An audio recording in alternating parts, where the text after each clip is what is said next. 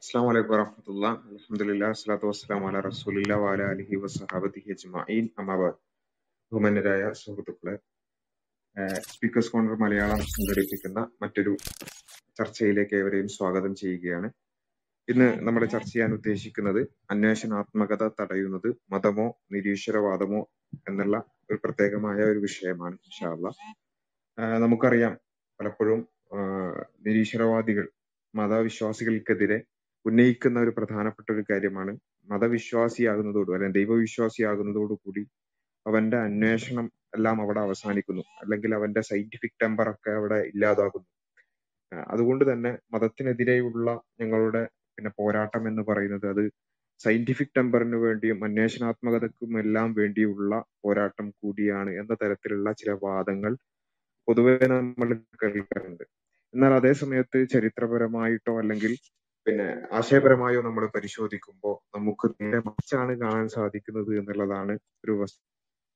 പലപ്പോഴും നാസ്തിക ലോകവീക്ഷണത്തിലേക്ക് കടന്നു വരുമ്പോഴും അന്വേഷണപ്പെടുന്നതും അതുപോലെ തന്നെ അന്വേഷണ ഇല്ലാതെപ്പെടുകയും ചെയ്യുന്നത് എന്നുള്ളതും ചരിത്രപരമായി തന്നെ നാസ്തികരാണ് ശാസ്ത്ര വളർച്ചക്കെന്നും വിഘാതമായി നിന്നിട്ടുള്ളത് എന്നുള്ളതും ഒക്കെ നമ്മൾ പിന്നെ പൊതുവെ നമ്മൾ മനസ്സിലാക്കിയിട്ടുള്ള കാര്യമാണ്. അതുകൊണ്ട് തന്നെ ആ ഒരു വിഷയം തന്നെ പൂർണ്ണമായി എടുത്ത് ചർച്ച ചെയ്യാനാണ് ഇന്ന് ഉദ്ദേശിക്കുന്നത് ഇൻഷാ അല്ലാഹ്.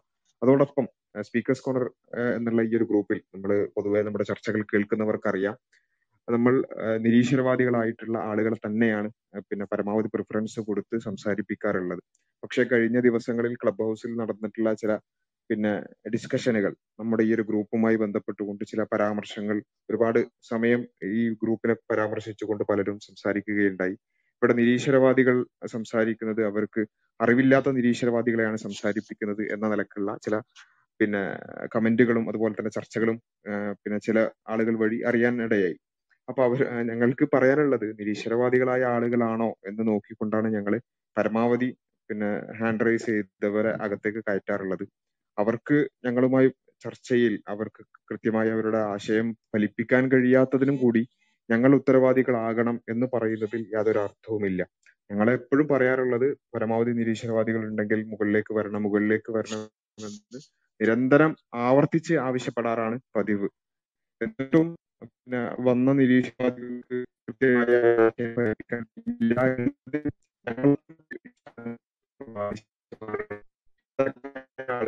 പിന്നെ ഒന്ന് ആലോചിച്ചോടൊപ്പം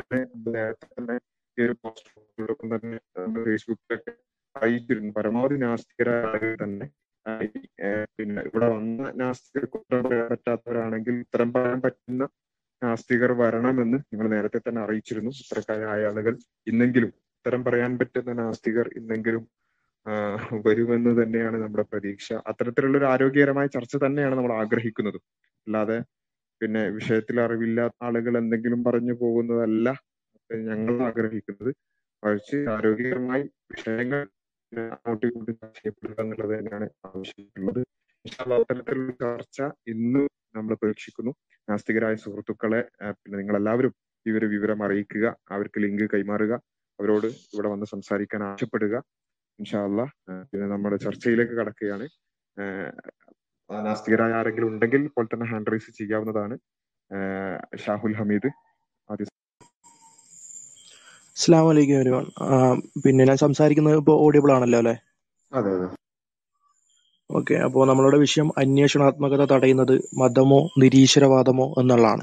സ്വാഭാവികമായിട്ടും നാസ്തികരമായിട്ടുള്ള സംവാദങ്ങളിലെല്ലാം മിക്കവാറും നമ്മളെല്ലാം കേട്ടിട്ട് തന്നെയുള്ള ഒരു അവകാശവാദമാണ് നാസ്തികത എന്ന് പറയുന്നത് ഒരു പ്രത്യേക സമയത്ത് സയന്റിഫിക് ടെമ്പർ മൂർധന്യാവസ്ഥയിലെത്തുമ്പോൾ അവർക്കുണ്ടാകുന്ന ഒരു പ്രത്യേക അറിവാണെന്നും എന്നാൽ അത്തരം അന്വേഷണാത്മകതകൾക്കും ശാസ്ത്രബുദ്ധിക്കും സയന്റിഫിക് ടെമ്പറിനും ഒക്കെ വിരുദ്ധമായിട്ടുള്ള ഒരു അന്ധവിശ്വാസമാണ് മതങ്ങൾ മുന്നോട്ട് വയ്ക്കുന്നത് എന്നുള്ള ഒരു നരേറ്റീവിനെ അടിസ്ഥാനമാക്കിക്കൊണ്ടാണ് നാസ്തികർ പ്രധാനമായിട്ടും പ്രവർത്തിക്കാൻ ശ്രമിക്കുന്നത് എന്നുള്ളത് കേരളത്തിലടക്കമുള്ള പ്രധാനപ്പെട്ട നാസ്തിക സംഘടനകളുടെ പ്രചരണ പരിപാടികളെല്ലാം നിരീക്ഷിച്ചു കഴിഞ്ഞാൽ നമുക്ക് മനസ്സിലാവും. പക്ഷെ അത്തരം പ്രചരണ പരിപാടികളുടെ ബാനറിന് പിറകിലൂടെ ഈ പറയുന്ന മതവിരോധവും മത പിന്നെ മതങ്ങളെ എങ്ങനെയൊക്കെ അധിക്ഷേപിക്കുക എന്നൊക്കെയുള്ള റിസർച്ച് ടൈപ്പ് വർത്തമാനങ്ങളാണ് നടക്കുന്നത് എന്നുള്ള വേറൊരു കാര്യം. പക്ഷെ എന്തുകൊണ്ടാണ് ഈ രൂപത്തിലുള്ള ഒരു ചിത്രം നാസ്തികർക്ക് ഉണ്ടാക്കേണ്ടി വരുന്നത് എന്നുള്ളതിന്റെ ഒരു അടിസ്ഥാനപരമായ കാരണമായി ഞാൻ മനസ്സിലാക്കുന്നത് നാസ്തികതയ്ക്ക് സ്വന്തമായി കൊണ്ട് തന്നെ ഒന്നും സമർത്ഥിക്കാനോ ഒരു ലോകവീക്ഷണം മുന്നോട്ട് വയ്ക്കാനോ ഇല്ല എന്നുള്ളതാണ്. അപ്പൊ അങ്ങനെ ഇല്ലാത്ത അവസ്ഥയിലാണ് പിന്നെ ഈ രൂപത്തിൽ ശാസ്ത്രം തങ്ങളുടേതാണ്, മാനവികത തങ്ങളുടേതാണ്, ലിബറലിസം തങ്ങളുടേതാണ്, അങ്ങനെ അങ്ങനെ എന്തൊക്കെയോ സാധനങ്ങളൊക്കെ തങ്ങളുടേതാണ് എന്ന് ഒരു അടിസ്ഥാനവും ഒരു ബേസും ഒന്നുമില്ലാതെ ഇങ്ങനെ ചുമ്മാ പറയേണ്ട ഒരു ഗതികേട് ശരിക്കും നാസ്തികർക്ക് ഉണ്ടാകുന്നത് ഈ രൂപത്തിലുള്ള ആശയ ദാരിദ്ര്യത്തിന്റെ ഒരു പ്രതിഫലനമാണെന്നാണ് മനസ്സിലാക്കുന്നത്. അപ്പോൾ ആദ്യം തന്നെ നാസ്തികത എങ്ങനെയാണ് അന്വേഷണാത്മകതയ്ക്ക് അടിസ്ഥാനം ഇടുന്നത് എന്നുള്ള ഒന്ന് ആലോചിച്ച് നോക്കുക. കാരണം നാസ്തികത എന്ന് പറഞ്ഞാൽ അതിന്റെ ഫണ്ടമെന്റൽ എന്താണ്, അതിന്റെ അടിസ്ഥാന ലോകവീക്ഷണം എന്താണ്, ദൈവം ഇല്ല എന്നുള്ള ഒരു ക്ലെയിമാണ്. ബാക്കിയുള്ള മറ്റു ധാർമ്മികമോ സാമൂഹ്യമോ ആയ വിഷയത്തിൽ ഒന്നും പറയാനില്ലാതെ കേവല ദൈവനിരാസമാണ് നാസ്തികതയുടെ അടിസ്ഥാനപരമായിട്ടുള്ള വീക്ഷണം എന്ന് പറയുന്നത്. ഇനി ആ വീക്ഷണത്തിൽ നിന്ന് നോക്കുക, ഇതെവിടെയാണ് അന്വേഷണാത്മകതനെ പ്രൊമോട്ട് ചെയ്യുന്നത്? നിങ്ങൾ അന്ധമായിക്കൊണ്ട് അസ്തിത്വത്തിന് ഒരു തെളിവും ഇല്ലാതെ, ഒരു ന്യായം ഇല്ലാതെ, ഒരു എവിഡൻസും ഇല്ലാതെ ഒരു കാര്യം ഇല്ല എന്ന് പറഞ്ഞു കഴിഞ്ഞാൽ പിന്നെ ആ രംഗത്ത് ഇല്ലാതാവുകയാണ് സംഭവിക്കുന്നത്. അന്വേഷണാത്മകതയും ഈ രൂപത്തിലുള്ള സയന്റിഫിക് ടെമ്പർ ആണെങ്കിലും ശാസ്ത്രത്തിന്റെ അന്വേഷണ മാനദണ്ഡങ്ങളാണെങ്കിലും അതില്ലാതാവുകയാണ് ചെയ്യുന്നത്. ഇപ്പൊ ഒരു ഉദാഹരണത്തിന്, നമ്മളിപ്പോൾ നിലവിൽ ബാഹ്യ പ്രപഞ്ചങ്ങളെ കുറിച്ച് സമർത്ഥിക്കുന്ന നിരവധി തിയറികളുണ്ട്. ആ രംഗത്ത് ഒരു നാസ്തികൻ പറയാണ് നമുക്ക് പിന്നെ അന്യഗ്ര അന്യ പ്രപഞ്ചങ്ങൾ, ബഹുപ്രപഞ്ചങ്ങൾ ഉണ്ട് എന്ന് പറയുന്നതിന് നിലവിൽ ഒരു തെളിവും എവിഡൻസും അവൈലബിൾ അല്ല, അതുകൊണ്ട് പിന്നെ അങ്ങനെ ഒന്നിനെ നമ്മൾ വിശ്വസിക്കേണ്ടതില്ല. ഇപ്പോൾ വൈശാഖൻ തമ്പി അടക്കമുള്ള അവരുടെ പ്രധാനപ്പെട്ട നാസ്തിക ചിന്തകർ പറഞ്ഞിട്ടുള്ള ഒരു പ്രധാനപ്പെട്ട ഡയലോഗാണ് the absence of the evidence is the evidence of absence. ഒരു കാര്യത്തെ സംബന്ധിച്ചിട്ടുള്ള അറിവ് ഇപ്പോൾ എവിഡൻസ് നമുക്കില്ല എന്നുള്ളത് തന്നെയാണ്, അങ്ങനെ ഒരു സാധനം തന്നെ നിലനിൽക്കുന്നില്ല എന്നുള്ളതിന്റെ നേർക്ക് നേരെയുള്ള തെളിവ് എന്നുള്ളത് അവർ എപ്പോഴും പറയുന്ന ഒരു കാര്യമാണ്. ഇനി ആ ബുദ്ധി അനുസരിച്ച് തന്നെ ഒന്ന് ചിന്തിച്ചു നോക്കിക്കഴിഞ്ഞാൽ പിന്നെ ഇതിലെവിടെയാണ് അന്വേഷണാത്മകതയ്ക്ക് സ്ഥാനമുള്ളത്? കാരണം നമുക്ക് അറിയില്ല എന്ന് പറഞ്ഞാൽ അതിന്റെ അർത്ഥം അങ്ങനെ ഒരു സാധനം തന്നെ ഇല്ല എന്നാണ് എന്ന് പറയുന്ന ആളുകൾക്ക് എങ്ങനെയാണ് അന്വേഷിക്കാൻ കഴിയുക, എങ്ങനെയാണ് പഠിക്കാൻ കഴിയുക, എങ്ങനെയാണ് സയൻസിന് യൂസ് ചെയ്യാൻ കഴിയുക, എങ്ങനെയാണ് അവർക്കിടയിൽ അന്വേഷണാത്മകത തന്നെ ഉണ്ടാവുക? കാരണം നമുക്ക് അറിയില്ല, അറിയില്ലെങ്കിൽ അതിന്റെ അർത്ഥം എന്താണ്, അങ്ങനെ ഒരു സാധനം തന്നെ ഇല്ല എന്നാണ് പറയുന്നത്. അങ്ങേയറ്റത്തെ ശാസ്ത്രവിരുദ്ധമായിട്ടുള്ള ഒരു നിലപാടും കാഴ്ചപ്പാടുമാണ് നാസ്തികർ അടിസ്ഥാനപരമായി മുന്നോട്ട് വയ്ക്കുന്ന ദൈവമില്ല എന്ന് പറയുന്ന വാദം തന്നെ.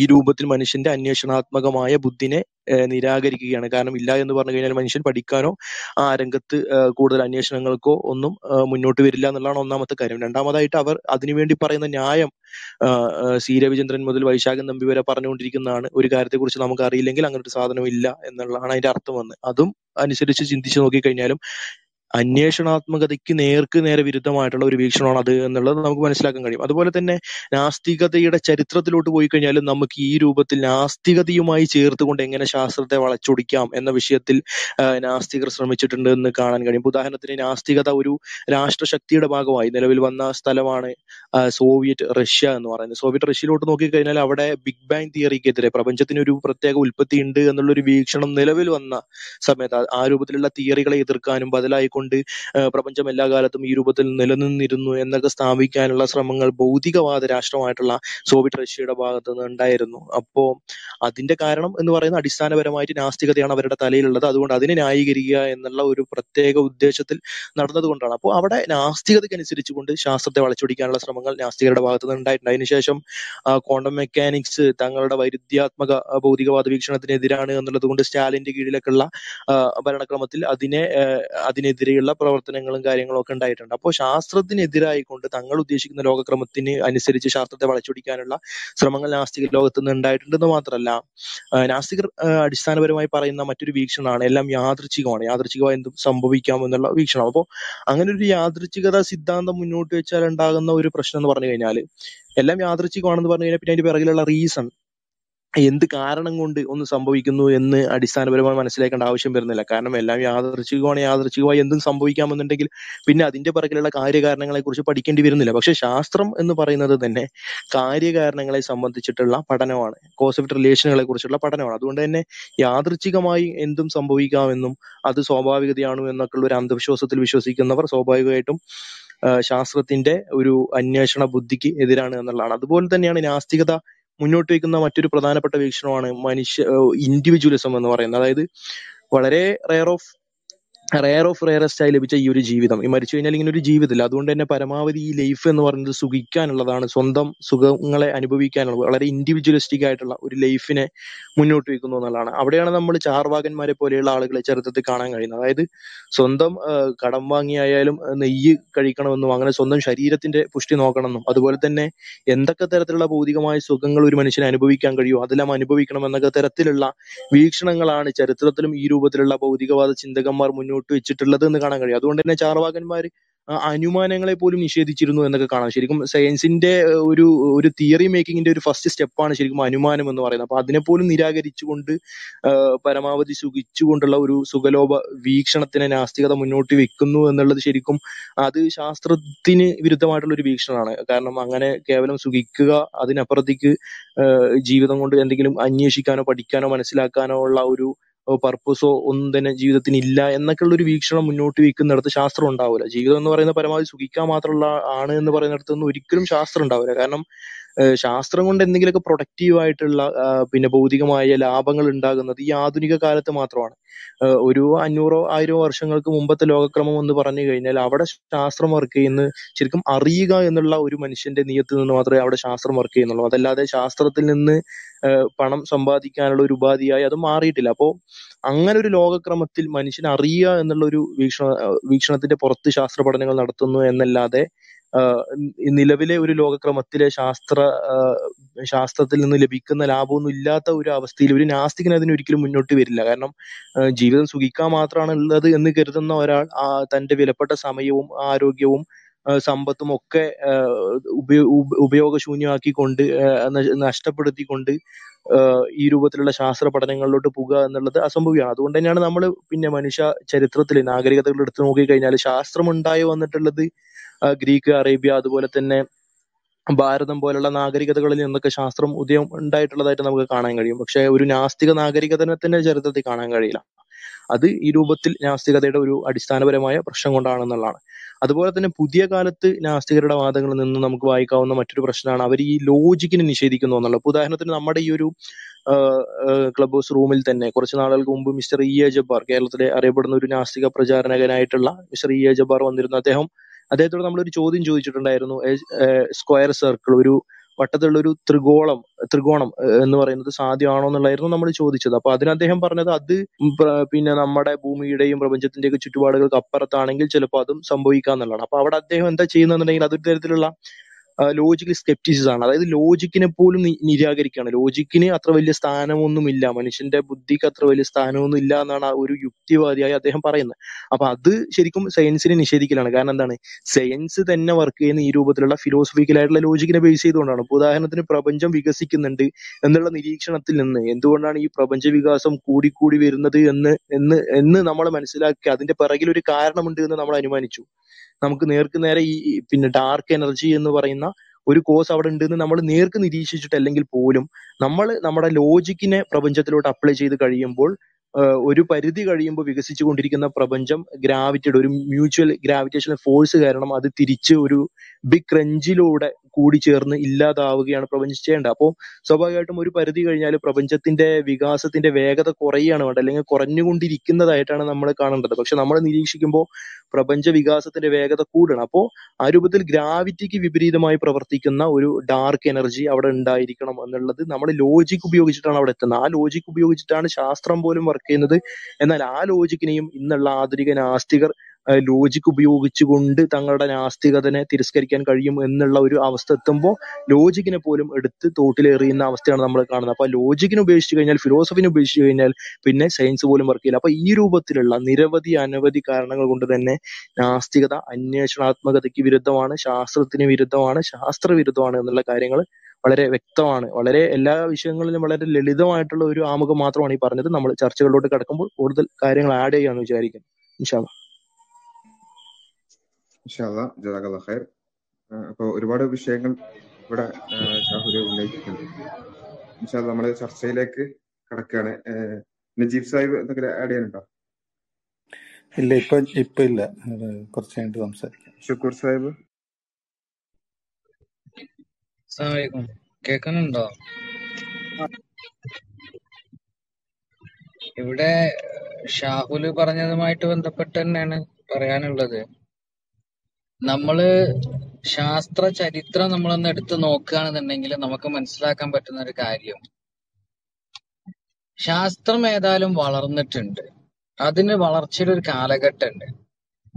അപ്പോ ഇവിടെ ഇന്ന് നാസ്തികർ പറയുന്നൊരു കാര്യം, മതം ശാസ്ത്രത്തിനെതിരാണ്, മതം കാരണമാണ് ശാസ്ത്രം ഒരുപാട് വൈകി ഓടുന്നത്, ഒരുപാട് പിന്നോട്ട് പോയത് എന്നൊക്കെ അവർ പറയും.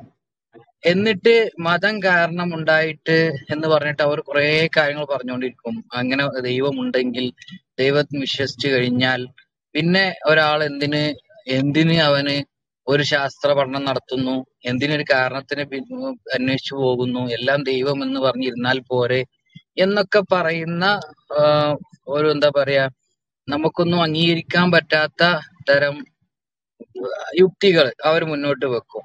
അപ്പൊ ഇതൊക്കെ കേൾക്കുമ്പോൾ നമുക്ക് എന്താ തോന്നുന്നു വെച്ചാൽ കേൾക്കുന്ന ആളുകൾക്ക് എന്താ ഫീൽ ചെയ്യാന്നറിയാം. ആദ്യമായിട്ട് കേൾക്കുന്ന ഒരാളെ സംബന്ധിച്ചിടത്തോളം ഈ കണ്ട ശാസ്ത്രം മുഴുവൻ വളർത്തിയിട്ടുള്ളത് നാസ്തികരാണ് എന്നാണ് തോന്നിപ്പോകുക.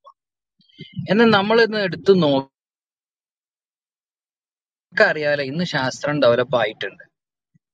നമ്മൾ ഈ നാസ്തികരെ ഈ ശാസ്ത്രം വളർത്തിയ നാസ്തികരെ അന്വേഷിച്ചു പോയി കഴിഞ്ഞാൽ നമുക്ക് കിട്ടുന്നത് എന്താന്ന് വെച്ച് കഴിഞ്ഞാൽ ഈ ഷാഹുൽ പറഞ്ഞ പോലെ തന്നെ ശാസ്ത്ര ചരിത്രത്തിൽ എവിടെയും തന്നെ റോയൽ സൊസൈറ്റി സ്ഥാപിക്കുന്നത് വരെ ഞാൻ റോയൽ സൊസൈറ്റി സ്ഥാപിക്കുന്നത് വരെ എന്ന് പറയാൻ കാരണം റോയൽ സൊസൈറ്റി ആയിരത്തി അറുന്നൂറ്റി അൻപതിൽ സ്ഥാപിച്ചു.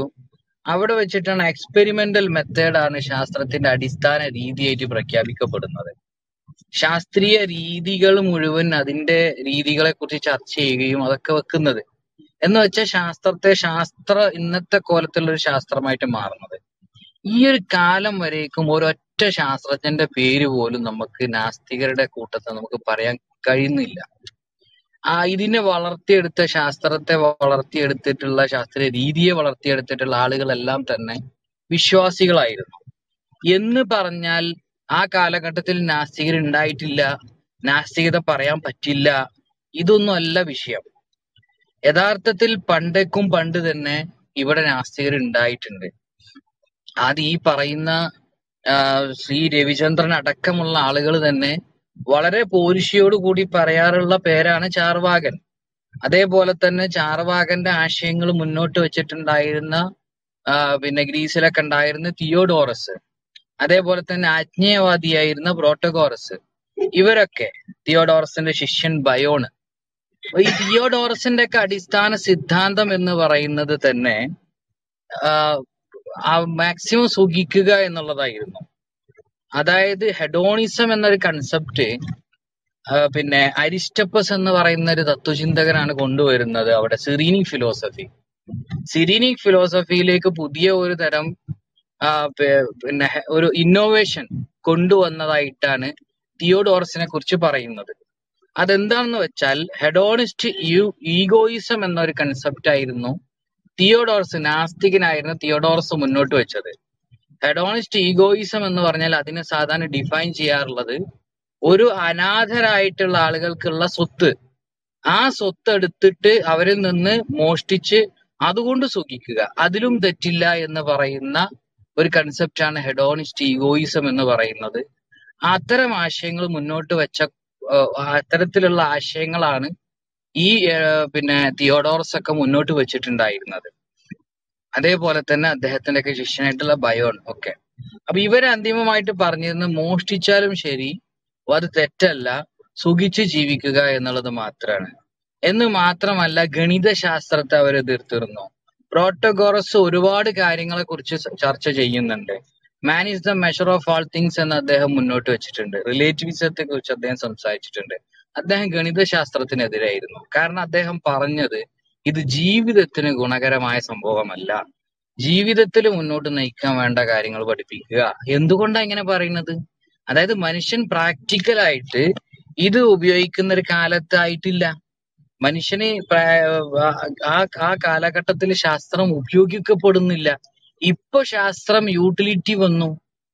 ഒരുപാട് ആളുകള് ക്യൂരിയോസിറ്റി കൊണ്ടും ഒക്കെ ഇതിനെ ഡെവലപ്പ് ചെയ്ത് വന്നപ്പോ ഇതുകൊണ്ട് ഗുണം കിട്ടിയ സമയത്ത് ഇതിന്റെ ഗുണഭോക്താക്കളാകുക മാത്രമല്ല നാസ്തികർ ചെയ്യുന്നത്, ഇതിന്റെ പിതൃത്വം കൂടി അവർ ഏറ്റെടുക്കുന്നു. എങ്ങനെയുള്ളവരാ? അന്ന് ഈ ശാസ്ത്രത്തെ മുഴുവൻ എതിർത്തവരുടെ പിന്മുറക്കാര്. ഇതേ രീതി തന്നെയാണ് ചാർവകന്മാരുടെ കാര്യം ഇവിടെ ഷാഹുൽ കൃത്യമായി പറഞ്ഞു കഴിഞ്ഞു. അവര് പിന്നെ പ്രധാനമായിട്ട് അവർ ഇതുപോലെ തന്നെ സുഖിക്കുക എന്നുള്ളൊരു കൺസെപ്റ്റാണുള്ളത്. ഇതേ ആളുകളാണ് ഈ നാസ്തികരാണ് പലപ്പോഴും അവരുടെ ട്രോളുകളിലൊക്കെ ശാസ്ത്രജ്ഞന്മാര് കഷ്ടപ്പെട്ടതിന്റെ കാര്യം പറയാറുള്ളത്. ശാസ്ത്രജ്ഞന്മാര് കഷ്ടപ്പെട്ട് കണ്ടെത്തിയ കാര്യങ്ങൾ വിശ്വാസികൾ ഖുർആനിലുണ്ട് എന്ന് പറയുന്നു എന്ന് പറഞ്ഞിട്ട് വ്യസനിക്കാറുണ്ട്. എന്നിട്ട് അതേ ആളുകള് ഈ ട്രോൾ ഇട്ടിട്ട് അവർ അവരുടെ ആ കരച്ചിൽ കഴിഞ്ഞതിന് ശേഷം അവരൊരു ടീഷർട്ട് എടുത്തിടും. എന്നിട്ട് ആ ടീഷർട്ടിന്റെ പുറത്ത് എഴുതിയിട്ടുണ്ടാവുക എൻജോയ് യുവർ ലൈഫ് എന്നായിരിക്കും. ചാർവാകന്മാർ അന്ന് പറഞ്ഞിട്ടുള്ള എൻജോയ് യുവർ ലൈഫ്, പരമാവധി അതായത് ജീവിതത്തിൽ സുഖിക്കുക എന്ന് മാത്രമല്ല ഇവിടെ ഇവരുടെ ആശയം, പരമാവധി കഷ്ടപ്പാടുകൾ ഒഴിവാക്കുക. ഇവിടെ ഈ പറഞ്ഞ പോലെ ശാസ്ത്രം എന്ന് പറയുന്നത് നേട്ടങ്ങൾ കൊയ്യാൻ പറ്റാത്തൊരു സമയം, അല്ലെങ്കിൽ ശാസ്ത്രം എന്ന് പറയുന്നത് അതിൽ പരാജയങ്ങൾ വരാൻ സാധ്യതയുള്ളൊരു മേഖല. ഈ സമയത്ത് തന്റെ വിലപ്പെട്ട ജീവിതം ഇതിന് നഷ്ടപ്പെടാൻ സാധ്യതയുണ്ട് എന്ന് കാണുമ്പോൾ ഏതൊരു ക്യൂരിയോസിറ്റി ഉള്ള ഒരാളെ പോലും അതിൽ നിന്ന് കഷ്ടപ്പാടുകൾ ഒഴിവാക്കുക ഈ കഷ്ടപ്പാടുകൾ ഒഴിവാക്കുക എന്ന് പറഞ്ഞിട്ട് അത് പ്രചരിപ്പിച്ച് നടക്കുന്ന ആളുകളാണ് കഷ്ടപ്പെട്ട് ഇവിടെ ശാസ്ത്രം വളർത്തിയ ശാസ്ത്രജ്ഞന്മാരുടെ ശാസ്ത്രത്തിന്റെ പിതൃത്വം ഏറ്റെടുക്കാൻ നടക്കുന്നത്. ഇതിലും വലിയൊരു വിരോധാഭാസം കാരണമെങ്കിലുണ്ടോ? ഇനി ഇതേപോലെ തന്നെ അവരുടെ നിഷേധാത്മക നിലപാടുമായി ബന്ധപ്പെട്ടുകൊണ്ട് ഈ അടുത്ത് രണ്ടു മൂന്ന് ദിവസങ്ങൾക്ക് മുമ്പ് ഈ ക്ലബ് ഹൗസിൽ ഒരു പ്രോഗ്രാം നടന്നു. നാസ്തികത നടത്തിയൊരു പ്രോഗ്രാമാണ്. തലക്കെട്ട് മരണശേഷം ജീവിതം കാത്തിരിക്കുന്ന കഴുതകൾ എന്നാണ് അവർ ഇട്ടിട്ടുള്ളത്. അതായത് മരണശേഷം ജീവിതമുണ്ട് എന്ന് പറയുന്ന വിശ്വാസികളൊക്കെ കഴുതകളാണ് എന്നാണ് അവർ പറയുന്നത്. ഇവിടെ ഉള്ളൊരു വിഷയം എന്താന്ന് വെച്ച് കഴിഞ്ഞാൽ മരണശേഷം ജീവിതമുണ്ടോ എന്ന് ഉള്ള ചോദ്യം, മരണശേഷം എന്തെല്ലാം സംഭവിക്കുന്നുണ്ട് എന്ന ചോദ്യത്തിന് ഉത്തരം കണ്ടെത്താൻ വേണ്ടി എത്രയോ ഫണ്ടുകള് ഫണ്ട് കൊടുത്ത് ഈ ഗവേഷണം നടന്നുകൊണ്ടേയിരിക്കുന്നുണ്ട്. നിയർ ഡെത്ത് എക്സ്പീരിയൻസുമായി ബന്ധപ്പെട്ടുകൊണ്ട് പിന്നെ മനുഷ്യന് മരണത്തിനോട് അടുക്കുന്ന സമയത്ത് ഉണ്ടാക്കുന്ന അനുഭവങ്ങളെ കുറിച്ച് തന്നെ പഠിക്കുന്ന ഒരുപാട് മേഖലകളുണ്ട്. ഈ മേഖലകൾ മുഴുവൻ നിർത്തിവെക്കണം. കാരണം ഞങ്ങൾ നാസ്തികർ ഇവിടെ തീരുമാനമാക്കി കഴിഞ്ഞു, നിങ്ങൾ ശാസ്ത്രം ഇനി കണ്ടുപിടിക്കേണ്ട ആവശ്യമൊന്നുമില്ല, മരണശേഷം ജീവിതമില്ല എന്ന ഒരു നിലപാട് സ്വീകരിച്ചുകൊണ്ട് ആ തരത്തിലാണ് അവർ ആ ടൈറ്റിൽ തന്നെ ഇട്ടിട്ടുള്ളത്. അതായത് അവര് തീർപ്പ് കൽപ്പിച്ചു കഴിഞ്ഞു, ശാസ്ത്രം ഇവിടെ അന്വേഷിച്ചു കൊണ്ടിരിക്കുകയാണ്, എന്നാൽ നാസ്തിക തീർപ്പ് കൽപ്പിച്ചു കഴിഞ്ഞു, ഇല്ല പറ്റില്ല. അങ്ങനെയാണ് ശാസ്ത്രം എന്താണ് പറയുന്നത്? ഒരു വിഷയം ചോദിച്ചാൽ അറിയില്ല എന്നാണ് പറയാ. നാസ്തികർ എന്താണ് പറയുന്നത്? ഇല്ല പറ്റില്ല അറിയില്ല. ഇത് എളുപ്പമാണ്. എന്തൊരു സുഖമാണ് നമുക്ക് ഒരു ഒരു കാര്യത്തിന് ഒരു കാര്യം അന്വേഷിച്ചു പോകുന്ന സമയത്ത് അതില്ല അത് പറ്റില്ല എന്ന് പറഞ്ഞ് അതുകൊണ്ട് ഒഴിവാക്കാൻ എളുപ്പമല്ലേ? ഇത് അന്വേഷിച്ചുള്ള കാരണം കണ്ടെത്തി അതിന്റെ പ്രവർത്തനങ്ങളെ കുറിച്ച് പഠിക്കുക, ഇതൊക്കെ കഷ്ടപ്പെടുന്ന ഏർപ്പാടല്ലേ? അത് ഒഴിവാക്കും, സ്വാഭാവികമാണ്. അതുകൊണ്ടാണ് ഒരൊറ്റ ആളെ പോലും ശാസ്ത്ര ചരിത്രത്തിൽ നമുക്ക് കാണാൻ കഴിയാത്തത്. ഇനി മതം എന്താണ് ചെയ്യുന്നതെന്ന് ചോദിച്ചു കഴിഞ്ഞാൽ ഇസ്ലാമിന്റെ കാര്യം നമ്മൾ എടുത്തു നോക്കിക്കഴിഞ്ഞാലോ, ഇസ്ലാം എന്ന് പറയുന്നത് അടിസ്ഥാനപരമായി ശാസ്ത്രത്തെ മുന്നോട്ട് നയിക്കാൻ ആവശ്യമായ ഏറ്റവും പ്രധാനമായി നമ്മൾ പറയാറുള്ള നെസസിറ്റി ആൻഡ് ക്യൂരിയോസിറ്റി, ഈ രണ്ടിനെയും നമ്മൾ മനസ്സിലാക്കണം. ലോകത്തിന് മാതൃകയായിക്കൊണ്ട് അവതരിപ്പിക്കപ്പെട്ട ഒരു മനുഷ്യനാണ് ഇബ്രാഹിം നബി അലൈഹി സ്വലാം. ക്യൂരിയോസിറ്റിയെ എത്രമാത്രം ഇസ്ലാം വില കൽപ്പിക്കുന്നു എന്നുള്ളതിന് ഇബ്രാഹിം നബിയുടെ ചരിത്രം എടുത്ത് നോക്കിയാൽ നമുക്ക് മനസ്സിലാകും. അവിടെ പുനരുത്ഥാനം എങ്ങനെയാണ് സംഭവിക്കുന്നത് എന്നറിയാനുള്ള ജിജ്ഞാസ പ്രകടിപ്പിക്കുന്നുണ്ട് ഇബ്രാഹിം നബി. ഈ സമയത്ത് അങ്ങനെയുള്ള ജിജ്ഞാസകളൊന്നും പാടില്ല, നിങ്ങളാണ് പറഞ്ഞത് കേട്ടാ മതി എന്ന ഒരു നിലപാടല്ല ഖുർആനിൽ നമുക്ക് കാണാൻ കഴിയുന്നത്. പകരം അതിന് ഉള്ള ആ ജിജ്ഞാസയെ അതിന് വേണ്ട രീതിയിൽ ഉള്ള അറിവ് നൽകുകയാണ് അവിടെ ചെയ്യുന്നത്. അതിനെ അവിടെയാണ് ഇബ്രാഹിം നബിയുടെ ആ ചോദ്യവും അതിന് കൃത്യമായൊരു ഉത്തരവും. ഇതേപോലെ തന്നെ നമ്മൾ നോക്കുകയാണെന്നുണ്ടെങ്കിൽ പഠിക്കാനും ചിന്തിക്കാനും നിരന്തരം ആഹ്വാനം ചെയ്യുന്ന, ആകാശ ഭൂമികളുടെ സൃഷ്ടിപ്പിനെ കുറിച്ച് ചിന്തിക്കാൻ പറയുന്ന, ഒട്ടകത്തിലേക്ക് നോക്കുന്നില്ലേ എന്ന് പറയുന്ന ഒരു ഖുർആനാണ് നമുക്ക് കാണാൻ കഴിയുന്നത്. ആ കാലഘട്ടത്തിൽ തന്നെയുള്ള ആളുകൾ സഹാബി വര്യന്മാര് തന്നെ പുറത്തേക്കിറങ്ങി ആകാശ നിരീക്ഷണം നടത്താൻ വേണ്ടി പറഞ്ഞതായിട്ട് പോലും നമുക്ക് തഫ്സീറുകൾ വായിക്കാൻ കഴിയുന്നുണ്ട്. ഷുറയിൽ കാളിയൊക്കെ വരൂ നമുക്ക് ആകാശ നിരീക്ഷണം നടത്താം എന്ന് പറയുന്നതായിട്ടൊക്കെ നമുക്ക് തഫ്സീറിൽ കാണാൻ കഴിയുന്നത്. എന്ന് വെച്ച് കഴിഞ്ഞാൽ സ്പാർക്ക് ഖുർആൻ അന്നേ കൊടുത്തു കഴിഞ്ഞു എന്നുള്ളതാണ്. അതിന്റെ ആ സ്പാർക്ക്, അന്നുണ്ടായ ആ ഒരു വിപ്ലവത്തിന്റെ ഫലമാണ് നമ്മൾ ഇന്ന് അനുഭവിക്കുന്ന സയന്റിഫിക് റവല്യൂഷനും സയന്റിഫിക് ആയിട്ടുള്ള ഇന്നത്തെ ഈ മുന്നേറ്റങ്ങളും മുഴുവൻ. എന്നിട്ട് ആ കാലഘട്ടത്തിൽ തന്നെ ശാസ്ത്രവുമായി ബന്ധപ്പെട്ടുകൊണ്ട് നെസസിറ്റി ഉണ്ടാക്കുന്നുണ്ട്. ഈ നെസസിറ്റിയുടെ ഫലമാണ് നമുക്ക് പലപ്പോഴും ഹവാരിസ്മിയുടെ ഒക്കെ ഗ്രന്ഥത്തിൽ കൃത്യമായിട്ട് കാണാൻ കഴിയുന്നത്.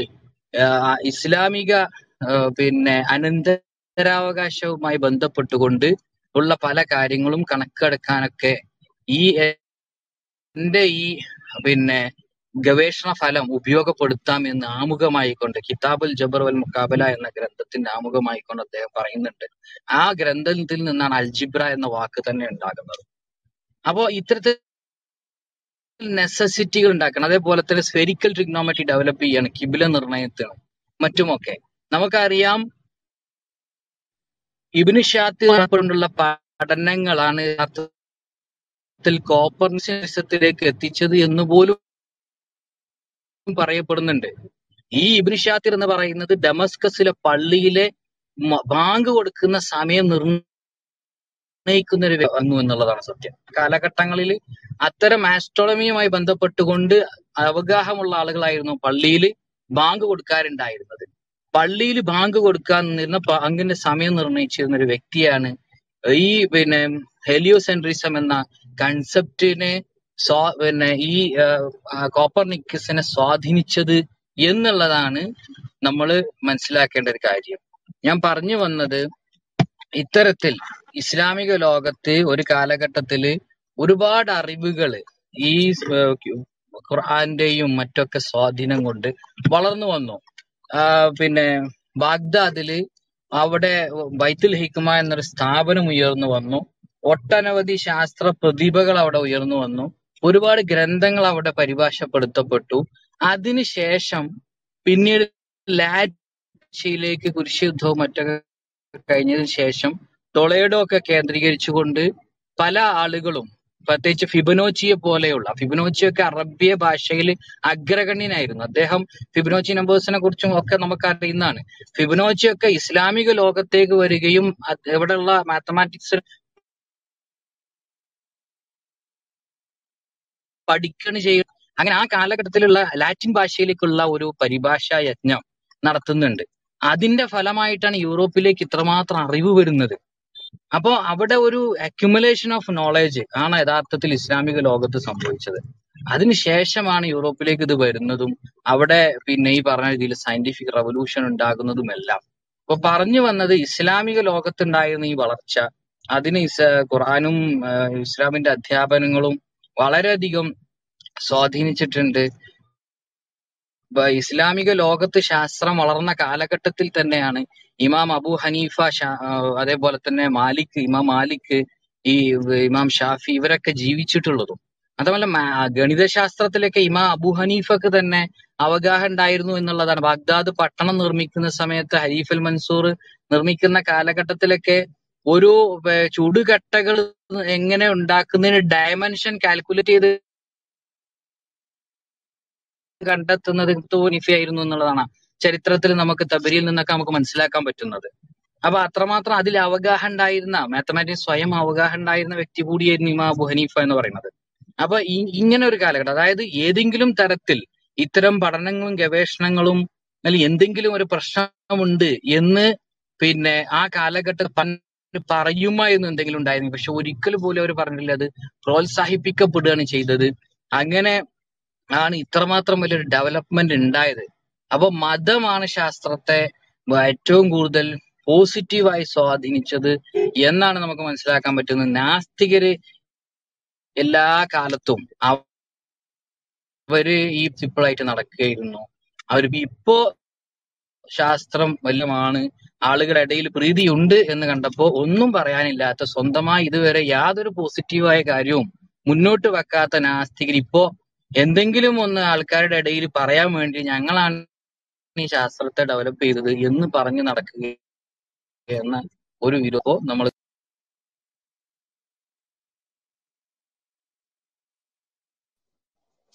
ഓക്കെ ഇൻഷാല്ലാഹ് നമ്മള് ചർച്ചയിലേക്ക് നേരിട്ട് കടക്കാൻ തോന്നുന്നു. പാനലിലുള്ള ആളുകൾ പിന്നെ ചർച്ചക്കിടയിൽ ഇടപെടുമെന്ന് തന്നെയാണ് കരുതുന്നത്. അപ്പോ ഏതായാലും ഇന്ന് ചർച്ചക്ക് നമ്മൾ വെച്ചിട്ടുള്ളത് അന്വേഷണാത്മകത തടയുന്നത് മതമോ നിരീശ്വരവാദമോ എന്നുള്ള ഒരു ടൈറ്റിലാണ്. ഇവിടെ വളരെ വിശദമായി തന്നെ വിഷയം അവതരിപ്പിക്കപ്പെട്ടു കഴിഞ്ഞു. നാസ്തിക ലോകവീക്ഷണം യഥാർത്ഥത്തിൽ അന്വേഷണാത്മകതയും അതുപോലെ തന്നെ അന്വേഷണത്തോരെയും എല്ലാം ഇല്ലാതാക്കുകയാണ് ചെയ്യുന്നത് എന്നുള്ളതിന് അവരുടെ ജീവിത വീക്ഷണം പരമാവധി സുഖിക്കുക എന്നുള്ള ആ ജീവിത വീക്ഷണം അതെങ്ങനെ തടയുന്നു എന്നുള്ളത്, അതുപോലെ തന്നെ പിന്നെ അന്ധമായി ഇല്ലാവാ പിന്നെ തടയുന്നു എന്നുള്ളതും, അതേപോലെ തന്നെ നമ്മൾ അവരുടെ പിന്നെ ലോകവീക്ഷണം തന്നെ എടുത്തു നോക്കിയാൽ നമ്മുടെ ഒരു ഒരൊറ്റ ഉദാഹരണം പറഞ്ഞ് ഞാൻ നേരെ ചർച്ചയിലേക്ക് കിടക്കണം. ഇപ്പോൾ ഒരു വളരെ വെൽ ഡിസൈൻഡ് ആയിട്ടുള്ള ഉദാഹരണം പറയുകയാണെങ്കിൽ, നമ്മളിങ്ങനെ ഡൽഹിയിലൂടെ യാത്ര ചെയ്യുമ്പോൾ, ആഗ്രയിലൂടെ യാത്ര ചെയ്യുമ്പോൾ താജ്മഹൽ ഒരു ഭാഗത്ത് കാണുന്നു എന്ന് വിചാരിക്കാം. വളരെ ഡിസൈൻഡ് ആയിട്ടുള്ള താജ്മഹൽ ഒരു ഭാഗത്തും മറുഭാഗത്ത് വളരെ റാൻഡമായി കുറെ സാധനങ്ങൾ കൂട്ടിയിട്ട് കുറച്ച് അങ്ങനെ വല്ല പിന്നെ അങ്ങനെ വല്ല കാര്യങ്ങളും ഉണ്ടെന്ന് വിചാരിക്കുക. സ്വാഭാവികമായും നമ്മൾ പിന്നെ വളരെ വെൽ ഡിസൈൻഡ് ആയി എന്ന് എന്ന് നമുക്ക് മനസ്സിലാകുന്ന ആ ഒരു താജ്മഹലിലേക്കായിരിക്കും നമ്മൾ കൂടുതലായി നോക്കുകയും അല്ലെങ്കിൽ അതിനെക്കുറിച്ചായിരിക്കും നമ്മൾ കൂടുതൽ ക്യൂരിയസ് ആവുകയും ചെയ്യുക. കാരണം എന്താണെന്ന് വെച്ചാൽ അത് കൃത്യമായി അതിന് പിന്നിലൊരു കരങ്ങളുണ്ട് എന്നുള്ളതും അത് എത്രത്തോളം മനോഹരമാണ് എന്നുള്ളതുമല്ല, നമ്മുടെ അന്വേഷണത്തിന്റെ ഭാഗമായി നമ്മൾ കൂടുതൽ കൂടുതൽ അതിനെ ശ്രദ്ധിക്കും. മറ്റേ പിന്നെ ആരും പിന്നെ ഒന്നും ചെയ്യാതെ കൂട്ടിയിട്ടിട്ടുള്ള വേസ്റ്റിലേക്ക് നമ്മൾ എടുത്തു നോക്കുക പോലും ഇല്ല.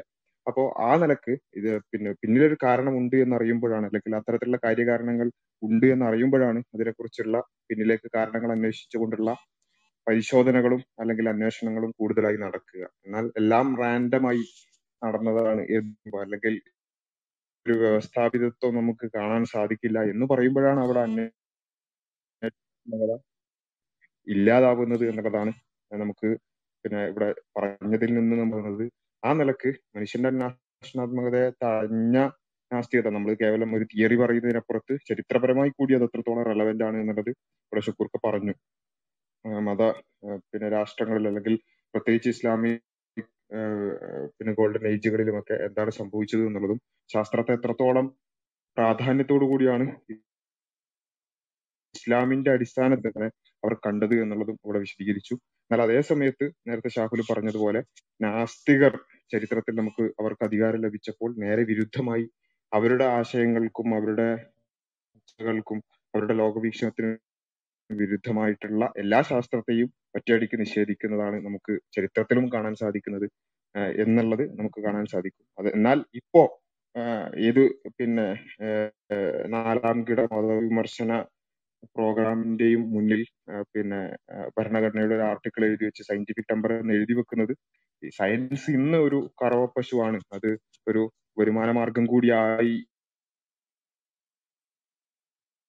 മാറുന്നപ്പോ ഞാൻ പറഞ്ഞു വന്നത് ഈ നിലക്കൊക്കെ നമുക്ക് പിന്നെ വളരെ വലിയ വസ്തുതകളായി നമ്മുടെ മുമ്പിൽ ഇരിക്കുകയാണ്. അതുകൊണ്ട് തന്നെയാണ് ഇതിന് നേരെ വിരുദ്ധമായി മതവിശ്വാസികൾക്കാണ് അന്വേഷണാത്മകത ഇല്ലാത്തത് എന്ന നിലക്കുള്ള പ്രചാരണത്തെ ഒരു ചർച്ചയായി തന്നെ നമ്മൾ എടുത്തിട്ടുള്ളത്. നമ്മൾ നേരത്തെ പറഞ്ഞതുപോലെ നിരീശ്വരവാദികളായ ആളുകൾക്ക് തന്നെയാണ് പ്രിഫറൻസ്. ഹാൻഡ് റൈസ് ചെയ്തവരിൽ നിരീശ്വരവാദികൾ ഉണ്ടെങ്കിൽ അവർക്കാണ് നമ്മൾ കുറച്ചുകൂടി പ്രിഫറൻസ് കൊടുക്കുന്നത്. ഹബീബ് നാസ്തികനാണോ ആണെങ്കിൽ സംസാരിക്കുന്നതായിരിക്കും നല്ലത്, അല്ലെങ്കിൽ കുറച്ച് കഴിഞ്ഞിട്ട് നാസ്തികരായ ആളുകൾ സംസാരിച്ചതിന് ശേഷം സംസാരിക്കുന്നതായിരിക്കും നല്ലത്. ഒന്ന് മൈക്കെടുത്തു. നാസ്തികനല്ല, കുറച്ച് കഴിഞ്ഞ് സംസാരിച്ചോളാം. ആ ആയിക്കോട്ടെ. ഗ്രഹാം പേര് പറഞ്ഞു സംസാരിക്കാമോ? താങ്ക് യു താങ്ക് യു ഞാൻ ശരിക്കും ബാസിന്റെ ഈ ഒരു ഫേസ്ബുക്ക് പോസ്റ്റ് കണ്ടിട്ടാണ് ഈ ഗ്രൂപ്പിലേക്ക് വരുന്നത് കേട്ടോ. അതായത് എന്താണ് നിരീശ്വരവാദികൾക്ക് വാദമില്ല എന്നൊക്കെ പറഞ്ഞിട്ടുള്ളൊരു ഒരു പോസ്റ്റ്. അതായത് ഞങ്ങളുടെ ഗ്രൂപ്പിലെ നിരീശ്വരവാദികൾക്ക് സമയം കിട്ടുന്നില്ല എന്ന് പറയുന്നു, അവർക്ക് സമയം കൊടുത്തു കഴിഞ്ഞാൽ അവർ പറയുന്ന വാദം പോരാ, അവർക്ക് കൃത്യമായിട്ടുള്ള വാദങ്ങളില്ല എന്നൊക്കെ പറഞ്ഞിട്ടുള്ള ഒരു ഫേസ്ബുക്ക് പോസ്റ്റ് കണ്ടിട്ടാണ് ശരിക്കും ഞാൻ വരുന്നത്. എനിക്ക് ഞങ്ങൾക്ക് താല്പര്യമുണ്ട്. ഞാനും എൻ്റെ ഒരു കുറച്ചൊരു ഗ്രൂപ്പുണ്ട്. ഞങ്ങളൊരു ഗ്രൂപ്പ് ഓഫ് ഏത്തിയേഴ്സ് ആണ്, ഞങ്ങളൊരു ടീമാണ്. ഞങ്ങൾക്ക് നിങ്ങളോട് ഡിബേറ്റ് ചെയ്യാനായിട്ട് താല്പര്യമുണ്ട്. അത് എങ്ങനെയാണ് എന്നുള്ളത് ചോദിച്ചു കഴിഞ്ഞാൽ, ഒരു ഈക്വൽ ടൈം, രണ്ട് ഗ്രൂപ്പ്സിനും ഈക്വൽ ടൈം കിട്ടുന്ന രീതിയിലുള്ള ഒരു ഡിബേറ്റ് സ്ട്രക്ചറാണ് ഞങ്ങൾ ഉദ്ദേശിക്കുന്നത്. കാരണം ഇവിടെ ഇപ്പൊ ചർച്ച ചെയ്യുമ്പോൾ ഉള്ള പ്രശ്നം എന്ന് പറഞ്ഞാൽ, ഞാൻ എന്തെങ്കിലും ഒരു കാര്യം ഒരു അഞ്ചു മിനിറ്റ് സംസാരിച്ചു കഴിഞ്ഞാൽ ഒരു പത്ത് പേര് പിന്നെ അതിന്റെ അതിനെക്കുറിച്ചുള്ള റെസ്പോൺസ് തന്നിട്ട് പിന്നെ വീണ്ടും ഒരു പത്ത് മിനിറ്റ് അല്ലെങ്കിൽ അഞ്ച് മിനിറ്റ് എനിക്ക് വീണ്ടും തരികയാണ് ചെയ്യുന്നത്. ആ ഒരു സമയം കൊണ്ട് ഈ പത്ത് പേര് പറഞ്ഞ കാര്യങ്ങളും എനിക്ക് റെഫ്യൂട്ട് ചെയ്യാനോ എനിക്ക് പറയാനുള്ള കാര്യങ്ങൾ പറയാനോ ഉള്ള സമയം എനിക്ക് കിട്ടത്തില്ല. അത് എനിക്ക് മനസ്സിലാവും, നിങ്ങളുടെ ഗ്രൂപ്പാണ്, നിങ്ങൾക്ക് ഇഷ്ടമുള്ള രീതിയിലാണ് കണ്ടക്ട് ചെയ്യുക, അതെനിക്ക് മനസ്സിലാവും. പക്ഷെ ഞങ്ങൾ പറയുന്നത് പറഞ്ഞു കഴിഞ്ഞാൽ ഒരു പ്രോപ്പർ സ്ട്രക്ചേർഡ് ആയിട്ടുള്ള ഒരു ഡിബേറ്റ്, രണ്ടു പേർക്കും ഈക്വൽ സമയം കിട്ടിയിട്ട് ഒരു ഡിസൈഡഡ് ടോപ്പിക്കിൽ ഒരു ഡിസൈഡഡ് പ്ലാറ്റ്ഫോമിൽ ചെയ്യാം എന്നുള്ളതാണ് ഞങ്ങളുടെ പ്രിഫേർഡ് ഫോമാറ്റുകൾ എന്ന് പറഞ്ഞു കഴിഞ്ഞാൽ.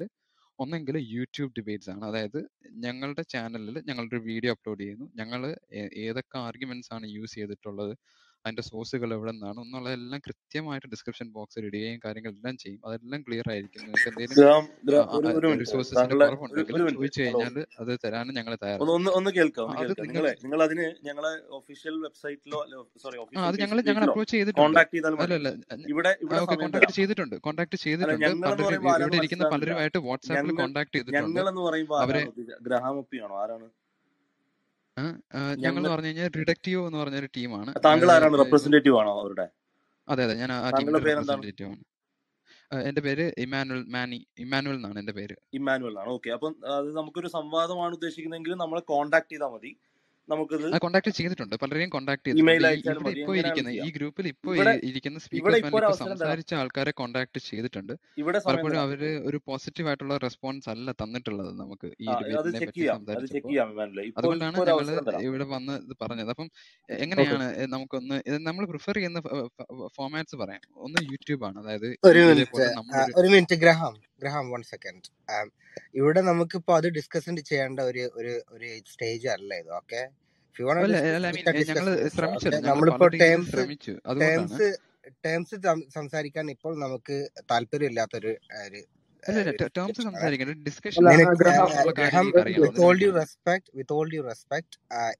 ഇന്നത്തെ ടോപ്പിക്കിൽ വല്ലതും സംസാരിക്കാനുണ്ടെങ്കിൽ സംസാരിക്കാം, മറ്റു സംസാരിക്കാം. ഓക്കെ, ഗ്രഹാം ഒരു മിനിറ്റ്. ഞാന് പിന്നെ നമുക്ക് വ്യവസ്ഥയുമായി ബന്ധപ്പെട്ടുണ്ട്, എങ്ങനെ ആയിരിക്കണം സ്ട്രക്ചർ, എങ്ങനെ ആയിരിക്കണം എന്നുള്ള കാര്യങ്ങളൊക്കെ നമുക്ക് വാട്സപ്പിൽ ചർച്ച ചെയ്ത് അത് അതിന്റെ രൂപം മാത്രം പുറത്തേക്ക് പോയാൽ മതിയല്ലോ. നമ്മളത് ഒരുപാട് ഈ ഒരു ചർച്ച കേൾക്കാൻ കാത്തു നിൽക്കുന്ന ആളുകളുടെ മുമ്പിൽ പിന്നെ എങ്ങനെ ആയിരിക്കണം യൂട്യൂബിലായിരിക്കണം. ഞാനൊന്ന് പറയട്ടെ, ഒരു മിനിറ്റ്. നമ്മള് സംഭവമായിട്ട് ബന്ധപ്പെട്ടുകൊണ്ട് ഒരു വെല്ലുവിളി വരുമ്പോ ഞങ്ങൾക്ക് എനിക്കിപ്പോ ഞങ്ങളിപ്പോ ഒരു ഞങ്ങളുടെ ടീമുമായിട്ട് ബന്ധപ്പെട്ടുകൊണ്ട് വല്ല വെല്ലുവിളി വന്നിട്ടുണ്ടെങ്കിൽ നമ്മളത് ഗ്രൂപ്പിലൊക്കെ ഡിസ്കസ് ചെയ്യാറുണ്ട്. രണ്ട് വെല്ലുവിളികളാണ് ഞങ്ങൾക്ക് നേരിട്ട് കിട്ടിയിട്ടുള്ളത് ഞങ്ങളുടെ ഗ്രൂപ്പിൽ. ഇനിയിപ്പോ ആരെങ്കിലും പിന്നെ പറയാൻ വിട്ടുപോയിട്ടുണ്ടോന്ന് എനിക്കറിയില്ല, ഞാൻ സത്യസന്ധമായിട്ട് പറയാണ്. രണ്ട് വെല്ലുവിളികളാണ് പിന്നെ സംവാദമായിട്ട് ബന്ധപ്പെട്ടുകൊണ്ട് ഞങ്ങൾക്ക് വന്നിട്ടുള്ളത് പേഴ്സണലായി. അപ്പൊ അതില് പിന്നെ രണ്ട് വെല്ലുവിളി, ഒരാള് പിന്നെ പിന്നെ കോണ്ടാക്ട് ചെയ്യാന്ന് പറഞ്ഞിട്ട് പിന്നെ പോയി കോണ്ടാക്ട് വന്നില്ല. രണ്ടാമത്തെ ആള് തീർച്ചയായിട്ടും കോൺടാക്ട് ചെയ്യും. ഞങ്ങളുടെ ടീമിന്റെ പേര് റിഡക്റ്റീവ് എന്നാണ്. ഞങ്ങൾ കോൺടാക്ട് ചെയ്യും, അത് പബ്ലിക്കലി തന്നെ പറയാനായിട്ട് ഞങ്ങൾ തയ്യാറാണ്. രണ്ടാമത്തെ സംവാദമായിട്ട് ബന്ധപ്പെട്ടുകൊണ്ട് വന്ന ആളുകൾ അവർക്ക് അവർ പറഞ്ഞതെന്ന് വെച്ചാൽ അവർക്ക് നാസ്തികർ എന്ന് പറഞ്ഞുകൊണ്ട് അവർക്ക് പിന്നെ എന്ത് ചെയ്യാൻ പറ്റില്ല, ഐഡന്റിഫൈ ചെയ്യാൻ പറ്റില്ല, അല്ലെങ്കിൽ നാസ്തികതയുമായി ബന്ധപ്പെട്ടുകൊണ്ടുള്ള ചോദ്യങ്ങളൊന്നും ഞങ്ങൾക്ക് മറുപടി പറയാൻ പറ്റില്ല. ഞങ്ങൾ ഇസ്ലാമിനെ കുറിച്ച് അങ്ങോട്ട് ചോദ്യങ്ങൾ മാത്രം ചോദിക്കും എന്ന നിലക്ക്, അതായത് വൺ വേ ആയി മാത്രമുള്ള സംവാദമേ പറ്റുള്ളൂ എന്ന് പറയുകയും അവര് ഞങ്ങള് അതിന്റെ പിന്നെ വോയിസ് റെക്കോർഡുകളൊക്കെ ഞങ്ങളുടെ കയ്യിൽ തന്നെ ഉണ്ട്. പിന്നെ അപ്പൊ ആ രൂപത്തിൽ ആ സംവാദം അങ്ങനെയല്ല അങ്ങനെയല്ല ഞങ്ങൾക്ക് രണ്ട് രണ്ട് പേരുടെയും ആർഗ്യുമെന്റ്സ് ചർച്ച ചെയ്യാൻ താല്പര്യമുണ്ട്. ഏതീസും ഞാൻ പറയുന്നത് ദൈവമില്ല എന്ന് പറയുന്ന പ്രൊപ്പോസൽ തന്നെയാണ്, അത് ഡിഫെൻഡ് ചെയ്യാൻ ഞങ്ങൾക്ക് താല്പര്യമുണ്ട്. നിങ്ങൾ പറയുന്ന കലാമും കണ്ടിൻജൻസിയും അങ്ങനെയുള്ള ഓരോ ആർഗ്യുമെന്റും ഡീറ്റെയിൽഡ് ആയിട്ട് തന്നെ ചർച്ച ചെയ്യാൻ. അപ്പൊ നിങ്ങൾക്ക് സമയക്കുറവിന്റെ ഒന്നും ഒരു ഡിസഡ്വാൻറ്റേജും ഇല്ലാതെ പ്രോപ്പർ ആയിട്ട് ഡീറ്റെയിൽഡ് ആയിട്ട് സ്ട്രക്ചേർഡ് ആയിട്ട് ചെയ്യാനാണ് ഞങ്ങൾക്ക് താല്പര്യം. ഈ അഡ്മിൻസ് ആയിട്ടുള്ള മോഡറേറ്റേഴ്സ് ആയിട്ടുള്ള എല്ലാവരുടെയും പ്രൊഫൈലുകളിൽ വാട്സ്ആപ്പ് നമ്പർ ഉണ്ട്, ആരെങ്കിലും ആയിട്ടൊന്ന് കോൺടാക്ട് ചെയ്താൽ മതി. ചെയ്തിട്ടുണ്ട് കോൺടാക്ട് ചെയ്തിട്ടുണ്ട് ആൾക്കാരായിട്ട് കോൺടാക്ട് ചെയ്തിട്ടുണ്ട്. അപ്പൊ പറഞ്ഞിട്ടുള്ള റെസ്പോൺസുകളാണ് എനിക്ക് പ്രശ്നമുള്ളത്. അതപ്പോ പറയുന്നതെന്ന് പറഞ്ഞാൽ ഒരു പോസിറ്റീവ് റെസ്പോൺസ് അല്ല അപ്പൊ കിട്ടുന്നത്. ഓക്കെ ഓക്കെ, പ്രൈവറ്റ് ആയിട്ട് നമുക്കത് ചർച്ച ചെയ്യാം. നിങ്ങൾക്ക് വേണമെങ്കിൽ പബ്ലിക്കായിട്ടൊരു വാക്ക് തരാൻ പറ്റുമോ? എനിക്ക് നിങ്ങളെ വിശ്വാസമാണ്, ബാസിലിന് എനിക്ക് വിശ്വാസമാണ്. പബ്ലിക്കായിട്ടൊരു വാക്ക് തരാൻ പറ്റുമോ? ഇപ്പോ ഡിബേറ്റ് ചെയ്യാനായിട്ട് താല്പര്യമുണ്ട്, നടക്കും എന്നുള്ളൊരു വാക്ക് തരാൻ പറ്റും. ഞങ്ങൾ ഞങ്ങൾ പറയും ഒറ്റ കാര്യം, ഞങ്ങളുടെ സ്റ്റാൻഡ് പൂർത്തിയാക്കട്ടെ, എന്നിട്ട് നമുക്ക് ചർച്ചയിലേക്ക് പോകേണ്ടതുണ്ട്. ഞങ്ങൾ ഇത്ര പറയുന്നുള്ളൂ, ഏത് സംഭവത്തിലും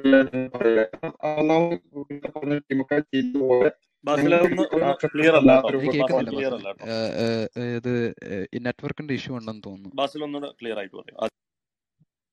ഇപ്പൊ കേൾക്കുന്നുണ്ടോ?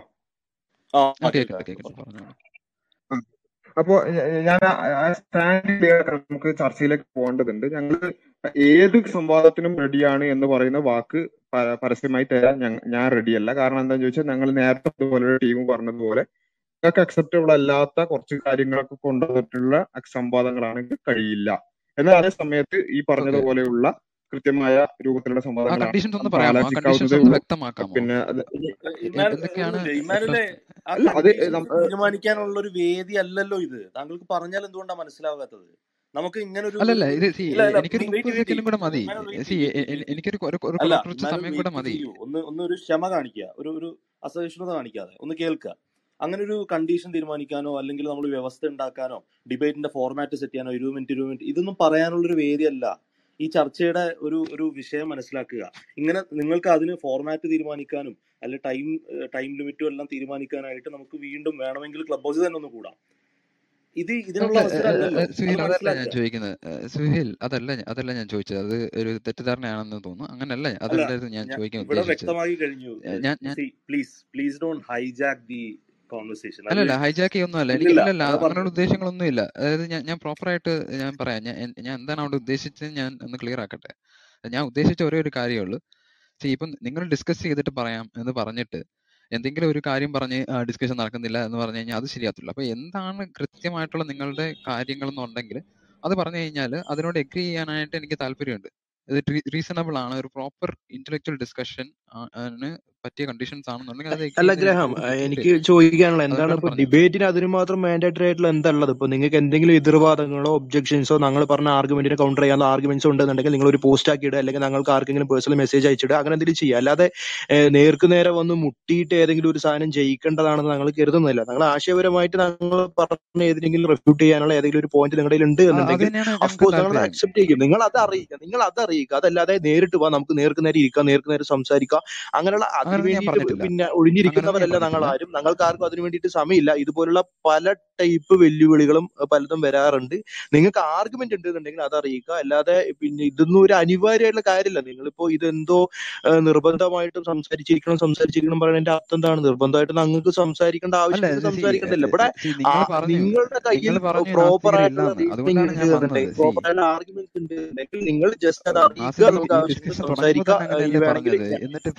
പറയുന്നത് സി അല്ലെ ഷാഹുൽ, നമ്മള് രണ്ടുപേരും ഒരു മിനിറ്റ് ഒരു മിനിറ്റ് ഒന്ന് ഒന്ന് കൺക്ലൂഡ് ചെയ്തിട്ട് ഇത് ചർച്ച കേൾക്കാൻ വന്നവർ ഇത് കേൾക്കാനല്ല വന്നത്. അപ്പോ ഞാൻ കൺക്ലൂഡ് ചെയ്തിട്ട് ഒരു മിനിറ്റ് ഒരു മിനിറ്റ് ഞങ്ങൾക്ക് ജെന്യൂൻ ആയിട്ടുള്ള രൂപത്തിലുള്ള രൂപത്തിലാണെങ്കിൽ ഓക്കെ, ഞങ്ങള് ഞങ്ങൾക്ക് പറ്റുന്ന രൂപത്തിലാണെങ്കിൽ പിന്നെ അതായത് പിന്നെ ഞങ്ങൾ പറയുന്ന രൂപത്തിൽ രണ്ട് ഭാഗത്തേക്കൊക്കെ ഉള്ള ഇതാണെങ്കിൽ നമുക്ക് ആലോചിക്കാവുന്നതേ ഉള്ളൂ സംവാദം. അല്ലാതെ ഒരു നിർബന്ധാവസ്ഥയൊന്നും നമ്മൾ ആരും കാണുന്നില്ല. നമ്മൾ വളരെ ഓപ്പൺ ആയി തന്നെ എല്ലാ വിഷയങ്ങളിലും ചർച്ച നടത്തുന്നതാണ്. നിങ്ങളും വരുന്നതാണ്, അല്ലെങ്കിൽ നിങ്ങൾ നിങ്ങൾ പറയുന്ന ആളുകളൊക്കെ വന്നിട്ടുള്ള സംസാരിച്ചിട്ടുള്ളതൊക്കെയാണ്. അപ്പോൾ സംവാദത്തിനൊക്കെ നമുക്ക് താല്പര്യമുണ്ട്. അതിന്റെ കണ്ടീഷൻസ് ഇൻഷാ അല്ലാഹ് നമുക്ക് പേഴ്സണലായിട്ട് ഡിസ്കസ് ചെയ്യാം. ഇനിയിപ്പോ ഞങ്ങൾ കണ്ടീഷൻ ഞങ്ങൾ ആ പേഴ്സണൽ ഡിസ്കഷനിൽ ആ കണ്ടീഷനുകൾ എന്തെങ്കിലും രൂപത്തിൽ അതിൽ നിന്ന് ഒഴിഞ്ഞു മാറുന്നോ അല്ലെങ്കിൽ ഞങ്ങൾ താല്പര്യമില്ല എന്ന് പറഞ്ഞോ ഒക്കെ ഉണ്ടെങ്കിൽ നിങ്ങളത് പുറത്തേക്ക് ഇട്ടോളൂ, കുഴപ്പമൊന്നുമില്ല. ഞങ്ങളെ സംബന്ധിച്ചിടത്തോളം എല്ലാവരും എല്ലാവരുമായിട്ടും ഡിബേറ്റ് ചെയ്യുക എന്നുള്ള ഒരു രൂപമൊന്നുമില്ല. മറിച്ച് ഞങ്ങൾ നോക്കും പിന്നെ വാലിഡ് ആയിട്ടുള്ള കൗണ്ടറുകളൊക്കെ പറയുന്ന ആളുകളാണെങ്കിൽ തീർച്ചയായും ഞങ്ങൾക്ക് അത് കേൾക്കാൻ താല്പര്യമുണ്ട്, സംവാദത്തിന് താല്പര്യമുണ്ട്, എല്ലാത്തിനും താല്പര്യമുണ്ട്. പക്ഷെ വെറുതെ വന്നിട്ട് ഒച്ചപ്പാടാക്കുകയും അങ്ങനെയുള്ള ആളുകളുണ്ട്. അതുപോലെ തന്നെ വെറുതെ ഒരു കാര്യം ക്ലിയർ ആയിക്കോട്ടെ. ഞങ്ങൾ എന്റെ ഉദ്ദേശം നിങ്ങളെ വെല്ലുവിളിക്കുക, നിങ്ങളെ അടിച്ച് താറെടുത്ത് കാണിക്കുക, അതൊന്നും അല്ല ഞങ്ങളുടെ ഉദ്ദേശം. ബേസിക്കലി ഒരു പ്രോപ്പർ ഇന്റലക്ച്വൽ ഡിസ്കഷൻ ആണ് ഉദ്ദേശിക്കുന്നത്. ഷാഹുൽ പറഞ്ഞ പോലെ ഷാഹുലിനെ ഇവിടെ വെല്ലുവിളിക്കാനും അങ്ങനൊന്നും അല്ല ഞാൻ ഇവിടെ വന്നേക്കുന്നത്. പ്രോപ്പറായിട്ട് ഇന്റലക്ച്വലി ഡിസ്കസ് ചെയ്യാനായിട്ടാണ് വന്നേക്കുന്നത്. അതിനൊരു അവസരമാണ് നമ്മൾ ചോദിക്കുന്നത്. അതെനിക്ക് തോന്നുന്നു നിങ്ങളുടെ ഈ ഗ്രൂപ്പിന് ശേഷം ഒന്ന് ക്ലോസ് റൂമിലേക്ക് എന്തെങ്കിലും ഒരു ഡിസ്കഷൻ വെക്കാൻ പറ്റുമെങ്കിൽ അത് വളരെ നല്ലതായിരിക്കും. അവിടെ വെച്ച് നമുക്ക് ഡിസ്കസ് ചെയ്യാം ഫർദർ ആയിട്ടുള്ള കാര്യങ്ങൾ. റൈറ്റ്, അതായത് ഞങ്ങളുടെ ഒരേ ഒരു കണ്ടീഷനുള്ളൂ, പബ്ലിക്കായിട്ട് പബ്ലിക്കിന് കാണാൻ പറ്റുന്ന വിധത്തിലായിരിക്കണം. ഞങ്ങൾക്ക് ഗ്രഹാം വൺ സെക്കൻഡ് ഗ്രഹാമുമായിട്ട് ഞാൻ ജൗഹറാണ് സംസാരിക്കുന്നത്. ഗ്രഹാം അതുപോലെ പിന്നെ പ്രതീക്ഷ എന്നുള്ള വ്യക്തി, അങ്ങനത്തെ കുറച്ച് വ്യക്തികളെ കാട്ടി ഞാൻ പേഴ്സണലി ഒരുപാട് തവണ സംസാരിച്ചൊരു വ്യക്തിയാണ് ഞാൻ. കുറച്ച് താഴെയുള്ള ആളുകൾക്ക് മനസ്സിലാകാൻ വേണ്ടിയിട്ടാണ് പറയുന്നത്. അപ്പോൾ എന്നെ സംബന്ധിച്ചിടത്തോളം എനിക്ക് മനസ്സിലായത് ഗ്രഹാമിന് ശരിക്ക് you are saying you are an atheist okay. പക്ഷെ നിങ്ങളുടെ ഒരു പൊസിഷൻ ദൈവം ഉണ്ടാകാനും ദൈവം ഇല്ലാതിരിക്കാനും സാധ്യതയുണ്ട്. അതിന് അതിനെ സംബന്ധിച്ച് രണ്ടിനും you are properly an agnostic. You don't have a position. Okay, ഒരു എത്തിസ്റ്റ് വരെ ഒരു മിനിറ്റ്, കുറെ നേരം ടൈം വേസ്റ്റ് ചെയ്തു, അതുകൊണ്ടാണ് ഞാൻ പറയുന്നത്, sorry. Okay, now you have to listen to me. നിങ്ങളെ സംബന്ധിച്ചിടത്തോളം ദൈവം ഉണ്ടോ എന്ന് you are saying atheist, but you don't know what is the point. ഞാൻ നിങ്ങളുടെ അടുത്ത് മണിക്കൂറോളം സംസാരിച്ച ആളാണ്. Personally I don't have a time to spend for you. Okay, ഇങ്ങനത്തെ ഒരു ഡിസ്കഷനിൽ അങ്ങനത്തെ, കാരണം നിങ്ങളെ നിങ്ങളുടെ പൊസിഷൻ അതാണ്. ഒരാൾ പറയാണ് ദൈവമില്ല ഇന്ന എന്ന കാരണങ്ങൾ പറയുകയാണെങ്കിൽ then I have time for you. Okay, പക്ഷെ നിങ്ങളുടെ ആർഗ്യുമെന്റ് അങ്ങനെയല്ല. നിങ്ങളുടെ ആർഗ്യുമെന്റ് സംസാരിച്ചിടത്തോളം നിങ്ങൾ എസ്പെഷ്യലി പിന്നെ നമ്മുടെ കലാംസ് കോസ്മോളജിക്കൽ ആർഗ്യുമെന്റുമായിട്ടും പിന്നെ ഇൻഫിനിറ്റ് റീഗ്രഷനുമായിട്ട് ഞാൻ ഒരുപാട് ടൈം സ്പെൻഡ് ചെയ്തതാണ്. So and I caught you once I caught you and you did have anything to say. അപ്പോൾ അതുകൊണ്ട് തന്നെ അത്ര ഇതിൽ പേഴ്സണലി എനിക്ക്, ഞാൻ ഈ ക്ലബിന്റെ പേരിലല്ല സംസാരിക്കുന്നത്, എനിക്ക് ആ നിങ്ങളുടെ ഇത്തരം ടോപ്പിക്ക് സംസാരിക്കാൻ എനിക്ക് താല്പര്യമില്ല. ഈ ക്ലബിന്റെ പേരിലത് അവര് പറയും. അതുകൊണ്ട് and you need to understand. Now, uh, this is not the stage to discuss all this, okay? Now, please uh, stop uh, this one and inshallah, we All can... എന്നെ എന്നെ ഇവിടെ റെഫർ ചെയ്തു, ജൗഹർ ഇവിടെ റെഫർ ചെയ്തു. അപ്പോൾ എനിക്ക് respond ചെയ്യാൻ ഒരു തരാമെന്നുള്ളത് എന്നെ ഇവിടെ റെഫർ ചെയ്തു.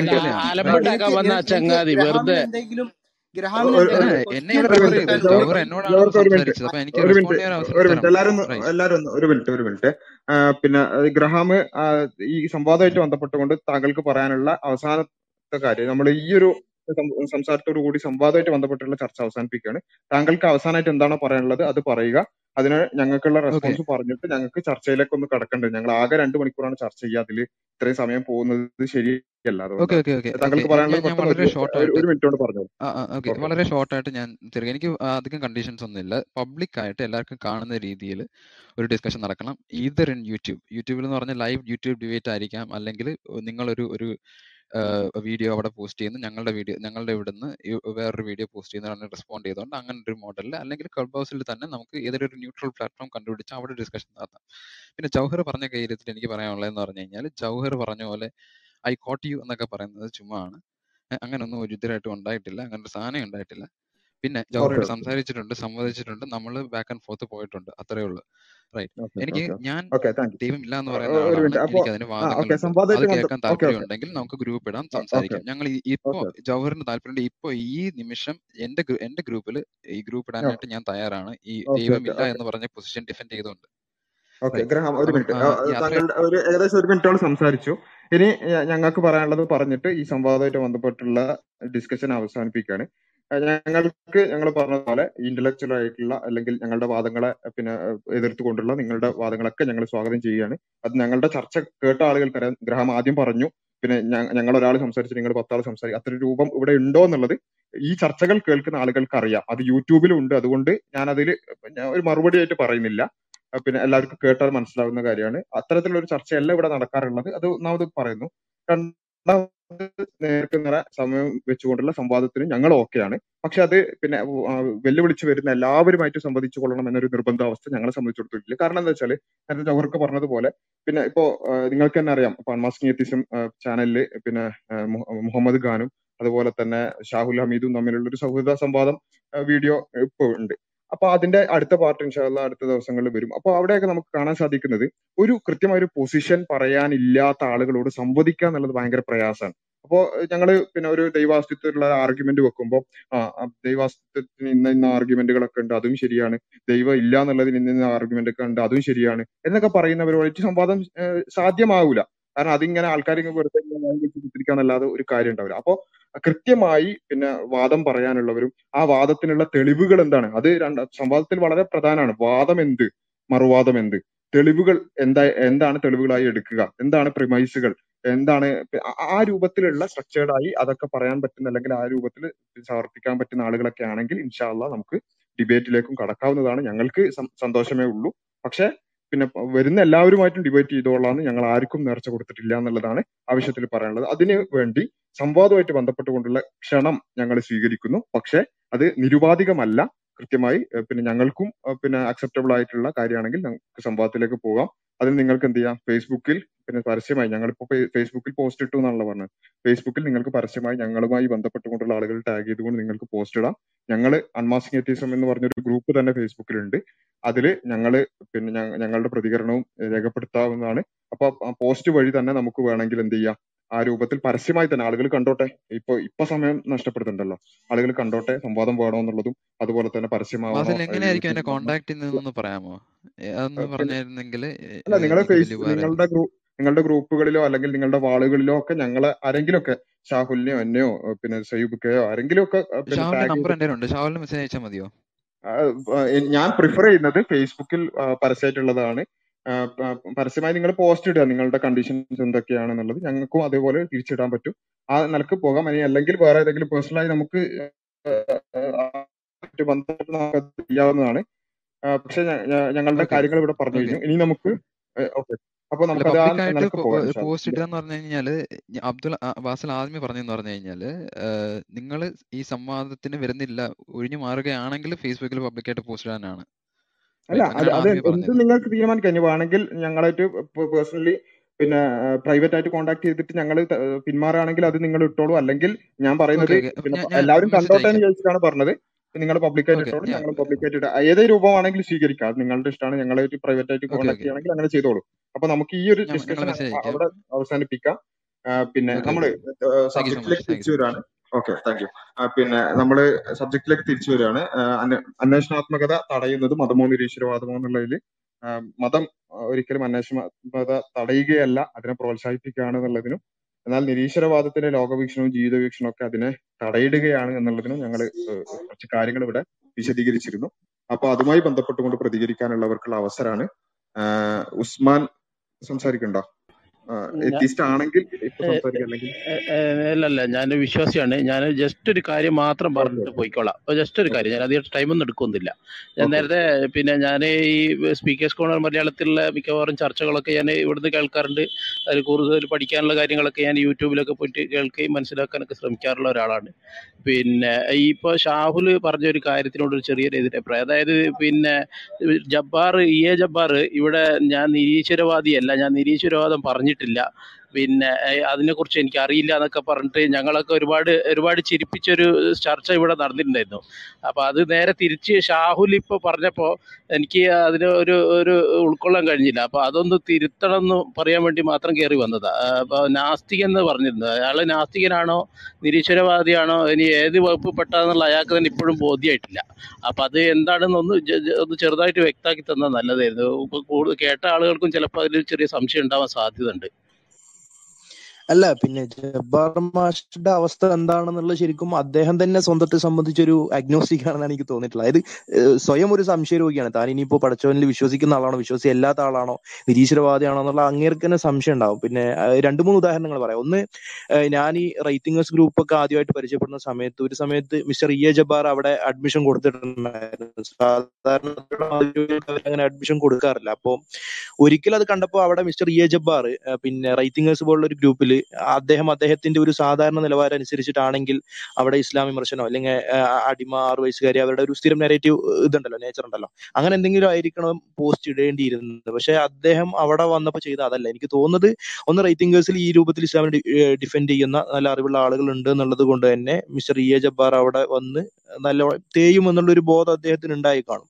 അപ്പൊ അവിടെ വന്നിട്ട് അദ്ദേഹം ചെയ്തൊരു കാര്യം എന്താണെന്നുണ്ടെങ്കിൽ ഫിലോസഫിക്കൽ ആയിട്ടുള്ള ആർഗ്യുമെന്റ്സുകൾ യൂസ് ചെയ്തുകൊണ്ട് ദർ ഈസ് നോ ഗോഡ് അല്ലെങ്കിൽ ഗോഡ് ഉണ്ടാകേണ്ട ആവശ്യം ഇവിടെ ഇല്ല എന്നുള്ളത് സമ്മ സമർത്ഥിക്കാൻ ശ്രമിക്കുകയാണ് ചെയ്തത്. അതിന് അദ്ദേഹം കുറെ എന്തൊക്കെയോ പഴയ പൊട്ട ന്യായങ്ങളൊക്കെ പിന്നെ ഉപയോഗിക്കുന്നുണ്ട്. അപ്പൊ അങ്ങനെ എത്തിയസത്തിൻ്റെതായിട്ടുള്ള നാസ്തികതയുടേതായിട്ടുള്ള ഫിലോസഫിയും കാര്യങ്ങളും അദ്ദേഹം മുമ്പ് അദ്ദേഹത്തിന്റെ പിന്നെ പല ഇടപെടലുകൾ നോക്കിക്കഴിഞ്ഞാൽ ആ രൂപത്തിലുള്ള വർത്തമാനങ്ങൾ അദ്ദേഹം ചെയ്തിട്ടുണ്ട് എന്നുള്ളൊരു റിയാലിറ്റിയാണ്. അതിന്റെ അടിസ്ഥാനത്തിലാണ് ഞാൻ അദ്ദേഹത്തിനെ നാസ്തികൻ എന്ന് വിളിക്കുന്നത്. അല്ലെങ്കിൽ ഞാൻ അല്ല, പൊതുവിൽ എല്ലാവരും അദ്ദേഹത്തെ നാസ്തികനായിട്ട് തന്നെയാണ് കാണുന്നത്. അല്ലെങ്കിൽ യുക്തിവാദി സംഘങ്ങളിലുള്ള എല്ലാവരെയും നാസ്തികരായിട്ട് തന്നെയാണ് കാണുന്നത്. അപ്പൊ സ്വാഭാവികമായിട്ടും യുക്തിവാദി സംഘടനയുടെ മലപ്പുറം ജില്ലാ പ്രസിഡന്റോ സെക്രട്ടറി ഒക്കെ ആയിട്ടുള്ള ആളെ നമ്മൾ ആ രൂപത്തിൽ തന്നെയാണല്ലോ വിളിക്കുക. പക്ഷെ അങ്ങേര് അതാണോ എന്നുള്ളത് ശരിക്കും ഒരു കോൺട്രവേഴ്സി ആണ് ആണ് പിന്നെ ഒരു വൈരുദ്ധ്യമാണ്. കാരണം അദ്ദേഹത്തിന്റെ ഈ അടുത്ത് വന്നൊരു വീഡിയോയിൽ തന്നെ അദ്ദേഹം പറയുന്നത് അദ്ദേഹം പിന്നെ ചിലപ്പോൾ ഉണ്ടാവാം ഇല്ലാതിരിക്കാൻ കോഡ്, അതെനിക്കറിയില്ല, അതെന്റെ സത്യസന്ധത കൊണ്ട് ഞാൻ പറയുന്നതാണ് എന്നൊക്കെ പറഞ്ഞിട്ടാണ് നമ്മളുടെ ഈ ഒരു ഡിബേറ്റിന് ശേഷം അദ്ദേഹം ചെയ്തൊരു വീഡിയോയിൽ പറയുന്നത്. പിന്നെ അദ്ദേഹത്തിന്റെ പ്രശ്നം എന്ന് പറഞ്ഞു കഴിഞ്ഞാൽ ഈ മതവിരോധം മാത്രമാണ്, അല്ലാതെ ഈ ഫിലോസഫിക്കലായിട്ട് എന്തൊക്കെയോ ബോധത ഉണ്ടായത് കൊണ്ടൊന്നല്ല അദ്ദേഹം പറയുന്നത്. അപ്പൊ അദ്ദേഹത്തിന് ആസ്തികനായിട്ട് ഐഡന്റിഫൈ ചെയ്യാൻ പറ്റുമോ അതല്ലെങ്കിൽ പറ്റില്ലയോ എന്നുള്ള ഇത് ഒരു പ്രശ്നം തന്നെയാണ്. എനിക്ക് തോന്നുന്നത് അദ്ദേഹത്തിന് വേണ്ടിയിട്ട് വേറെ പുതിയ കാറ്റഗറി നമ്മൾ മലയാളത്തിൽ കണ്ടെത്തണം, എന്നിട്ട് അദ്ദേഹത്തിന് അതിനെ ഉൾക്കൊള്ളിക്കാൻ കഴിയുള്ളൂ. ഇപ്പൊ തൽക്കാലം അതൊന്നും ഇല്ലാത്തതുകൊണ്ട് തന്നെ നമ്മൾ സാധാരണ യുക്തിവാദികളെ നാസ്തികർ എന്ന അഭിസംബോധന ചെയ്യുന്ന ആ രീതി അനുസരിച്ചിട്ട് ആ പറയാനുള്ളൊരു ഇതേ ഇപ്പൊ നമ്മുടെ കയ്യിലുള്ളൂ. അപ്പൊ അത് ഭാഷാപരമായിട്ടുള്ള ഒരു പരിമിതിയാണ്, തെറ്റാണെന്നുണ്ടെങ്കിൽ ക്ഷമിക്കുക. ഓക്കെ ഓക്കെ ഓക്കെ ഓക്കെ കൃത്യമാണ്. അത് പുതിയ വാക്ക് നമുക്ക് കണ്ടെത്താനുള്ള ശ്രമങ്ങൾ നടത്താം. ഓക്കെ, ശരി. അസ്സലാമു അലൈക്കും. ഒരു മിനിറ്റ് ഒരു മിനിറ്റ് ചില്ല ഒരു മിനിറ്റ് പിന്നെ നമുക്ക് ഓർഡറിലേ പോകാൻ പറ്റുള്ളൂ. അപ്പൊ ഇവിടെ ജബ്ബാർ മാഷ് നാസ്തികനാണോ അല്ല വേറെ എന്തെങ്കിലും കാറ്റഗറി ആണോ എന്നുള്ള അന്വേഷണം, ആ അന്വേഷണാത്മകത പോലും നമ്മൾ തടയേണ്ട ആവശ്യമില്ല. ഇൻഷാല്ലാ അതും അന്വേഷണം നമുക്ക് നടത്താവുന്നതാണ്. നാസ്തികരായ ആളുകൾ ചിലപ്പോൾ ആ അന്വേഷണാത്മകതയും തടഞ്ഞിട്ട് അതിലേക്ക് ഒന്നും അന്വേഷിക്കേണ്ടെന്ന് പറയും, പക്ഷെ നമുക്ക് അന്വേഷണങ്ങൾ തുടരാം. ഏതായാലും ഇപ്പോൾ ചർച്ച തുടരുകയാണ്. അടുത്തതായി സാം സംസാരിച്ചോളൂ. സാം. Okay, thank you. എനിക്ക് സബ്ജക്റ്റിനെ കുറിച്ച് ചോദിക്കാനുള്ളത്, ഇപ്പം ഇവിടെ എല്ലാം ഭൂരിഭാഗം മുസ്ലിം വിഭാഗത്തിലുള്ളതായ കാരണം ചോദിക്കുന്നതാണ്, അന്വേഷണാത്മകത തടയുക എന്ന് പറയുന്നത്. ഇപ്പം സപ്പോസ് ഖുറാനിൽ എഴുതിയേക്കുന്ന എന്തെങ്കിലും തെറ്റാണെന്ന് അന്വേഷിക്കാൻ ഇവരെയുള്ളവർ പ്രോത്സാഹിപ്പിക്കുമോ, അല്ലെങ്കിൽ അങ്ങനെ അങ്ങനെ അങ്ങനെ അന്വേഷിക്കേണ്ട കാര്യമുണ്ടോ എന്നാണ് എൻ്റെ ചോദ്യം. നമുക്ക് ക്വസ്റ്റ്യൻ മനസ്സിലായി കാണുമെന്ന് വിചാരിക്കുന്നു. കാരണം ഖുറാൻ ശരിയാണെന്ന് വിശ്വസിക്കുന്നവരാണ് യഥാർത്ഥ വിശ്വാസി. സോ അപ്പോൾ അതിൻ്റെ അത് തെറ്റാണെന്ന് ഒരു ഒരാൾ അന്വേഷിച്ചു പോയാൽ അത് വിശ്വാസത്തിനെതിരല്ലേ? അങ്ങനെ അങ്ങനെ ആ അന്വേഷണത്തെ ഒരു മതവിശ്വാസി പ്രോത്സാഹിപ്പിക്കുമോ എന്ന് എനിക്കൊരു ചോദ്യമുണ്ട്. ആ ചോദ്യം തന്നെ തെറ്റല്ലേ എന്നാണ് എൻ്റെ ഒരു അഭിപ്രായം. ഞാൻ ഇടപെടുന്നത് ക്ഷമിക്കണം. കാരണം തെറ്റാണ് എന്ന് അന്വേഷിച്ചു പോകുക എന്ന് പറഞ്ഞു കഴിഞ്ഞാൽ പിന്നെ അത് അന്വേഷണം അല്ലല്ലോ, ശരിയാണോ എന്നുള്ള ഒരു ഉറപ്പിക്കലുണ്ടാകാം, അല്ലെങ്കിൽ ആ രൂപത്തിലുള്ള അന്വേഷണം ഉണ്ടാകാം. അല്ലാതെ തെറ്റാണ് എന്ന് തെരഞ്ഞു പോകൽ എന്ന് പറഞ്ഞിട്ടുള്ള ഒരു തെരഞ്ഞുപോക്ക് എനിക്ക് പരിചയമില്ല. അതുകൊണ്ട് തന്നെ ആ ഒരു ആ ഒരു ചോദ്യം തന്നെ തെറ്റാണെന്നാണ് എനിക്ക് തോന്നുന്നത്. അല്ല, ഒരു സംഗതി എഴുതി വെച്ചത് തെറ്റാണെന്ന് നമ്മൾ അന്വേഷിക്കേണ്ട കാര്യമില്ലെന്നാണ് പറയുന്നത്. അല്ല, അന്വേഷണം എന്ന് പറഞ്ഞാൽ അത് ശരിയാണോ എന്നുള്ള അല്ല, ഇതിപ്പോ അതാ തെറ്റാവാൻ വേണ്ടി അന്വേഷിക്കുക എന്നുള്ളതും പിന്നെ അതിൽ തമ്മിൽ വ്യത്യാസമുണ്ട്. അതാണ് ഷാഹുൽ പറഞ്ഞത്. ഒരു കാര്യം കണ്ടാൽ അത് തെറ്റാണോ എന്നുള്ള അന്വേഷണമാണോ, അതല്ല ഒരു ഒരു കാര്യം എഴുതി വെച്ചാൽ അത് ശരിയാണോ എന്നുള്ള അന്വേഷണമാണോ ശരിക്കുള്ള അന്വേഷണം എന്നുള്ള നിങ്ങളുടെ ചോദ്യത്തിൽ എന്താണ് എന്നുള്ളത്. യഥാർത്ഥത്തിൽ നിങ്ങൾ എന്തെങ്കിലുമൊക്കെ ഒന്ന് പറഞ്ഞിട്ട് പിന്നെ ഒരു ഒരു പിന്നെ ഒരു ഒച്ചപ്പാടുണ്ടാക്കുക എന്നുള്ളതിനപ്പുറത്ത് കാര്യമായ വാദങ്ങൾ നിങ്ങൾക്കില്ല എന്നാണ് മനസ്സിലാക്കുന്നത്. അതായത് ഖുർആാനിലൊരു കാര്യമുണ്ട് ശരി, ഖുർആാനിൽ ഏതെങ്കിലും ഒരു ആയത്തെടുക്കുക, ആ ആയത്ത് ശരിയാണോ എന്നുള്ള അന്വേഷണം, അത് അത് ഇങ്ങനെ തെറ്റാണ് തെറ്റാകണം എന്നുള്ള അർത്ഥത്തിലുള്ള അന്വേഷണം ആണെന്നുണ്ടെങ്കിൽ അത് നിരീശ്വരവാദികൾ നടത്തുന്നുണ്ടല്ലോ. അതാണ് ഞങ്ങൾ പറഞ്ഞത്, ഒരു കാര്യം തെറ്റാകാം അല്ലെങ്കിൽ പ്രവാചകൻ ആ പ്രവാചകന്റെ വ്യക്തിത്വം മോശമാണ് എന്ന് ആദ്യം അങ്ങോട്ട് തീരുമാനിക്കുക, എന്നിട്ട് അദ്ദേഹം പറഞ്ഞതെല്ലാം തെറ്റാണെന്നുള്ള നിലക്ക് അങ്ങോട്ട് വ്യാഖ്യാനിക്കുക, ആ നിലക്ക് കുറെ അന്വേഷിക്കുക. അതാണല്ലോ നാസ്തികർ ചെയ്തുകൊണ്ടിരിക്കുന്നത്. അപ്പൊ ആ നിലക്കുള്ള അന്വേഷണം അവർ നടത്തുന്നുണ്ട്. അതാണ് അവരുടെ അന്വേഷണാത്മകതയായിട്ട് ബന്ധപ്പെട്ട് നമുക്ക് പറയാനുള്ളത്. ആ പൊതുവേ നമ്മൾ അന്വേഷിക്കുക എന്ന് പറഞ്ഞാൽ ഒരു കാര്യം എഴുതപ്പെട്ട് കിടന്നാൽ അല്ലെങ്കിൽ ഒരു ഗ്രന്ഥത്തിൽ ഒരു കാര്യം ഉണ്ടെങ്കിൽ അത് ശരിയാണോ എന്നുള്ള അന്വേഷണം നടത്തും. ശരിയാണോ ശരിയാണോ എന്നുള്ള അന്വേഷണം നമ്മളവിടെ നടത്താറുണ്ട്. അതിനെയാണ് നമ്മൾ പൊതുവെ അന്വേഷണം എന്ന് പറയാറുള്ളത്. ഓക്കെ, പിന്നെ വേറെ എന്തെങ്കിലും വാദം ഉണ്ടെങ്കിൽ പറയും. വെറുതെ നമുക്ക് പദങ്ങളിലും ഇതിലും പിടിച്ചു നിന്നിട്ടുള്ള സംസാരങ്ങൾ. നിങ്ങൾ വിശ്വാസികളാണോ? ചില്ല ഒരു മിനിറ്റ്, നിങ്ങൾ ഇടക്കിടക്കേ കയറുന്നുണ്ട്. നമ്മള് പിന്നെ നിങ്ങളുടെ സംശയം അല്ല, നിങ്ങളുടെ സംശയം ചോദിക്കാൻ വേണ്ടിയിട്ടാണ് നിങ്ങൾക്ക് ഓർഡർ ഉള്ളത്. ഇവിടെ ആൾക്കാർ അതിനു മുമ്പേ കയറിയുന്ന ആളുകൾ പിന്നെ വെറുതെ ഒന്നല്ലല്ലോ, അവർക്ക് സംസാരിക്കാനുണ്ട്, അവരും ഉണ്ടാതിരിക്കുന്നത്. ഒരു വാക്കുത്തരല്ലേ ഉള്ളൂ. ഓക്കെ, താങ്കളെ ഞാൻ ബഹുമാനപൂർവ്വം ഓഡിയൻസിലേക്ക് മാറ്റുന്നുണ്ട്. അപ്പോ പിന്നെ സാം വേറെന്തെങ്കിലും ഡോക്ടർ സയ്യൂബിന് അതെ ആ ഓക്കെ സയ്യൂബിന് എന്തെങ്കിലും പറയാനുണ്ടെങ്കിൽ പറഞ്ഞു പറയാനുണ്ടോ? അതോ ഞാൻ ആ ചോദ്യം ഒന്നും കൂടെ ചോദിക്കട്ടെ. അപ്പം ശരിയാണോ എന്ന് ചോദിക്കുന്നത് തന്നെ അത് സംശയം ഉണ്ടായിട്ടല്ലേ നമ്മൾ അന്വേഷിക്കുന്നത്. അപ്പോൾ അത് തെറ്റാകാനുള്ള സാധ്യത ഉണ്ടെന്നൊരു വിശ്വാസി വിശ്വാസിക്ക് മനസ്സിൽ തോന്നിയാൽ തന്നെ അതൊരു പാപമല്ലെന്ന് ഞാൻ ചോദിക്കുന്നത്. ഇപ്പോൾ ഖുറാനിൽ എഴുതിയത് എല്ലാം ശരിയാണെന്നല്ലേ ഇവിടെയുള്ള എല്ലാവരും ഇസ്ലാം മതവിശ്വാസികൾ വിശ്വസിക്കുന്നത്. സോ അത് പിന്നെയും ശരിയാണോ എന്ന് അന്വേഷിക്കുന്നത് തന്നെ ഒരു പാപമല്ലേ എന്നാണ് ഞാൻ ചോദിക്കുന്നത്. അങ്ങനെ അന്വേഷിക്കാൻ പാടുണ്ടോ ഒരു വിശ്വാസം? ഓക്കെ, അതാണ് ഉദ്ദേശിക്കുന്നത് എങ്കിൽ നമ്മളിവിടെ ആദ്യം അടിസ്ഥാനപരമായി മനസ്സിലാക്കേണ്ടത് ഖുർആൻ ശരിയാണ് എന്ന് എന്ത് അടിസ്ഥാനത്തിലാണ് ഒരു വിശ്വാസി വിശ്വസിക്കുന്നത്. അവനെ സംബന്ധിച്ചിടത്തോളം ഇത് ദൈവത്തിൽ നിന്നതാണ് എന്നുള്ള ഒരു ബോധ്യത്തിന്റെ അടിസ്ഥാനത്തിലാണ് ഖുർആൻ ശരിയാണ് എന്ന് വിശ്വസിക്കുന്നത്. ദൈവത്തിൽ നിന്നാണ് എന്ന് ബോധ്യമുണ്ടെങ്കിൽ ആ ദൈവം പിന്നെ സ്വാഭാവികമായും ആ ദൈവത്തിന്റെ കുറെ ആട്രിബ്യൂട്ടുകൾ ഉണ്ടാകും. അതായത് എല്ലാം അറിയുന്നവൻ, അതായത് സ്വന്തം ഇപ്പൊ നമുക്ക് എല്ലാവർക്കും ഇവിടെ നമ്മൾ സംസാരിക്കുന്ന മനുഷ്യന്മാരായ എല്ലാവർക്കും അവരുടേതായ പരിമിതികളുണ്ട്. പിന്നെ അറിവിനും അതുപോലെ തന്നെ കഴിവിനും ചിന്തക്കും എല്ലാറ്റിനും പരിമിതികളുണ്ട്. ആ പരിമിതികൾക്ക് അതീതമായിക്കൊണ്ട് എല്ലാ എല്ലാം അറിയുന്ന പടച്ചവനിൽ നിന്നുള്ളവനാണ് പടച്ചവനിൽ നിന്നാണ് ഈ വചനങ്ങൾ എന്ന ബോധ്യമുള്ള ഒരാളെ സംബന്ധിച്ചിടത്തോളം പിന്നെ അവിടെ എന്തില്ല, പിന്നെ തെറ്റാവാനുള്ള ചാൻസ് എന്ന് പറയുന്ന സംഭവം ഇല്ല. അപ്പൊ ആ നിലക്ക് നോക്കുകയാണെങ്കിൽ വിശ്വാസികളെ സംബന്ധിച്ചിടത്തോളം തെറ്റാവാനുള്ള ചാൻസിനെ കുറിച്ചുള്ള ഒരു വേവലാതി അവരെ സംബന്ധിച്ചിടത്തോളം ഇല്ല. പക്ഷെ അത് എന്തിന്റെ അടിസ്ഥാനത്തിലാണ്? ഇത് ബോധ്യപ്പെടാനുള്ള ഒരു അന്വേഷണവും ആ അന്വേഷണത്തിലൂടെ ബോധ്യപ്പെട്ട ഒരു വസ്തുതയുടെ അടിസ്ഥാനത്തിലുള്ള ഒരു കാര്യമാണ് അത് എന്നുള്ളതാണ്. അതും ഇതും തമ്മിൽ യാതൊരു തരത്തിലും പിന്നെ ബന്ധിപ്പിക്കാൻ നമുക്ക് സാധിക്കില്ല എന്നുള്ളതാണ് പിന്നെ പറയാനുള്ളത്. ഡോക്ടർ സയൂബ് എന്തെങ്കിലും ആഡ് ചെയ്യാനുണ്ടെങ്കിൽ ആഡ് ചെയ്യാം. അല്ലെ നജീബ്ക്ക സംസാരിക്കണ്ടോ? അല്ല, എനിക്ക് തോന്നുന്നത് അദ്ദേഹത്തിന്റെ സംശയം എന്താണെന്ന് കുറച്ചും കൂടെ വ്യക്തമാക്കാന്ന് അയാൾ പറഞ്ഞല്ലോ. അപ്പൊ ഒന്ന് ഒന്നുകൂടെ വ്യക്തമാക്കട്ടെ അദ്ദേഹം. ഓക്കെ, അല്ല എൻ്റെ ചോദ്യം ഇത് തന്നെയാണ്. ഒരു ഒരു ബുക്ക് അത് ശരിയോ തെറ്റോ ഇപ്പം അന്വേഷണം നമുക്ക് എന്തും അന്വേഷിക്കാമല്ലോ. ഇപ്പം പണ്ട് എഴുതി വെച്ച എന്ത് കാര്യങ്ങളും നമുക്കത് അന്വേഷിക്കാം, തെറ്റാണോ ശരിയാണോ അല്ലെങ്കിൽ അത് എന്ത് എന്ത് എന്തും നമുക്ക് അന്വേഷിക്കാം അതിനെക്കുറിച്ച്. ഇപ്പം ചിലപ്പം ഇത് തെറ്റാണോ എന്ന് അന്വേഷിക്കുമ്പോഴായിരിക്കും ചിലപ്പം നമുക്ക് വേറെ എന്തെങ്കിലും കണ്ടുപിടിക്കാൻ പറ്റുന്നത്, അല്ലെങ്കിൽ ഇത് ശരിയാണോ എന്ന് അന്വേഷിക്കാം. പക്ഷേ ഒരു സാധനം ശരിയാണെന്ന് നമ്മൾ മനസ്സിൽ അടിയുറച്ച് വിശ്വസിച്ച് കഴിഞ്ഞാൽ പിന്നെ അതിനെക്കുറിച്ച് അന്വേഷിക്കേണ്ട കാര്യമില്ല. സോ ഒരു വിശ്വസിക്ക് ഈ ഈ ബുക്കിൽ എഴുതി വെച്ചത് ഇത് ദൈവം ഉണ്ടാക്കി എന്ന് അവർ വിശ്വസിച്ച് കഴിഞ്ഞാൽ, പ്രപഞ്ചം മുഴുവൻ ദൈവം ഉണ്ടാക്കി എന്ന് വിശ്വസിച്ച് കഴിഞ്ഞാൽ പിന്നെ അവർ എന്ത് എന്തിനെക്കുറിച്ചാണ് അവർ അന്വേഷിക്കുന്നത്? എന്ത് എന്താണ് അവർക്ക് അന്വേഷണത്തിൽ കണ്ടുപിടിക്കാൻ പോകുന്നത്? അതാണെങ്കിൽ നിങ്ങളുടെ സംശയം ഞാൻ പറയാം. ഒന്ന്, ആ വിശ്വാസി എങ്ങനെയാണ് ആ ഗ്രന്ഥത്തിലുള്ളത് ശരിയാണ് എന്ന് മനസ്സിലാക്കുന്നത്? അവർ ഒരു അന്വേഷണം നടത്തിയിട്ടാണല്ലോ മനസ്സിലാക്കുക. അപ്പൊ അവിടെ തന്നെ ഒരു അന്വേഷണം ആവശ്യമാണ്. രണ്ടാമത്തെ സംഗതി, നിങ്ങൾ എന്ന് വിചാരിച്ചോ, ഇപ്പൊ സാമിന്റെ മുമ്പിൽ ഖുർആൻ എന്ന് പറയുന്ന ഒരു പുസ്തകം വരികയാണെന്ന് വിചാരിച്ചോ, നിങ്ങളത് അന്ധമായി കയറി വിശ്വസിക്കുകയല്ലോ ചെയ്യുക. അതിനെക്കുറിച്ച് പഠിക്കും, മനസ്സിലാക്കും, അന്വേഷിക്കും. അത് ശരിയാവുന്നത് എങ്ങനെയാണ്, അതിന്റെ വെല്ലുവിളികൾ എങ്ങനെയാണ്. ഒരു ഉദാഹരണം പറഞ്ഞാൽ ഖുർആൻ കുറേയധികം വെല്ലുവിളികൾ മനുഷ്യരുടെ മുമ്പിൽ വെക്കുന്നുണ്ട്.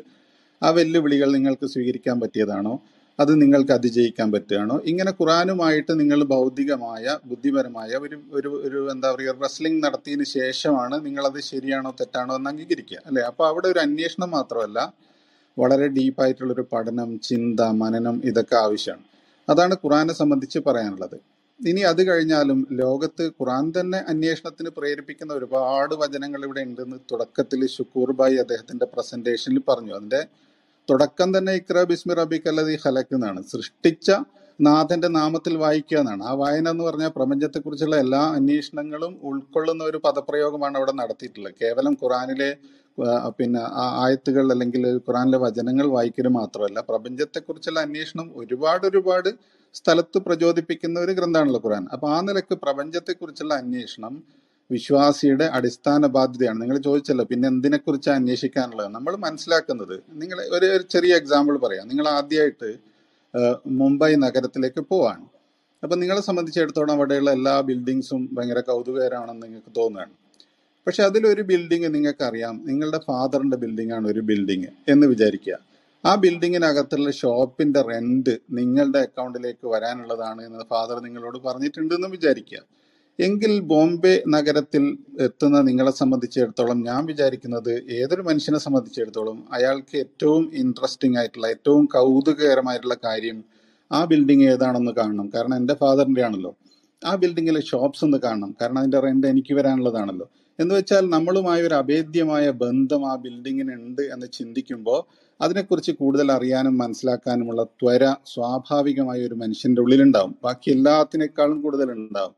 ഇതുപോലെ ഒരു വിശ്വാസിയെ സംബന്ധിച്ചിടത്തോളം ദൈവത്തിന്റെ സൃഷ്ടിയാണ് ഈ പ്രപഞ്ചം എന്ന് മനസ്സിലാക്കി കഴിഞ്ഞാൽ, അതായത് കേവല ദൈവമല്ല, എൻ്റെ ദൈവം, എൻ്റെ സൃഷ്ടാവിൻ്റെ തന്നെ മറ്റൊരു വിസ്മയ സൃഷ്ടിയാണ് എൻ്റെ ചുറ്റുമുള്ളതെന്ന് മനസ്സിലാക്കി കഴിഞ്ഞാൽ ഓരോന്നിലേക്കും അന്വേഷിക്കാനും അറിയാനും കൂടുതൽ ആണ്ടിറങ്ങാനുമുള്ള പ്രചോദനം അവൻ്റെ ഉള്ളിൽ വൈകാരികമായി തന്നെ ഉണ്ടാകും. ഇതൊരു അന്വേഷണം കേവല ക്യൂരിയോസിറ്റി മാത്രമല്ല, അവൻ്റെ ഒരു ഒരു ഇമോഷണൽ അറ്റാച്ച്മെന്റിന്റെ കൂടി ഭാഗമാണ് അന്വേഷണം എന്ന് പറയുന്നത്. ആ അർത്ഥത്തിൽ പ്രപഞ്ചത്തിലെ ഓരോ കാര്യങ്ങളെക്കുറിച്ചും റിസർച്ച് നടത്താനും പഠിക്കാനുമുള്ള ത്വര വിശ്വാസിയുടെ ഉള്ളിലുണ്ടാകും. അത് നിങ്ങൾ നേരത്തെ ചോദിച്ചല്ലേ എന്തിനെക്കുറിച്ച് അന്വേഷിക്കാം.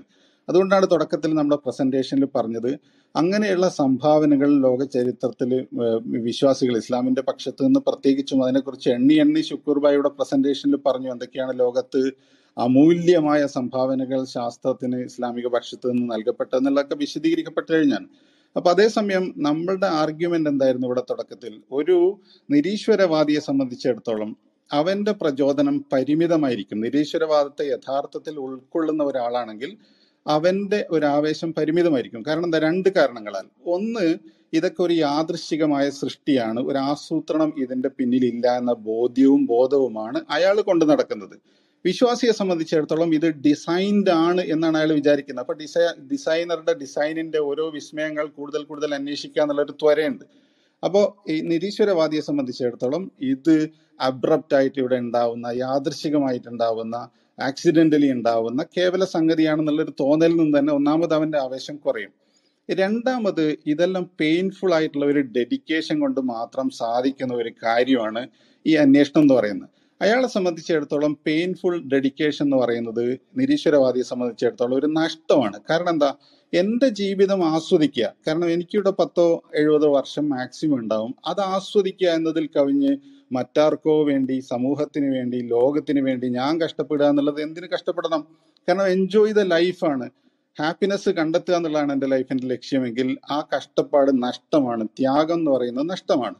വിശ്വാസിയെ സംബന്ധിച്ചിടത്തോളം അങ്ങനെയല്ല. ഞാനിവിടെ അനുഷ്ഠിക്കുന്ന ഓരോ ത്യാഗത്തിനും, മറ്റു മനുഷ്യർക്ക് വേണ്ടി ഞാൻ ചെയ്യുന്ന ഓരോ, അനുഭവിക്കുന്ന ഓരോ പ്രയാസത്തിനും എനിക്ക് ഇതിനേക്കാളും വലിയ പ്രതിഫലവും നന്മയും വരാനുണ്ട് എന്ന ബോധ്യവും ബോധവും അയാൾക്കുണ്ട്. കാരണം അയാൾ പരലോകത്തിൽ വിശ്വസിക്കുന്ന ആളാണ്. ഈ ജീവിതം കേവലമായി അർത്ഥരഹിതമായ ഒന്നല്ല എന്ന് വിചാരിക്കുന്ന ആളാണ്. അപ്പൊ ഈ പ്രധാന കാരണങ്ങൾ കൊണ്ട് തന്നെ എപ്പോഴും നാസ്തികനേക്കാൾ ഈ പ്രപഞ്ചത്തെക്കുറിച്ച് പഠിക്കാനും അന്വേഷിക്കാനും മനനം ചെയ്യാനുമുള്ള താല്പര്യം വിശ്വാസികൾക്കാണ് ഉണ്ടാവുക. അതേസമയം യഥാർത്ഥത്തിൽ നിരീശ്വരവാദത്തിൽ വിശ്വസിക്കുന്ന, അതിന്റെ തത്വങ്ങൾ ഉൾക്കൊള്ളുന്ന ആളുകൾക്ക്, നിങ്ങൾ ചോദിക്കും ചിലപ്പോൾ നിരീശ്വരവാദിയായ ശാസ്ത്രജ്ഞന്മാരില്ലേ എന്നൊക്കെ ചോദിക്കാം, പക്ഷെ യഥാർത്ഥത്തിൽ നിരീശ്വരവാദം മുന്നോട്ട് വെക്കുന്ന ജീവിത സങ്കല്പം ഉൾക്കൊണ്ട് കഴിഞ്ഞാൽ അയാൾക്ക് സയന്റിഫിക് ഒരു സയന്റിസ്റ്റ് ആവുക എളുപ്പമല്ല. കാരണം ഈ കാരണങ്ങൾ അയാളെ തടഞ്ഞുകൊണ്ടിരിക്കും, അയാൾക്ക് മുമ്പിൽ പ്രതിബന്ധമായിട്ടുണ്ടാകും. ഇതാണ് നമ്മൾ മുന്നോട്ട് വെച്ച ആർഗ്യുമെന്റ്. അതിനെക്കുറിച്ച് നിങ്ങൾക്ക് എന്താണ് പറയാനുള്ളത് എന്ന് വെച്ചാൽ പറയാം.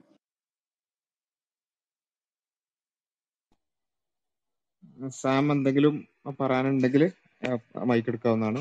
അതുപോലെ തന്നെ എത്തിസ്റ്റുകളായ ആളുകൾ ആരെങ്കിലും ഉണ്ടെങ്കിൽ ഹാൻഡ് റൈസ് ചെയ്യണം. ഇൻഷാ അല്ലാഹ് അവർക്കാണ് പ്രിഫറൻസ് കൊടുക്കുന്നത്. വിശ്വാസികൾ ഉണ്ടെങ്കിൽ അവർക്ക് അതിനുശേഷം സംസാരിക്കാം. ഇൻഷാ അല്ലാഹ് സാമിന് എന്തെങ്കിലും ആഡ് ചെയ്യാനുണ്ടോ? എന്നെ ജീവിക്ക ചോദിച്ച ചോദ്യമായിട്ട് ബന്ധപ്പെട്ടും എന്തെങ്കിലും പറയാനുണ്ടെങ്കിൽ പറയാം, ഇല്ലെങ്കിൽ അടുത്ത ആളിലേക്ക് പോവാം.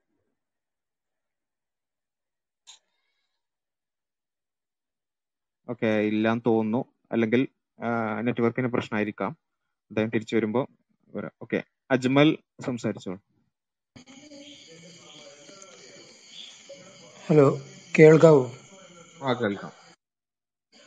എനിക്ക് ഹൺഡ്രഡ് പെർസെന്റേജ് ഇസ്ലാമിൽ വിശ്വസിച്ചുകൊണ്ട് ഏലിയനെ കുറിച്ചോ അല്ലെങ്കിൽ ഹാബിറ്റബിൾ സോൺ അല്ലെങ്കിൽ മാർസിൽ ജീവിക്കാൻ പറ്റുമോ എന്നതിനൊക്കെ കുറിച്ച് പഠിക്കാൻ പറ്റുമോ? ഇസ്ലാം അതിനെ എന്നെ പ്രോത്സാഹിപ്പിക്കുമോ? ഹലോ, അത്രേ ഉള്ളൂ ചോദ്യം, അത്രേ ഉള്ളൂ.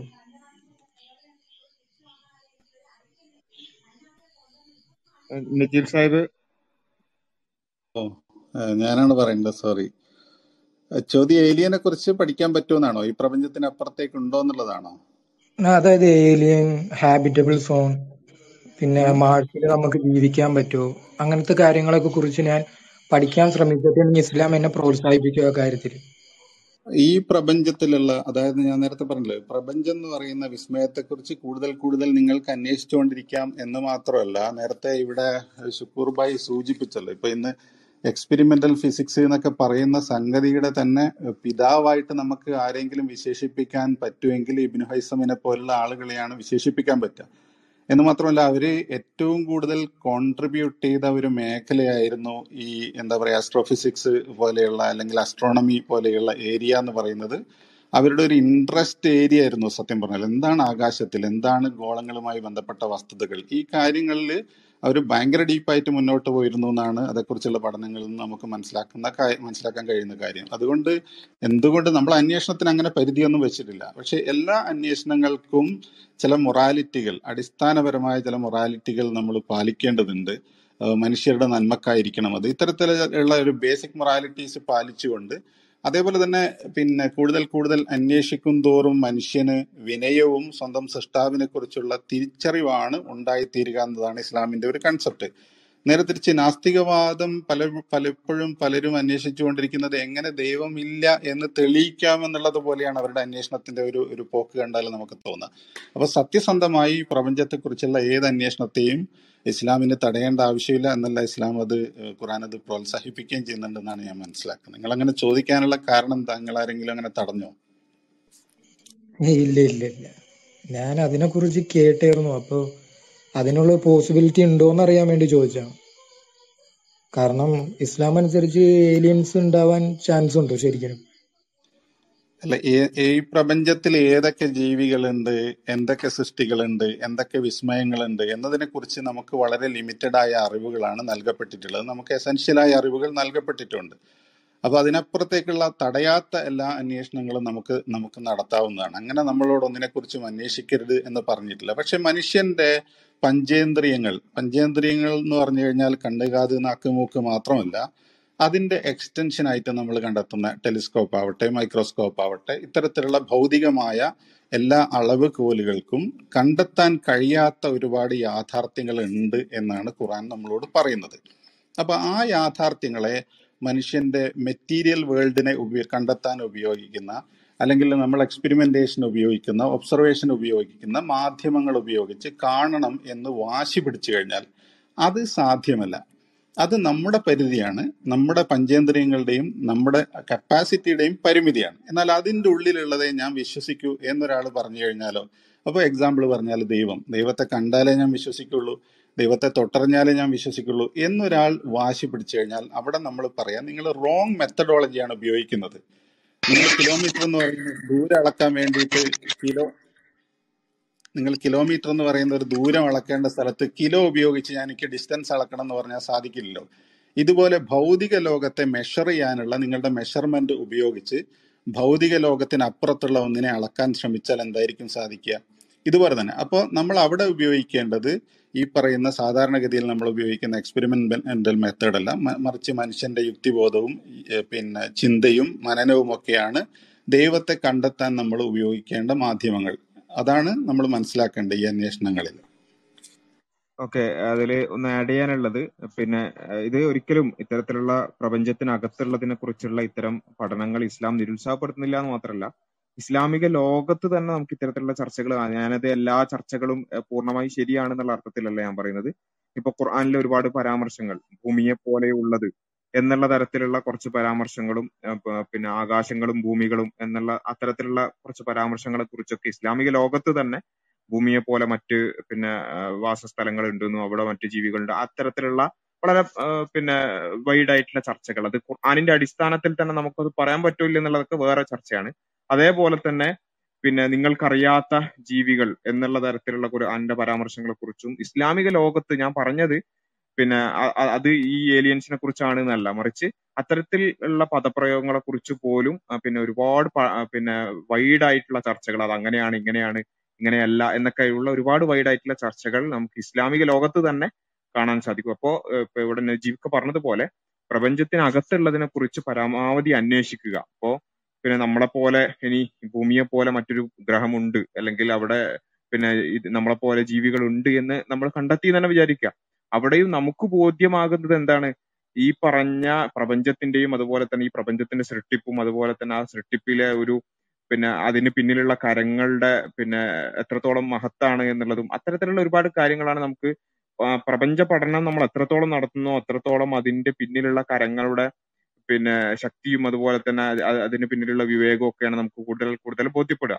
അതുകൊണ്ട് തന്നെ ഇസ്ലാം പ്രപഞ്ചത്തിനകത്തുള്ളതിനെ കുറിച്ചുള്ള പഠനത്തെ പൂർണ്ണമായും പ്രോത്സാഹിപ്പിക്കുക തന്നെയാണ് ചെയ്യുന്നത്. ഇസ്ലാമിക ലോകത്ത് പോലും അത്തരത്തിലുള്ള ചർച്ചകൾ, ഇവിടെ പറഞ്ഞതുപോലെയുള്ള ചർച്ചകളൊക്കെ ഖുർആനിന്റെ അടിസ്ഥാനത്തിൽ തന്നെ ഒരുപാട് നമുക്ക് കാണാൻ സാധിക്കും എന്ന് കൂടി സൂചിപ്പിക്കുകയാണ്. അടുത്ത ആളിലേക്ക് പോകാൻ തോന്നുന്നുണ്ട്.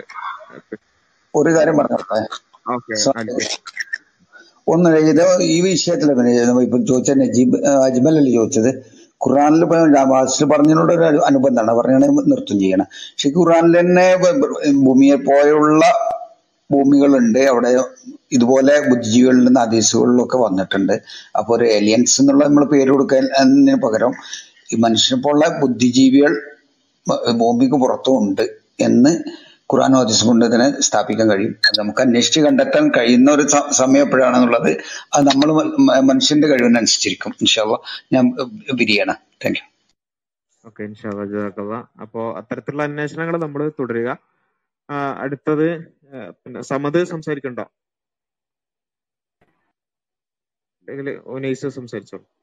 അല്ല, എനിക്ക് എനിക്കൊരു ക്വസ്റ്റ്യൻ ചോദിക്കാനുണ്ട്.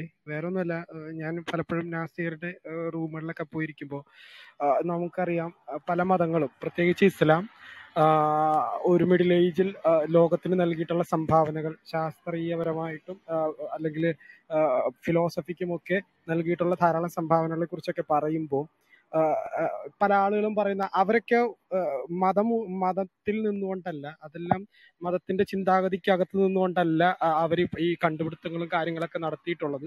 മാത്രമല്ല, മനുവലിസ്റ്റിക്കിനെ പോലെയുള്ള ആൾക്കാർ പറയുന്നത് അത് മുത്തസല എന്ന് പറയുന്ന ഒരു പ്രത്യേക വിഭാഗം ഫ്രീ തിങ്കേഴ്സ് ആണ് എന്നുള്ള ഒരു വാദമാണ്.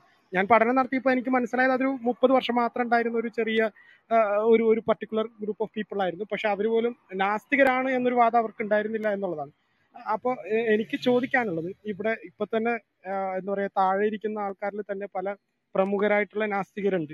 അവരെല്ലാം ഈ ക്ലബ് ഹൗസിനകത്ത് ഒരു ഒരു വ്യാപകമായി പ്രചരിപ്പിക്കുന്നത് ഈ പറയുന്ന മിഡിൽ ഏജിലുണ്ടായിട്ടുള്ള കണ്ടുപിടുത്തങ്ങളെല്ലാം തന്നെ ഒരിക്കലും കണ്ടുപിടുത്തങ്ങൾ നടത്തിയിട്ടുള്ള പല ആളുകളും അവരൊന്നും ഇപ്പൊ മൂസൽ ഖവാരിസ്മിയോ അല്ലെങ്കിൽ തൂസിയെ പോലെയുള്ള ആളുകൾ ഇവരൊന്നും ഇസ്ലാമിന്റെ വക്താക്കളായിരുന്നില്ല. അവര് അവരുടെ വീക്ഷണങ്ങളൊന്നും ഇസ്ലാമിന്റെ അല്ല. ഇതെല്ലാം കുറച്ച് നമുക്കറിയാം, അത് ഏകദേശം എട്ടാം നൂറ്റാണ്ട് തുടങ്ങി പതിനാലാം നൂറ്റാണ്ട് വരെ ഉണ്ടായിരുന്ന ഒരു പ്രത്യേക പീരീഡ് ആയിരുന്നു. അത് ചെങ്കിസ് ഖാന്റെ ആക്രമണം അത്തരത്തിലുള്ള കാര്യങ്ങളെല്ലാം അതിന് കോട്ടം തട്ടിയിട്ടുണ്ട് തീർച്ചയായിട്ടും. പക്ഷെ അവർ പറയുന്ന അതുപോലും അല്ല, ആ ചരിത്രത്തെ പോലും നിഷേധിച്ച് അതിനെയും പിന്നെയും ചുരുക്കി ഒരു ഒരു പ്രത്യേക പീരീഡിലെ ഒരു ചെറിയ കാലയളവിലോട്ട് ചുരുക്കി അതിനകത്തുള്ള ആൾക്കാരും തന്നെ ഇസ്ലാമികവാദികളല്ലായിരുന്നു എന്നൊരു വാദം ഉന്നയിക്കാറുണ്ട്.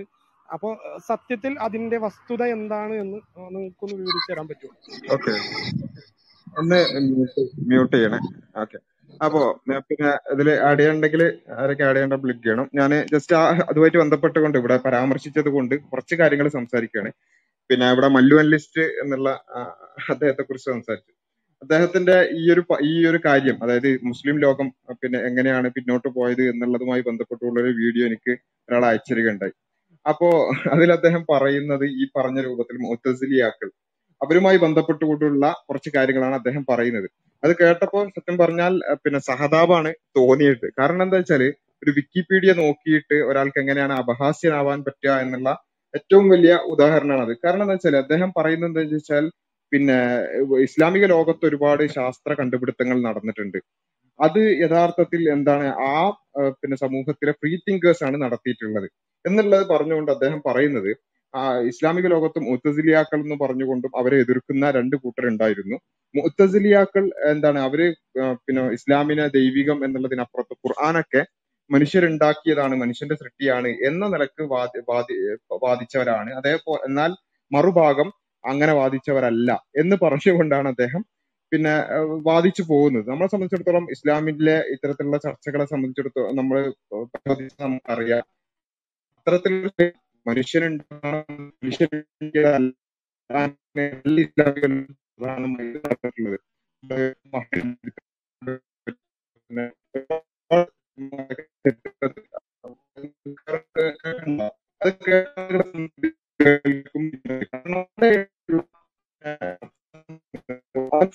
എന്നുള്ളതാണ്.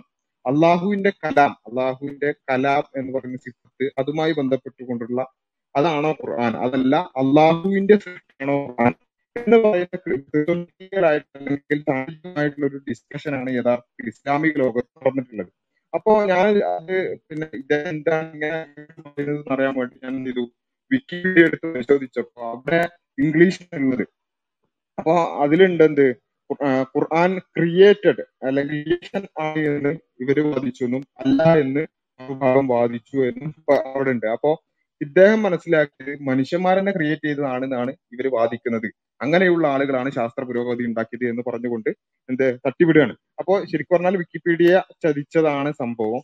അപ്പോൾ യഥാർത്ഥത്തിൽ ഇസ്ലാമിക ലോകത്തുള്ള ചർച്ച എന്ന് പറയുന്നത് ഖുർആൻ സൃഷ്ടിയാണോ കലാമാണോ എന്നുള്ളത്, മനുഷ്യൻ സൃഷ്ടിച്ചതാണോ അല്ലേ എന്നുള്ള ചർച്ച അല്ല എന്നുള്ളതും, മറിച്ച് അത് അള്ളാഹുവിന്റെ സൃഷ്ടി സൃഷ്ടി എന്ന് പറയാൻ പറ്റുമോ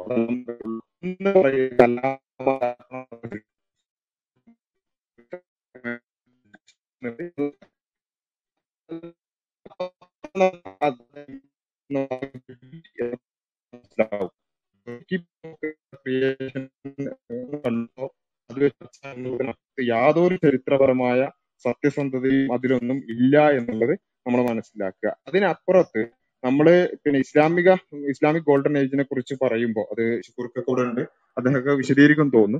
ഇസ്ലാമിക് ഗോൾഡൻ ഏജിൽ നമ്മൾ പറയുന്നത് അവിടെയുള്ള എല്ലാ ശാസ്ത്രജ്ഞന്മാരും ഒരേപോലെ ഇസ്ലാം ജീവിച്ച് ജീവിച്ച ആളുകളാണ് എന്നുള്ളതിനപ്പുറത്ത് ഇസ്ലാം ഉണ്ടാക്കിയെടുത്ത ഒരു സാമൂഹിക വ്യവസ്ഥ, പഠനത്തിനും ഗവേഷണത്തിനും എല്ലാം പ്രോത്സാഹനം നൽകുന്ന രൂപത്തിലുള്ള ഒരു സാമൂഹിക ചുറ്റുപാട് ഇസ്ലാം ഉണ്ടാക്കുകയും അതിൽ പിന്നെ നേരത്തെ പറഞ്ഞതുപോലെ പള്ളി ഇമാമുമാരും അതുപോലെ തന്നെ പണ്ഡിതന്മാരും ഒക്കെയാണ്, ഇസ്ലാമിക പണ്ഡിതന്മാരും ഒക്കെയാണ് പലപ്പോഴും ഇത്തരം പഠനങ്ങൾക്ക് നേതൃത്വം നൽകുന്നതായിട്ട് നമുക്ക് നേരത്തെ ഇവിടെ ഷുക്കൂർക്ക പേരെടുത്ത് തന്നെ ഒരുപാട് വിശദീകരിച്ചു. അതിനപ്പുറവും നമുക്ക് ഒരുപാട് കാണാൻ സാധിക്കും. പിന്നെ പിന്നെ ഒരുപാട് പിന്നെ ശാസ്ത്ര ശാഖകളുടെയൊക്കെ പിതാക്കന്മാരായി അറിയപ്പെടുന്ന ആളുകൾ പോലും അവരുടെ ഗവേഷണത്തിന്റെ ഒരു ഒരു ഒരു മോട്ടീവായി അവർ പറയുന്നത് ഖുർആൻ പറഞ്ഞിട്ടുള്ള പഠിക്കുക, മനസ്സിലാക്കുക, പ്രപഞ്ചത്തെക്കുറിച്ച് പഠിക്കുക എന്നുള്ള തരത്തിലുള്ള ഖുർആന്റെ അധ്യാപനങ്ങളാണ് അവരുടെ മോട്ടീവായിട്ട് പോലും പറയുന്നത്. അപ്പൊ ആ രൂപത്തിൽ ഉള്ള പിന്നെ ഇസ്ലാമിക ചുറ്റുപാടും അല്ല അതുപോലെ തന്നെ ഇസ്ലാമിക പിന്നെ സമൂഹ വ്യവസ്ഥിതിയുമാണ് യഥാർത്ഥത്തിൽ അത്തരത്തിലുള്ള ഒരു കാര്യത്തിന് അവരെ പിന്നെ പ്രാപ്തരാക്കിയിട്ടുള്ളത് എന്നുള്ളത് ചരിത്രം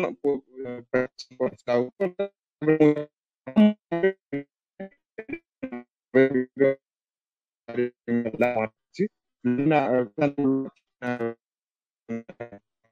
അത് എന്നുള്ളതും, അതൊരിക്കലും ഖുർആൻ മനുഷ്യന്റെ സൃഷ്ടിയാണ് എന്നുള്ളൊരു വാദമോ അല്ലെങ്കിൽ അത്തരത്തിലുള്ള ഒരു സ്വതന്ത്ര ചിന്തയോ ഒന്നും അല്ല പിന്നെ അവർക്ക് പോലും ഉണ്ടായിരുന്നത് എന്നുള്ളത് നമുക്ക് മനസ്സിലാക്കാം. മുത്തസിലിയാക്കളെ സംബന്ധിച്ചിടത്തോളം വിശ്വാസപരമായി ഒരുപാട് പിഴച്ച ആളുകളാണ് പിന്നെ അഹ്ലുസ് സുന്നത്തി വൽ ജമാഅത്തായിട്ടൊക്കെ ബന്ധപ്പെട്ട് നോക്കുമ്പോൾ ഒരുപാട് പ്രശ്നങ്ങൾ അവർക്കുണ്ട്. പക്ഷെ അതൊന്നും ഒരിക്കലും ഫ്രീ തിങ്കേഴ്സോ മറ്റോ കാര്യങ്ങളോ അല്ല എന്നുള്ളത് നമ്മൾ മനസ്സിലാക്കുക. അത് വിക്കിപീഡിയ നോക്കി പിന്നെ കാര്യങ്ങൾ വിശദീകരിക്കുമ്പോൾ സംഭവിക്കുന്ന അബദ്ധങ്ങളാണെന്നാണ് മനസ്സിലാക്കുന്നത്. ഷുക്കൂർക്ക നജീബ് എന്തെങ്കിലും ആഡ് ചെയ്യാനാണെങ്കിൽ ആഡ് ചെയ്യാം, അല്ലെങ്കിൽ ഞാനൊന്ന് ആഡ് ചെയ്യട്ടെ. ഓക്കെ ഓക്കെ സാരി, ഞാന് ഇപ്പൊ എന്റെ മുന്നില് ഖസ്വീനിയുടെ അജായിബുൽ മഖ്ലൂഖാത്ത് എന്ന് പറയുന്ന ഗ്രന്ഥമുണ്ട്. അദ്ദേഹം പ്രപഞ്ചത്തെക്കുറിച്ച് നിരീക്ഷിക്കുകയും അത് സംബന്ധമായി രേഖപ്പെടുത്തി വെക്കുകയും ചെയ്ത പ്രസിദ്ധമായൊരു ഗ്രന്ഥമാണ് ഈ ഖസ്വീനി. ഒരു യുക്തിവാദിയോ അല്ലെങ്കിൽ അതുപോലെ മതനിഷേധിയോ ഒക്കെ ആണ്. അതിന്റെ അടിസ്ഥാനത്തിലാണ് അവർക്ക് പ്രപഞ്ച നിരീക്ഷണത്തെ മറ്റുമൊക്കെ സാധ്യമായത് എന്ന് പറയുന്നവർ അവരുടെ ഗ്രന്ഥമൊന്ന് അതിന്റെ ആമുഖമെങ്കിലും ഒന്ന് മറിച്ചു നോക്കണം എന്നതാണ് അതിന് വിനീതമായി പറയാനുള്ളത്. അദ്ദേഹത്തിന്റെ ഗ്രന്ഥത്തിന്റെ തുടക്കം ബിസ്മില്ലാഹിർ റഹ്മാനിർ റഹീം വസല്ലല്ലാഹു അലാ സയ്യിദിനാ മുഹമ്മദി വഅലാ അലിഹി വസ്വഹ്ബിഹി വസല്ലം എന്ന് സാധാരണ ഔപചാരികമായി ബിസ്മിയും സ്വലാത്തും ഒക്കെ ചൊല്ലി തുടങ്ങുകയാണ്. അങ്ങനെ ദീർഘമായ വളരെ നീണ്ട ഒരു പാരഗ്രാഫിലൂടെ ഈ പറയുന്ന ദൈവസ്തുതിയും പ്രവാചകർ സല്ലല്ലാഹു അലൈഹി വസല്ലമയെ കുറിച്ചുള്ള വാഴ്ത്തുകളും ഒക്കെ നടത്തിയതിനു ശേഷം അദ്ദേഹം അദ്ദേഹത്തിന്റെ ഗ്രന്ഥത്തിന്റെ താല്പര്യ രചനാ താല്പര്യത്തിലേക്ക് കടക്കുന്നത് ഇങ്ങനെയാണ്: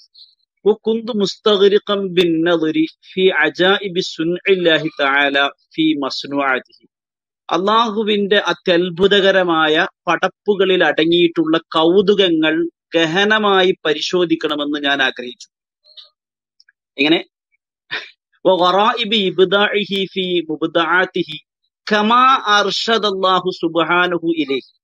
അള്ളാഹുവിന്റെ അത്യ അത്യ അത്ഭുതകരമായ പടപ്പുകളെ കുറിച്ച് നിരീക്ഷിക്കാൻ എന്തുകൊണ്ട് കമാ അർഷദ് അള്ളാഹു സുബ്ഹാനഹു ഇലൈഹി ഹൈസു ഖാല അഫലം യൻദുറു ഇലസ്സമാഇ ഫൗഖഹും കൈഫ ബനൈനാഹാ വസയ്യനാഹാ വമാ ലഹാ മിൻ ഫുറൂജ്.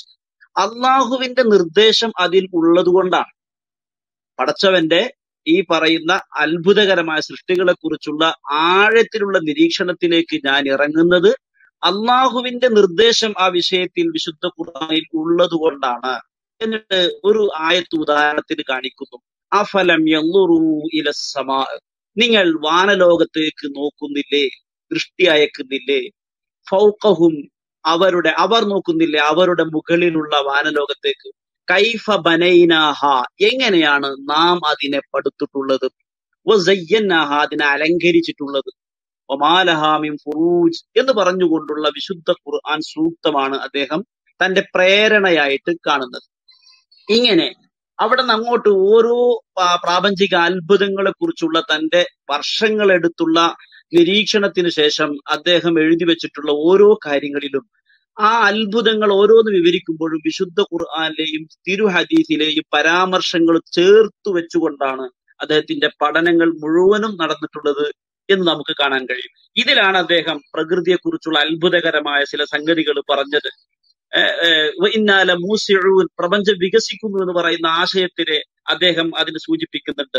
ഭൂമിയും കടലുകളും അന്തരീക്ഷവും മരുഭൂമിയിലെ വളയം പോലെ വളരെ ചെറുതാണ്.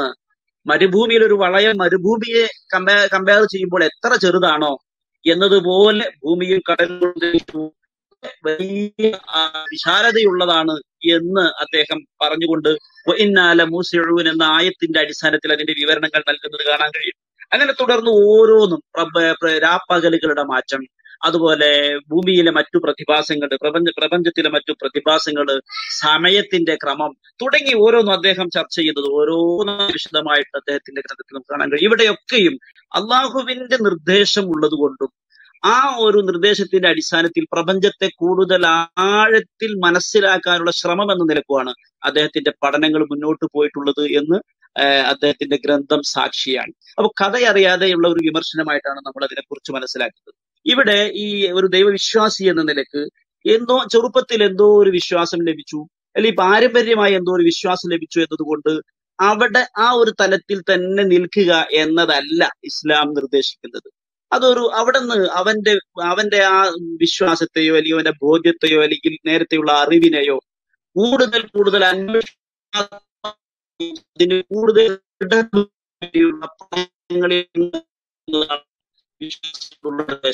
കേവലം ഒരു ശാസ്ത്ര പഠനം എന്ന നിലക്ക് മാത്രമല്ല, അവൻ നിരന്തരം അവന്റെ വിശ്വാസത്തെ പുതുക്കിക്കൊണ്ടിരിക്കണമെന്നാണ്. അവന്റെ വിശ്വാസത്തെ നിരന്തരം പുതുക്കി ജദ്ദിദു ഈമാനക്കും വിശുദ്ധ പ്രവാചകർ സല്ലല്ലാഹു അലൈഹി വസല്ലമ പറഞ്ഞതാണ്. നിങ്ങളുടെ വിശ്വാസത്തെ നിങ്ങൾ പുതുക്കിക്കൊണ്ടിരിക്കണം. എങ്ങനെയാണ് ഈ പുതുക്കൽ നടക്കുക? അവൻ ഏറ്റെടുത്തിട്ടുള്ള അല്ലെങ്കിൽ അറിഞ്ഞിട്ടുള്ള നേരത്തെ സംഗതി മനസ്സിലാക്കിയിട്ടുള്ള സംഗതികളെ വീണ്ടും വീണ്ടും അന്വേഷിക്കുകയാണ്. ഇപ്പോൾ സാധാ ഒരു ഇമാം ഗസാലി റഹ്മത്തുള്ളാഹി അലൈഹി വളരെ വിശദമായിട്ട് ഈ വിശ്വാസത്തിന്റെ ദൃഢമായ ഒരു അവസ്ഥയിലേക്ക് എത്തുന്നതിന്റെ ഘട്ടങ്ങൾ വിവരിക്കുന്നുണ്ട്. ആദ്യത്തെ കേവലം ഒരു ആരോ പറഞ്ഞു, പിതാവ് പറഞ്ഞു കേട്ടു മുഹമ്മദ് നബി പ്രവാചകനാണെന്ന്, അലി അള്ളാഹു ഏകനാണെന്ന്, അലി ഗുരുനാഥൻ അങ്ങനെ പറഞ്ഞു പഠിപ്പിച്ചു എന്ന രീതിയിൽ നിന്ന് മാറി നിന്ന് അത് സ്വന്തം ബോധ്യത്തിലേക്ക് കൊണ്ടുവരണം എന്നതാണ് ഓരോ വിശ്വാസിയുടെ നിർദ്ദേശം. എല്ലാ വിശ്വാസിക്കും ആ ഉന്നതമായ തലത്തിലേക്ക് എത്താൻ സാധിച്ചെന്ന് വരില്ല. അതേസമയം നിർദ്ദേശം അതാണ്. വളരെ ദുർബലരായ സാധാരണക്കാരായ കൂടുതൽ പഠനങ്ങളും മനനങ്ങളും നടത്താൻ കഴിയാത്ത ആളുകൾ ഒരുപക്ഷെ ആ കേട്ട അറിവിന്റെ അടിസ്ഥാനത്തിൽ മുന്നോട്ട് പോകുന്നുണ്ടായിരിക്കാം. അതേസമയം യഥാർത്ഥത്തിൽ വിശ്വാസത്തിന്റെ ഉന്നത തലം പ്രാപിക്കാൻ ആഗ്രഹിക്കുന്ന ആളുകൾക്ക് കൂടുതൽ കൂടുതൽ അന്വേഷണം നടത്തി ആ തലത്തിലേക്ക് എത്തണമെന്നതാണ് നിർദ്ദേശം. ഒരു വളരെ ചെറിയൊരു ഉദാഹരണം പറയാം. ഇമാം മസാൽ റഹ്മത്തുല്ലാഹി അലഹി തന്നെ കാണിച്ച ഒരു സിമ്പിൾ ഉദാഹരണം. ഒരു ഒരാൾ ഒരു വീട്ടിനകത്ത് ആൾ പെരുമാറ്റമില്ലാത്ത ഒരു വീട്ടിനകത്ത് ഒരു കൂടാരത്തിനകത്ത് ഒരു ഷെഡിനകത്ത് അവിടെ ഒരു പാമ്പുണ്ട് എന്ന് പറഞ്ഞുകൊണ്ട് നമ്മൾ നമുക്കൊരു മുന്നറിയിപ്പ് നൽകുന്നു. നാം അത് ആ പാമ്പുണ്ട് എന്ന മുന്നറിയിപ്പിന്റെ അടിസ്ഥാനത്തിൽ അയാളിൽ വിശ്വസിച്ചുകൊണ്ട് മാത്രം പിന്നെ അവിടെ പാമ്പാണ് എന്നും പറഞ്ഞുകൊണ്ട് ഭയന്ന് മാറി നിൽക്കുന്ന ഒരു അങ്ങനെയുള്ള ഒരു പ്രകൃതമുണ്ട്. അതേസമയം ആ പാമ്പോ എന്നാ കാണട്ടെ എന്ന് എന്ന് എന്ന് വന്നു എവിടെ പാമ്പ് എവിടെ പാമ്പ് എന്ന് ചോദിച്ചു വരുന്നവരുണ്ടാവും. യഥാർത്ഥത്തിൽ ഈ പാമ്പിനെ കണ്ടയാൾക്ക് അത് കാണിച്ചു കൊടുക്കാൻ കഴിയില്ല.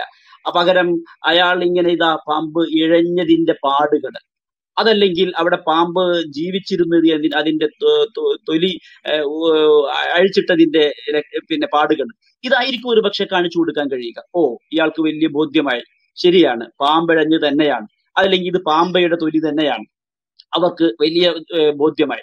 അവർ വീണ്ടും അതല്ല, ചില ആളുകൾ വീണ്ടും അന്വേഷണത്തിന് വരുന്നു. ഒരു പക്ഷെ ഇയാൾക്ക് തന്നെ വരാം, കൂടുതൽ പോരാ, ഇതുകൊണ്ടൊന്നും ആയില്ല, അത് ഒരു പക്ഷെ പണ്ടേതെങ്കിലും പാമ്പ് വന്നു പോയതാണെങ്കിലോ അല്ലെങ്കിൽ പാമ്പ് പോലെയുള്ള എന്തെങ്കിലുമൊക്കെ അരിച്ചുപോയതാണെങ്കിലോ പാമ്പ് തന്നെ ആകണമെന്നില്ലല്ലോ. ഇദ്ദേഹത്തിന് കൂടുതൽ ബോധ്യമാകാൻ അന്വേഷണങ്ങൾ തുടരുന്നു. അങ്ങനെ തുടർന്ന് അദ്ദേഹം ശരിക്കും ഐനുൽ യഖീൻ, കണ്ണുകൊണ്ട് പാമ്പിനെ കണ്ട് വിശ്വസിക്കുന്നു, ഓ ഇയാൾ പറഞ്ഞത് യാഥാർത്ഥ്യമാണ്.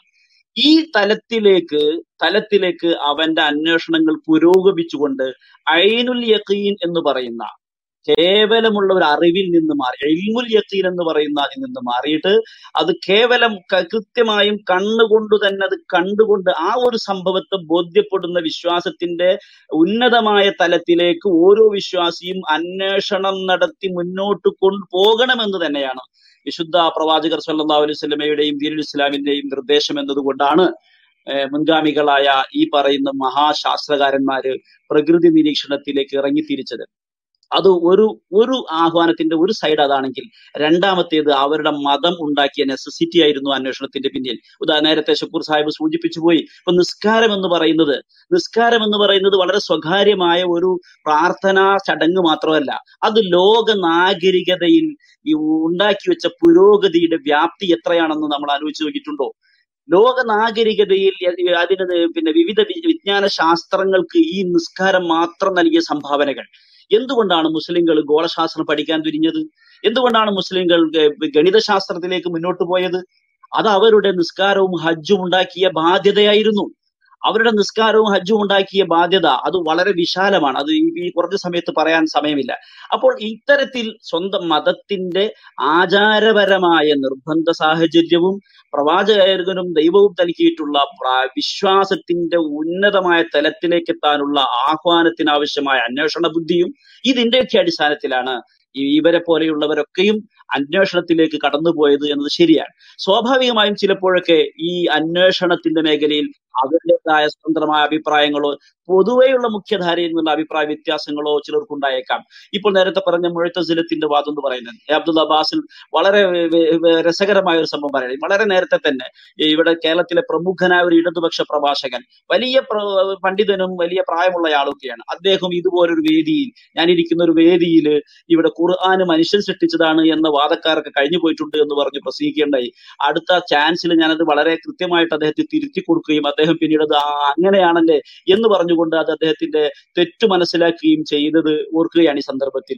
ഇവിടെ അള്ളാഹുവിന്റെ അള്ളാഹു തന്നെ പ്രകാശിപ്പിച്ചിട്ട് അള്ളാഹുവിനെ മനസ്സിലാക്കാൻ രണ്ട് സംവിധാനങ്ങളാണ് പ്രകൃതിയിൽ വെച്ചിട്ടുള്ളത്. ഒന്ന് അള്ളാഹുവിന്റെ തന്നെ പ്രഭാഷണമാണ്, ഇതിനെയാണ് നമ്മൾ കലാം എന്ന് പറയുന്നത്. രണ്ട് അള്ളാഹുവിന്റെ രചനയാണ്, അള്ളാഹുവിന്റെ രചന. ഈ രചനയാണ് നമ്മൾ അവന്റെ സൃഷ്ടി എന്ന് പറയുന്നത്.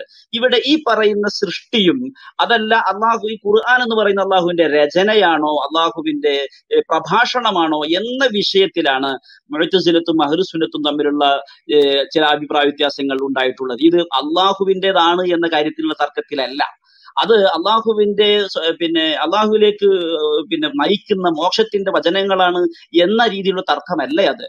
ഈ ഒരു അർത്ഥത്തിലാണ് അത് അവന്റെ രചനയാണോ പ്രഭാഷണമാണോ. ഇങ്ങനെയുള്ള ഒരു തർക്കത്തിന്റെ മാത്രമായി ചുരുങ്ങുന്ന ചില അഭിപ്രായ വ്യത്യാസങ്ങൾ സ്വാഭാവികമായും മുഖ്യധാരയിൽ നിന്ന് ചില ആളുകൾക്ക് വ്യത്യസ്തമായിട്ടുണ്ടായിട്ടുണ്ടെങ്കിലും വളരെ പിന്നെ അഹ്ലു സുന്നയുടെ തന്നെ, അതായത് ഇസ്ലാമിന്റെ ആ മുഖ്യധാര ആ ആശയത്തിൽ തന്നെ ഉറച്ചു നിന്നുകൊണ്ട് ആഴത്തിൽ പിന്നെ ശാസ്ത്രകാര്യങ്ങളിൽ ഗവേഷണം നടത്തുകയും മുന്നോട്ട് പോവുകയും ചെയ്തവരാണ് മഹാ ഭൂരിഭാഗവും എന്നതാണ് നമുക്ക് മനസ്സിലാക്കാൻ സാധിക്കുന്നത്. Thank you. ആ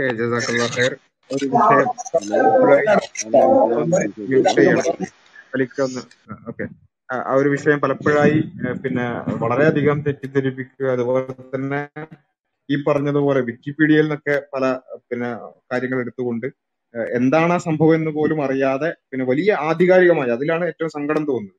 കാരണം വിക്കിപീഡിയയിൽ നിന്നെങ്കിലും വായിച്ച് സ്വയം മനസ്സിലാക്കി പിന്നെ ആ പൊട്ടത്തരം സ്വയം മനസ്സിലാക്കി നിൽക്കുക എന്നതിനപ്പുറത്ത് അത് വലിയ ആധികാരികമായി ഇസ്ലാമിക ലോകത്തിൽ സ്വതന്ത്ര ചിന്തകരാണ് ശാസ്ത്രം ഉണ്ടാക്കിയിട്ടുള്ളത്, കാരണം ഖുർആൻ മനുഷ്യൻ സൃഷ്ടിച്ചവരാണ് എന്ന് വാദിക്കുന്നവരാണ് ശാസ്ത്രീയമായി മുന്നോട്ട് പോയിട്ടുള്ളത് എന്നൊക്കെ വാദിക്കുന്ന തരത്തിൽ അത്രയും പരിതാപകരമായ വ്യാഖ്യാനങ്ങൾ വളരെ ആധികാരികം എന്നുള്ള രൂപത്തിൽ പറയുമ്പോൾ ഒരർത്ഥത്തിൽ സങ്കടം തോന്നും, മറ്റൊരർത്ഥത്തിൽ സഹതാപവും തോന്നാറുണ്ട് എന്നുള്ളതാണ് ആവശ്യത്തിൽ പറയാറുള്ളത്. ഏതായാലും ആ ഒരു വിഷയം എങ്ങനെയാണ് ഇസ്ലാമിക ലോകത്ത് ഉള്ള പണ്ഡിതന്മാരൊക്കെ ഈ വിഷയം കണ്ടിട്ടുള്ളത് എന്നുള്ളതും എങ്ങനെയാണ് ഖുർആൻ തന്നെ അതിന് പിന്നെ വളരെയധികം അതിന് പ്രചോദനം നൽകിയിട്ടുള്ളത് എന്നൊക്കെ വളരെ വിശദമായി ഇവിടെ സ്വാലിഹ് നിസാമി വിശദീകരിച്ചു, അൽഹംദുലില്ലാ.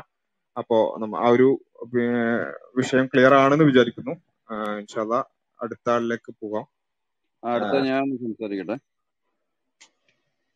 ഓക്കെ, ആ ഇസ്രായേൽ ഒന്ന് പേര് പറഞ്ഞിട്ട് പറഞ്ഞോളൂ. ആ എന്റെ പേര് ജോർജ് എന്നാണ്. അപ്പൊ ഞാൻ എനിക്ക് ഇവിടെ പറയാനുള്ളത്, അപ്പൊ നമ്മളിവിടെ മതവും എനിക്ക് മനസ്സിലായി, ഇത്ര നേരം കേട്ടത് എനിക്ക് മനസ്സിലായി, മതവും ശാസ്ത്രവും തന്നെ തമ്മിലുള്ള ഒരു ഇതാണ് അപ്പൊ നമ്മളിവിടെ എനിക്ക് തോന്നുന്നു ഇവിടെ സംസാരിക്കുന്നത്. അപ്പം എൻ്റെ ഒരു എൻ്റെ ഇതല്ല, മൊത്തത്തിലൊരു മൊത്തം നമ്മുടെ ഒരു മനുഷ്യരുടെ ചരിത്രം എടുത്ത് നോക്കിക്കഴിഞ്ഞാൽ സത്യം പറഞ്ഞു കഴിഞ്ഞാൽ നമുക്ക് മനസ്സിലാവുന്ന ഒരു സംഭവം എന്താണെന്ന് വെച്ച് കഴിഞ്ഞാൽ ശാസ്ത്രത്തിന്റെ വളർച്ചയ്ക്കനുസരിച്ചാണ് ഇന്ന് കാണുന്ന മതങ്ങൾ ഉണ്ടായിരിക്കുന്നതാണ് എനിക്ക് എന്നാണ് എനിക്ക് തോന്നുന്നത്. കാരണം മനുഷ്യരിപ്പോൾ ഉണ്ടായിട്ട് മനുഷ്യ അതായത് ഹ്യൂമൻ ബീങ്സ് ഇപ്പൊ കാണുന്ന ഈ ഹോമോസാപ്പിയൻസ്, അതിന് മുമ്പ് ഹോമോ നിയാൻഡർത്തൽസ് എറക്ടസ് എന്ന് പറഞ്ഞ തന്നെ ഉണ്ടായിരുന്നു. അതിലുള്ള ഹോമോസാപ്പിയൻസ് എന്ന് പറഞ്ഞ ഈ ഇപ്പം കാണുന്ന മനുഷ്യരുടെ ഒരു ഇത് മൊത്തം പൂർണ്ണ രൂപം ഉണ്ടായിട്ട് ഏകദേശം മൂന്ന് ലക്ഷം വർഷമാകുന്നു. അതിനകത്ത് പതി വെറും പതിനായിരം കൊല്ലമേ ആയിട്ടുള്ളൂ നമ്മൾ ഒരു അതായത് ഒരു സിവിലൈസേഷൻ തുടങ്ങിയിട്ട്. അപ്പം അങ്ങനെ നമ്മൾ പറയുമ്പം ഈ ഏറ്റവും അവസാനം തുടങ്ങിയ ഒരു മതമാണ് ഇസ്ലാം മതം. അതായത് ഇസ്ലാം ഉണ്ടാകുന്ന എനിക്ക് തോന്നുന്ന എ ഡി എഴുന്നൂറ് ആ കാലഘട്ടത്തിലാണ്. ക്രിസ്തു മതം അപ്പം അങ്ങനെ ഒരു ഏതാണ്ട് ആയിരത്തി മുന്നൂറ് കൊല്ലം വഴക്കമുണ്ട്. അപ്പം ക്രിസ്തു മതം രണ്ടായിരം രണ്ടായിരം കൊല്ലമുണ്ട്, ജൂതമതം മൂവായിരം, ഹിന്ദുമതം ജൂതമതം ഒക്കെ ഏതാണ്ട് മൂവായിരം കൊല്ലം പഴക്കമുള്ളതെന്നാണ് പറയണത്. അപ്പം നമ്മൾ അതിന് മുമ്പുള്ള ചരിത്രം സത്യം പറഞ്ഞ് എടുത്തു നോക്കിക്കഴിഞ്ഞാൽ ഒരു പതിനായിരം കൊല്ലം മുമ്പ് അന്ന് മുതലുള്ള നമ്മുടെ എടുത്ത് അന്നത്തെ കാലത്തെ മനുഷ്യരുടെ വിവരം അത്രയേ ഉള്ളൂ. അപ്പം അവരന്ന് ആരാധിച്ചുകൊണ്ടിരുന്നത് മഴ, പിന്നെ വെയില്, അതായത് പഴയ റോമൻ റോമനാണോ ഗ്രീക്ക് മിത്തോളജി എടുത്തു നോക്കിയാൽ നമുക്ക് മനസ്സിലാവും അന്നത്തെ ആളുകളുടെ കോൺസെപ്റ്റ്. അപ്പം ആദ്യം അതായത് വെയില് മഴേനെ തടുക്കാൻ പറ്റുന്നില്ലായിരുന്നു. അപ്പം അവർ മഴേനെ ഒരു ശക്തിയായി കേന്ദ്രീകരിച്ച് മഴേനെ ആരാധിക്കാൻ തുടങ്ങി. അത് കഴിഞ്ഞ് കല്ല് കല്ലുകൾ ചില ഗുഹകളിലൊക്കെ ഇന്നും അതിനുള്ള തെളിവുകളുണ്ട്. അപ്പം അന്ന് സത്യം പറഞ്ഞു കഴിഞ്ഞാൽ സയൻസ് ആണ് അതിനെ വീണ്ടും എനിക്ക് തോന്നുന്നത് നമ്മൾ വളർത്തിയെടുത്തത്.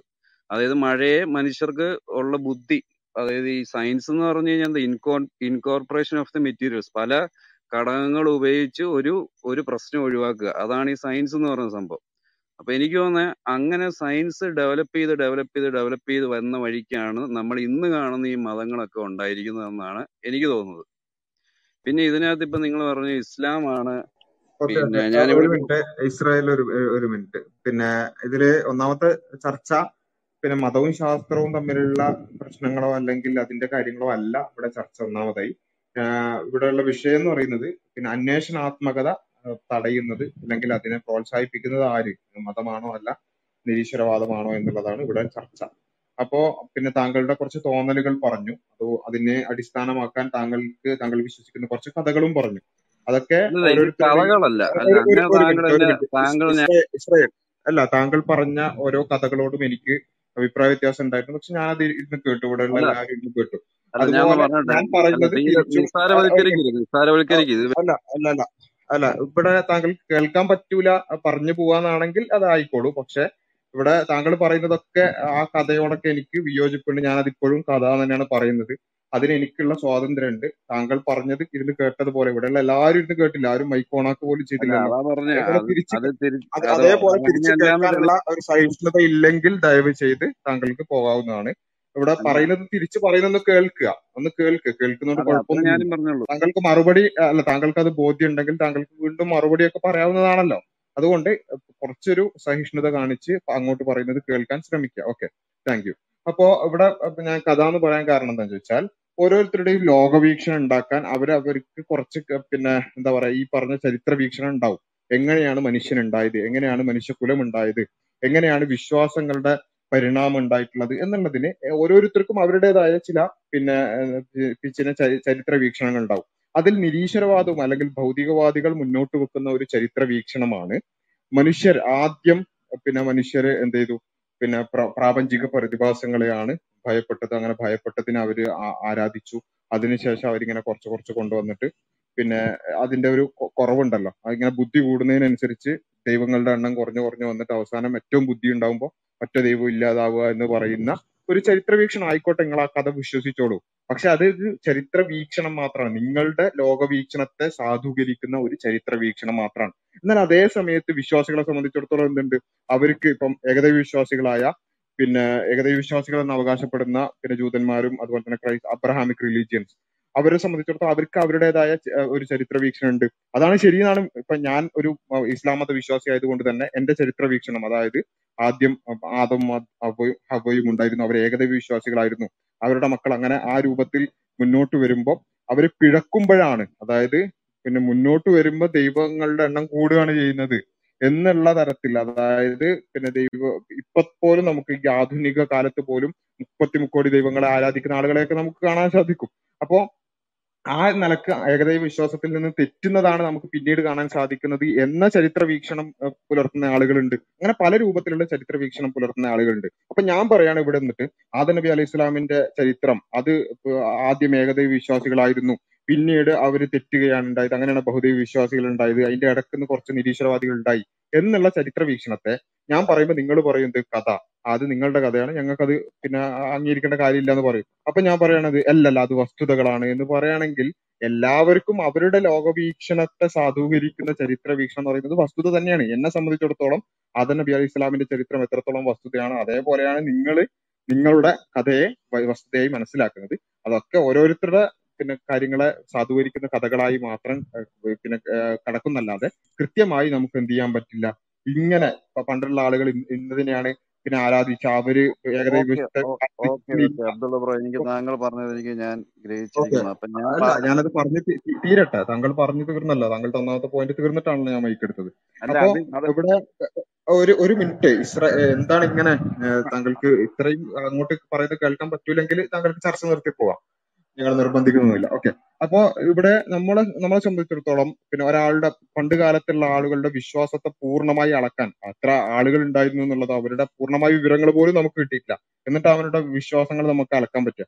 അവർ കല്ലിനെയോ മരങ്ങളെയോ ആരാധിച്ചിരുന്നു എന്നുള്ളതിന് കുറച്ച് തെളിവുകളൊക്കെ നമുക്ക് കിട്ടിയിട്ടുണ്ട്. എന്നതിനപ്പുറത്ത് അവർ ഏകദൈവ വിശ്വാസികൾ ഉണ്ടായിരുന്നു അവരുടെ കൂട്ടത്തിൽ, അല്ലെങ്കിൽ അവരിൽ അവരുടെ ഇടയിൽ പിന്നെ ബഹുദൈവ വിശ്വാസികൾ ഉണ്ടായിരുന്നു, അവരുടെ വിശ്വാസം എന്തായിരുന്നു, അവരുടെ ആചാരം എന്തായിരുന്നു എന്നുള്ളത് ഒരിക്കലും തന്നെ നമുക്ക് പൂർണ്ണമായി പിന്നെ അനലൈസ് ചെയ്യാനോ അല്ലെങ്കിൽ അത് കൂടുതൽ പഠിക്കാനോ സാധ്യമല്ല, പൂർണ്ണമായി മനസ്സിലാക്കാൻ സാധ്യമല്ല. നമുക്ക് കുറച്ച് കുറച്ച് ഹിന്റുകൾ കിട്ടും.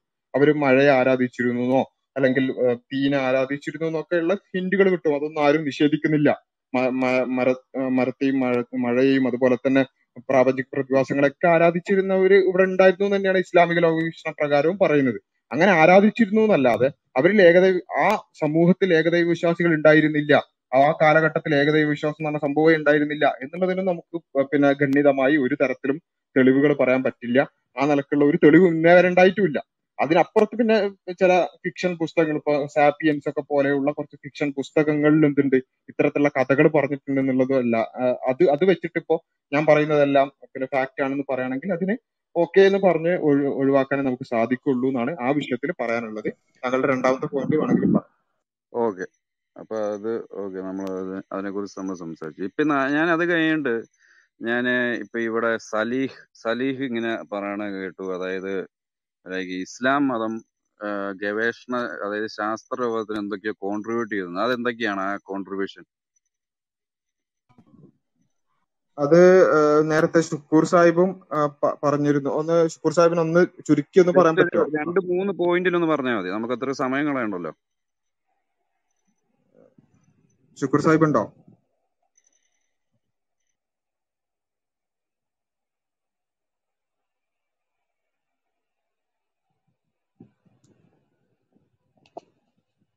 ഓക്കെ, ഷുക്കൂർ സാഹിബിന് എന്തോ ഒരു മൈക്ക്. ഹലോ, കേൾക്കുന്നുണ്ടോ? ഇപ്പം കേൾക്കാം കേൾക്കാം. ഇസ്ലാമിക ലോകത്തിന്റെ സംഭാവനകൾ പറയുകയാണെങ്കിൽ ഒരുപാട് പറയാനുണ്ട്. യഥാർത്ഥത്തില് നമ്മള് പിന്നെ എന്താ പറയാ, നമ്മള് സർജറിയിലൊക്കെ ഉപയോഗിക്കുന്ന പല ഇൻസ്ട്രുമെന്റ്സും സഹ്റാവി ഡെവലപ്പ് ചെയ്തതാണ്. ഇന്നും അത് യൂസ് ചെയ്യുന്നുണ്ട് എന്നുള്ളതാണ് പറയുന്നത്. അതേപോലെ തന്നെ ഞാൻ പറയാം, ഇബ്നു സീനയുടെ കാലിം ഹിത്തിബ് എന്ന് പറയുന്നത്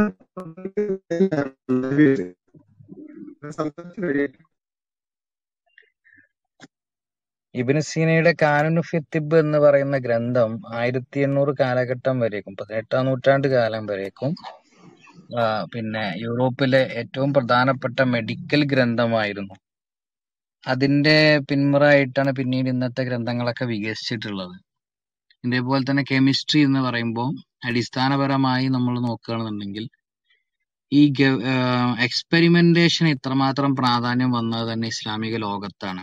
നമ്മൾ ഇസ്ലാമിക ലോകത്തുണ്ടായിരുന്ന ഗ്രന്ഥങ്ങൾ എടുത്തു നോക്കുകയാണെന്നുണ്ടെങ്കിൽ ഷുക്കൂഖ് അല ജാലിനൂസ്, ഷുക്കൂഖ് അലാസ് ബത്ലൈമൂസ് എന്നൊക്കെ പറയുന്ന ഗ്രന്ഥങ്ങളുണ്ട്. Doubts on Ptolemy, doubts on Galen, യഥാർത്ഥത്തിൽ ശാസ്ത്ര ചരിത്രത്തിലെ വലിയ ഒരു പിന്നെ വഴിത്തിരിവായിരുന്നു അത്തരം ഗ്രന്ഥങ്ങൾ, അത്തരം ചിന്തകൾ എന്നുള്ളത്. കാരണം എന്താന്ന് വെച്ച് കഴിഞ്ഞാൽ അതുവരെ അരിസ്റ്റോട്ടിൽ എന്താണോ പറഞ്ഞത് അതിനെ പൂർണ്ണമായിട്ടും അംഗീകരിച്ചുകൊണ്ട് ചോദ്യം ചെയ്യപ്പെടാതെ നിൽക്കുകയായിരുന്നു ശാസ്ത്രലോകം. എന്നാൽ ഷുക്കൂഖ് എന്ന് പറഞ്ഞു കഴിഞ്ഞാൽ ഡൗട്ട്സ്, ഡൗട്ടുകൾ, സംശയങ്ങൾ, ഗാലൻ പറഞ്ഞതിലുള്ള ഡൗട്ടുകൾ, ഗാലൻ പറഞ്ഞ പല കാര്യങ്ങളും തെറ്റാണ്, ഗാലൻ പറഞ്ഞ പിന്നെ പൾമ സർക്കുലേഷൻ, ബ്ലഡിന്റെ സർക്കുലേഷൻ അത് ശരിയല്ല എന്ന് പറഞ്ഞത് ഇബ്നു നഫീസ് ആണ്. പൾമനറി സർക്കുലേഷൻ കണ്ടെത്തിയത് അദ്ദേഹമാണ്.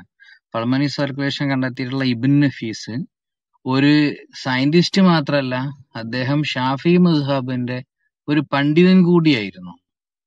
അപ്പോ ഇങ്ങനെയുള്ള മുൻകാലത്ത് കഴിഞ്ഞു പോയിട്ടുള്ള ശാസ്ത്രജ്ഞന്മാരുടെ അവർ പറഞ്ഞതിലുള്ള തെറ്റുകൾ കണ്ടെത്തുക എന്നുള്ളതായിരുന്നു ഒന്നുണ്ടായിരുന്നത്. അതേപോലെ തന്നെ ടോളമി പറഞ്ഞതിലുള്ള ആസ്ട്രോഫിസിക്സ് പരമായിട്ടുള്ള ഒരുപാട് കാര്യങ്ങളിൽ ഉണ്ടായിരുന്ന തെറ്റുകൾ കണ്ടെത്തുന്നുണ്ട്. ബത്താനി എന്ന് പറയുന്ന സയന്റിസ്റ്റിന്റെ പേര് കോപ്പർനിക്കസിന്റെ ഗ്രന്ഥത്തിൽ മുപ്പത്തിരണ്ടോളം തവണയാണ് വരുന്നതെന്നാണ് പറയുന്നത്. ഇതേപോലെ തന്നെ പിന്നെ ആസ്ട്രോഫിസിക്സ് മേഖലയിലാണ് നസീറുദ്ദീൻ തൂസി, തൂസി കപ്പിള് ഒക്കെ അദ്ദേഹം കൊണ്ടുവന്നിട്ടുണ്ട്. ഈ തൂസി കപ്പിളിന്റെ പ്രത്യേകത എന്താന്ന് വെച്ച് കഴിഞ്ഞാൽ ഈ വിഷയമായിട്ട് പിന്നെ ആസ്ട്രോണമിയുടെ ചരിത്രം പഠിച്ചിട്ടുള്ള ഒരു ഒരു ചരിത്രകാരനാണ് ജോർജ് സാലിബ. അദ്ദേഹം പറയുന്നത് കോപ്പർനിക്കസിന്റെ ഗ്രന്ഥത്തില് തൂസി കപ്പിൾ എങ്ങനെയാണോ നസീറുദ്ദീൻ തൂസി വരച്ചിട്ടുള്ളത് അതേപോലെ തന്നെ നൊട്ടേഷൻസ് അടക്കം, അതായത് നമ്മൾ ഒരു ചിത്രം വരക്കുകയാണെന്നുണ്ടെങ്കിൽ അതിലുള്ള പല ആംഗിളുകൾ ഒക്കെ വരയ്ക്കുന്നത് നമ്മൾ നമ്മളുടേതായ രീതിയിലായിരിക്കും. പക്ഷെ കോപ്പർനിക്കസിന്റെ ഗ്രന്ഥത്തിൽ തൂസി എങ്ങനെയാണോ വരച്ചിട്ടുള്ളത് അതേപോലെ തന്നെ കാണുന്നു എന്നുള്ളതാണ്. അങ്ങനെ ഇത്തരത്തിൽ ഒട്ടനവധി കാര്യങ്ങൾ യഥാർത്ഥത്തിൽ പിന്നെ ഈ ശാസ്ത്ര ലോകത്തിന് ഇസ്ലാം സംഭാവന ചെയ്തിട്ടുണ്ട്. ഇസ്ലാമിന്റെ ഏറ്റവും പ്രധാനപ്പെട്ട സംഭാവന എന്ന് പറയുന്നത് തന്നെ അക്യൂമുലേഷൻ ഓഫ് നോളജ് ആണ്. അതേപോലെ തന്നെ പിന്നെ ഈ ഇത്തരം അറിവുകൾ പലരും എന്ത് ചെയ്തിട്ടുണ്ടായിരുന്നു. ഇപ്പൊ ചൈനയിലൊക്കെ യഥാർത്ഥത്തിൽ അവർ പല കണ്ടെത്തലുകളും, ഇപ്പൊ പേപ്പറിന്റെ നിർമ്മാണമൊക്കെ അവർക്ക് ആദ്യം അറിയായിരുന്നു. പക്ഷെ ഇസ്ലാം മുസ്ലിങ്ങൾ അത് ചില ചൈനക്കാരിൽ നിന്നത് മനസ്സിലാക്കുകയാണ് ചെയ്യുന്നത്. അപ്പൊ നമ്മൾ മനസ്സിലാക്കേണ്ടത് പേപ്പർ നിർമ്മാണ ഫാക് പേപ്പർ നിർമ്മാണം എന്ന് പറയുന്നത് ചൈനക്കാരാണ് കണ്ടെത്തിയതെങ്കിലും ലോകത്തിൽ ആദ്യത്തെ പേപ്പർ നിർമ്മാണശാല, ഫാക്ടറി ഉണ്ടാക്കിയിട്ടുള്ളത് സമർഖന്ദിൽ മുസ്ലിങ്ങളാണ്. അതെന്തുകൊണ്ടാന്ന് വെച്ച് കഴിഞ്ഞാല് അവര് ഇതിനെ ഉൽപ്പാദിപ്പിച്ചു, അതിനെ ജനങ്ങൾക്ക് ഉപകാരപ്പെടുന്ന വിധത്തിലാക്കി. പിന്നെ മോണോപ്പൊളൈസ് ചെയ്യുന്നതിനോട് പൊതുവെ ഇസ്ലാമിക ലോകം പിന്തിരിഞ്ഞു നിൽക്കുന്നു, ഏതൊരു കാര്യത്തിനെയും കുത്തകവൽക്കരിക്കുന്നതിനെ. അപ്പോ പേപ്പർ ഉണ്ടാക്കി, അതേപോലെ തന്നെ പേപ്പറിന് തിക്നെസ് കൂട്ടാനുള്ള ഗവേഷണങ്ങൾ അത് നടത്തി. ഇങ്ങനെ എന്താ പറയാ, പേപ്പർ കണ്ടുപിടിച്ചോടുകൂടി അറിവുകൾ ട്രാൻസ്മിറ്റ് ചെയ്യപ്പെടുകയാണ്, പുതിയ പുതിയ ഗ്രന്ഥങ്ങൾ കൊണ്ടുവരികയാണ്. ഇങ്ങനെയാണ് ഉണ്ടായിട്ടുള്ളത്. അപ്പോ ഇസ്ലാമിക ലോകത്തിന്റെ സംഭാവനകൾ എന്ന് പറഞ്ഞിട്ടുണ്ടെങ്കിൽ അത് ഒരുപാട് പറയാനുണ്ട്. ഏറ്റവും പ്രധാനപ്പെട്ടത് ലോകത്തിന്റെ നാനാഭാഗങ്ങളിൽ നിന്നുണ്ടായിരുന്ന അറിവുകൾ, അത് ശരിക്കും പറഞ്ഞാൽ നഷ്ടപ്പെട്ടു പോകുമായിരുന്ന അറിവുകൾ, ആ അറിവുകൾ മുഴുവൻ അവിടെ അക്യുമുലേറ്റ് ചെയ്യപ്പെട്ടു എന്നുള്ളതാണ്. എന്ന് മാത്രമല്ല, അതുകൊണ്ടാണ് നമുക്ക് പിന്നെ നമ്മൾ ഉപയോഗിക്കുന്ന അക്കങ്ങൾ വരെ അറബിക് ന്യൂമറൽ എന്ന് പറയുന്നത്. അതേപോലെ തന്നെ ഒരുപാട് പിന്നെ ശാസ്ത്രശാഖകള് അല്ലെങ്കിൽ ശാസ്ത്രവുമായി ബന്ധപ്പെട്ട കാര്യങ്ങൾക്കൊക്കെ മുമ്പ് ഒരു അൽ എന്ന് ചേർക്കുന്നത്, അൽഗോരിതം, അൽ ജിബ്ര എന്നൊക്കെ വരുന്നത് ഇതിന്റെ ഭാഗമായിക്കൊണ്ടാണ്. അൽഗോരിതം എന്നൊക്കെ പറഞ്ഞാൽ ഹവാരിസ്മിയുടെ പേരിൽ നിന്നാണ് അത് വരുന്നത് തന്നെ. അൽഗോരിതത്തിന്റെ ഒക്കെ ഉപയോഗം എന്താണ് എന്നുള്ളത് മൊബൈലിൽ സംസാരിക്കുന്ന നമ്മൾ പറയേണ്ട ആവശ്യമില്ലല്ലോ. അത്ര ഒരുപാട് പറയാനുള്ളൊരു വിഷയമാണ് ഇസ്ലാമിക ലോകത്തിന്റെ സംഭാവന.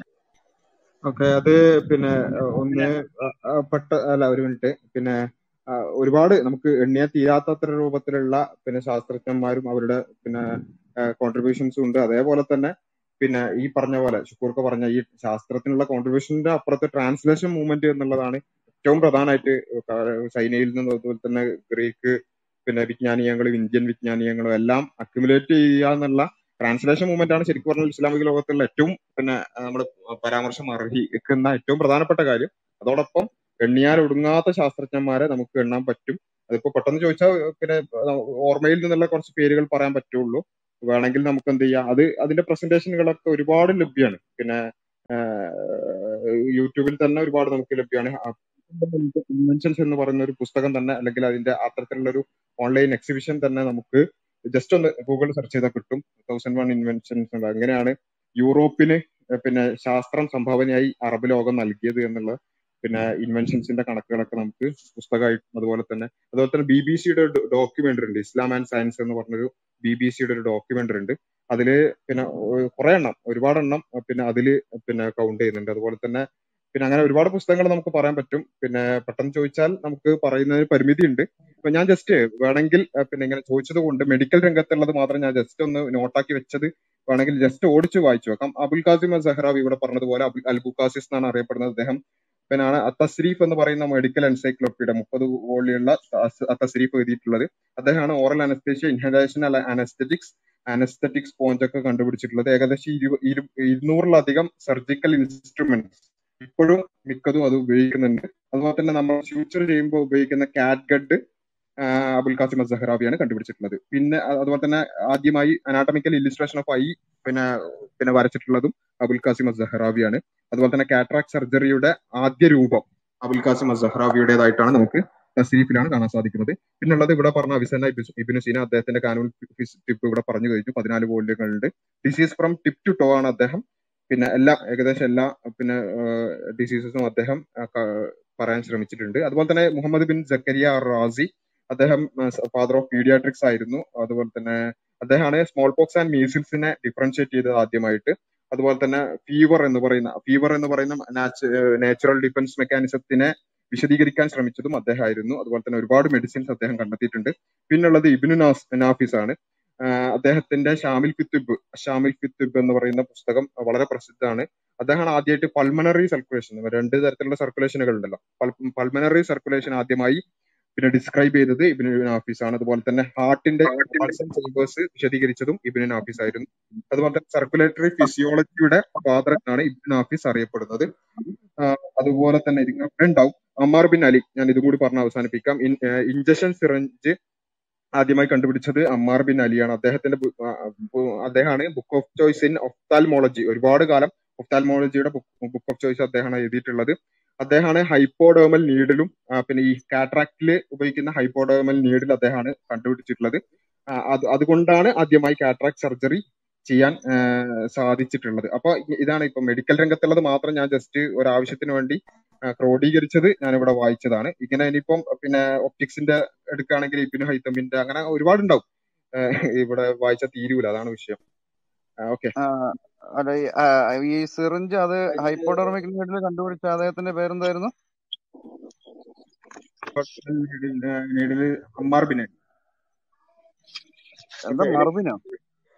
Ammar bin Ali. പക്ഷെ ഇവിടെ ഇതിന്റെ അകത്ത് ഗൂഗിളിൽ എഴുതിയിട്ടുള്ള കോളിൻ മുർഡോച്ച് എന്ന് എഴുതിയിരിക്കുന്നത്, അതാണ് വിഷയം. അപ്പൊ ഈ Google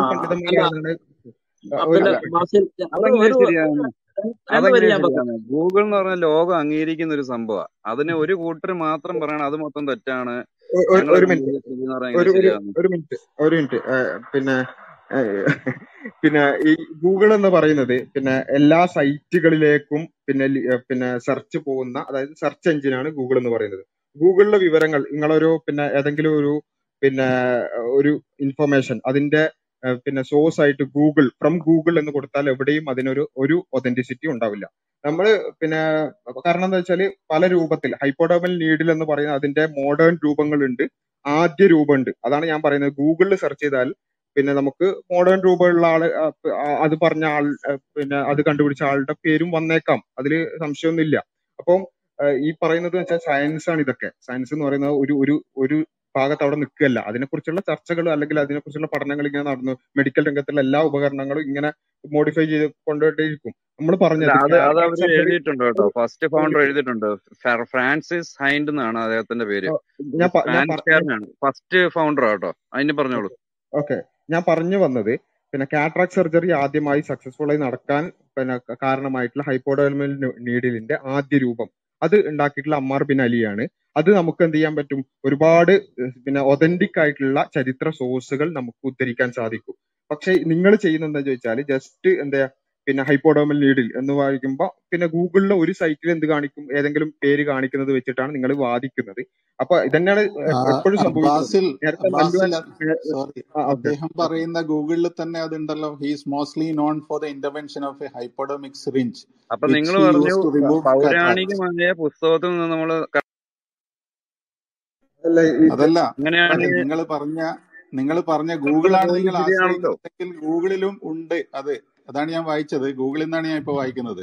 okay, is mostly known for the intervention of hypodermic syringe which he use to remove cataracts, a major cause of blindness. നിങ്ങൾ നിങ്ങൾ ഗൂഗിളാണ് ആശ്രയിക്കുന്നതെങ്കിൽ അതിലുണ്ടെന്ന് പറയായിരുന്നു. അല്ലല്ല ഞാൻ അല്ലല്ല അപ്പൊ അങ്ങനെയാണെങ്കിൽ ഈ അബ്ദുള്ള ബ്രോ പറഞ്ഞ സ്ഥിതിക്ക് പുള്ളി പറഞ്ഞു പൗരാണികമായ ഇത് നമുക്ക് ആശ്രയിക്കാന്ന്. അപ്പൊ ഞാൻ ആദ്യം പറഞ്ഞ പോയിന്റ് ഒരിക്കലും ഗൂഗിളിൽ നിന്ന് വന്നിട്ടുള്ളതല്ല, അത് പൗരാണികമായിട്ടുള്ള കാര്യങ്ങളിൽ നിന്ന് വന്നിട്ടുള്ളതാണ്. ഞാൻ ആദ്യം പറഞ്ഞ മതത്തിന്റെ ഉത്ഭവത്തെ കുറിച്ചിട്ടുള്ള കാര്യങ്ങൾ. ഓക്കെ ഓക്കെ അപ്പൊ ഒന്നിന് താങ്കൾ വേറെ ചാടാണ്, ഞാൻ ഞാൻ ഇത്ര പറയുന്നുള്ളൂ. പിന്നെ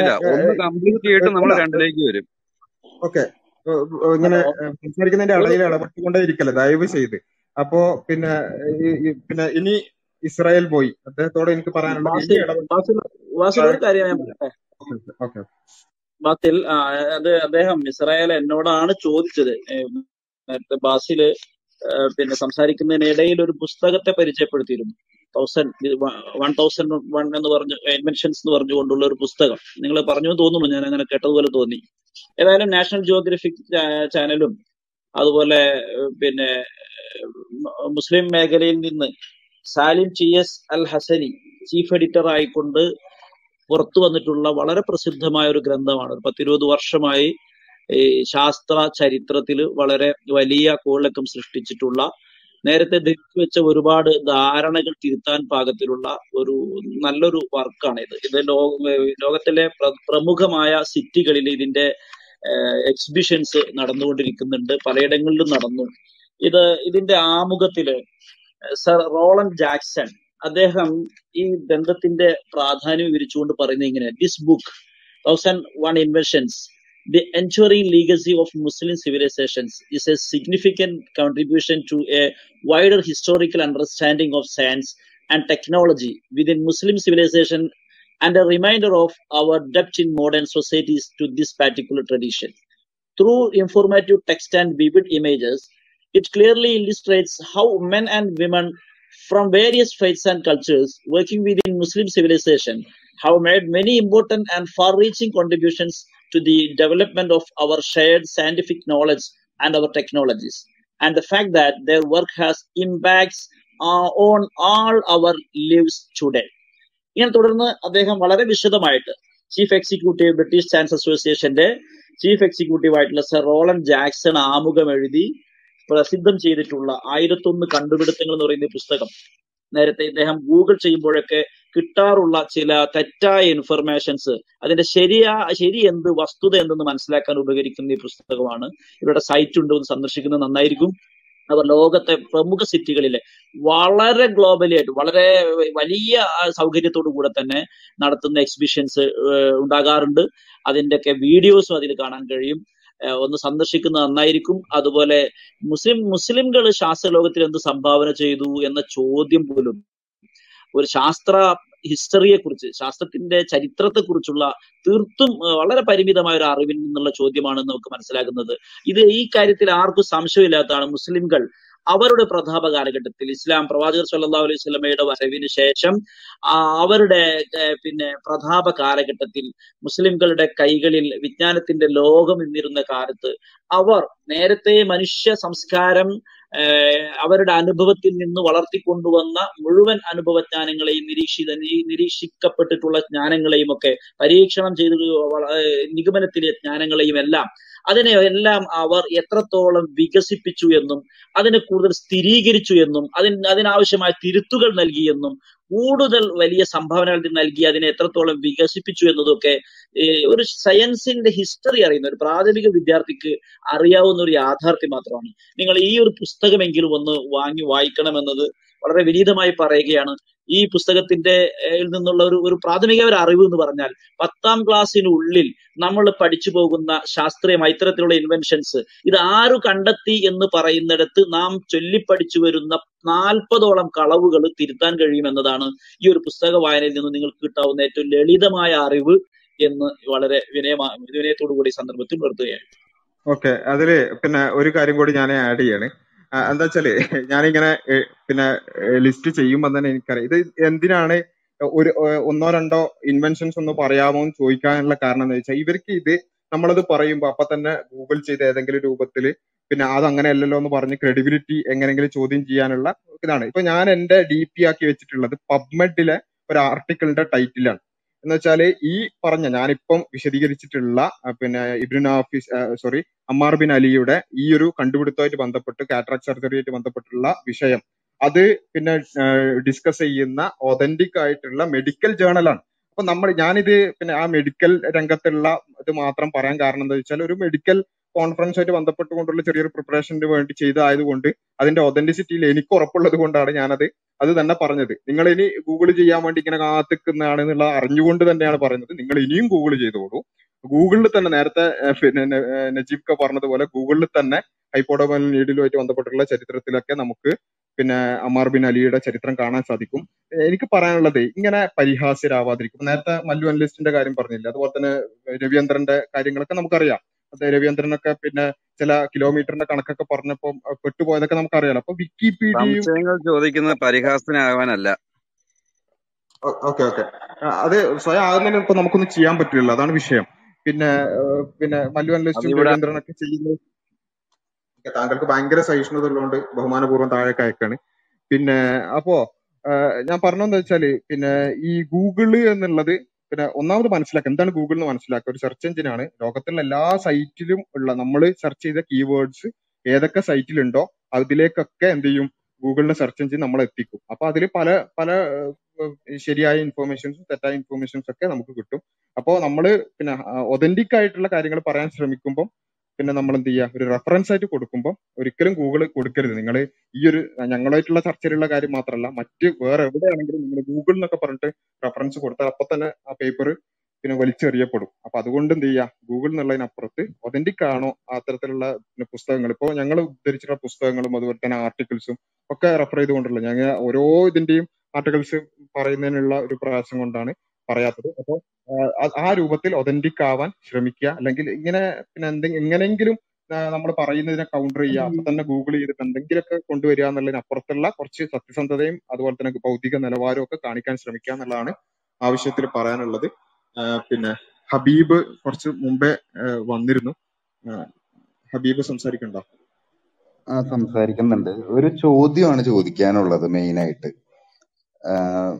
കൃത്യമായിട്ട് ഇപ്പോ നമ്മൾ അന്വേഷണാത്മകതയെ പറ്റി പറയുമ്പോൾ അന്വേഷണാത്മകത എന്ന് പറയുന്നത് ഒരു മനുഷ്യനുണ്ടാവുന്ന സംശയത്തിൽ നിന്ന് തുടങ്ങുന്നു, അല്ലെങ്കിൽ നിരീക്ഷണത്തിൽ നിന്ന്. അങ്ങനെ വരുമ്പോൾ നിരീക്ഷണം, വിശകലനം, അനുമാനം, അതിനുശേഷം പരീക്ഷണം. അങ്ങനെയാണ് നമ്മൾ അന്വേഷണാത്മകതയെ ഒരു ഒരു ഘട്ടം ഘട്ടമായിട്ട് വിശദീകരിച്ചിട്ടുണ്ടെങ്കിൽ അതിന്റെ ഘട്ടങ്ങൾ വരിക.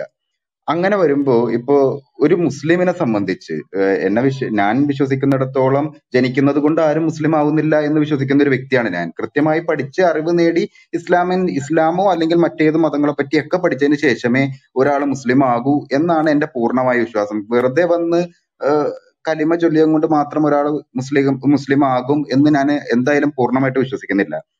അവിടെയുള്ളൊരു വിഷയം എന്ന് പറഞ്ഞാൽ ജനിച്ച് മതത്തിനുള്ളിൽ വളർന്ന് മതത്തിൽ ജീവിക്കുന്ന ഒരു വ്യക്തി, ആ വ്യക്തിക്ക് ഇനി വിശ്വാസത്തിന് മുമ്പോ വിശ്വാസത്തിന് മുമ്പല്ല വിശ്വാസത്തിലേക്ക് കടന്നതിന് ശേഷം ഖുർആനിനെ പൂർണ്ണമായി വിശ്വസിച്ച് ഒക്കെ നിൽക്കുകയാണ്. അങ്ങനെയുള്ള ഒരു സാഹചര്യത്തിൽ സൂറത്തുൽ ബക്കറ വായിക്കുന്ന സമയത്ത് പന്നിയിറച്ചി ഹറാമാണ് എന്നുള്ള ഒരു വ്യക്തമായ മാർഗനിർദ്ദേശം സൂറത്തിൽ ആയത്തിലൂടെ അദ്ദേഹം വായിച്ചെടുത്തിട്ടുണ്ടെങ്കിൽ ആ ഒരു സമയത്ത് അദ്ദേഹത്തിന് തോന്നുകയാണ് ഈ പന്നിയിറച്ചി എന്തുകൊണ്ട് ഹറാമാക്കി, എന്തുകൊണ്ട് ഇത് ഇങ്ങനെ സർവ്വലോക സൃഷ്ടാവ് ഇത് പറയണമെന്നുണ്ടെങ്കിൽ അതിന് ഒരു വ്യക്തമായ കാരണം ഉണ്ടാവുമല്ലോ. ഈ കാരണത്തെപ്പറ്റി ചിന്തിക്കാൻ ആരംഭിച്ചാൽ ഇദ്ദേഹത്തിന് തോന്നുകയാണ് ഒരുപാട് തന്റെ ചുറ്റിലുമുള്ള ഒരുപാട് ആളുകൾ ഇത് കഴിക്കുന്നു, അവർക്കൊന്നും ഒരു കുഴപ്പവും സംഭവിക്കുന്നില്ല, എന്തുകൊണ്ട് ഇത് നിർത്തലാക്കി, ഇതിന്റെ രുചി എന്താണ് എന്നറിയണമെന്ന് തോന്നി അദ്ദേഹത്തിന് അത് പ്രവർത്തിക്കണമെന്നുണ്ടെങ്കിൽ, അല്ലെങ്കിൽ ഇത് രുചിച്ചു നോക്കണമെന്നുണ്ടെങ്കിൽ രുചിച്ചു നോക്കി ഇത് ഹറാമാവുകയും ചെയ്യും, അദ്ദേഹം തെറ്റ് ചെയ്തതായിട്ടും വരും.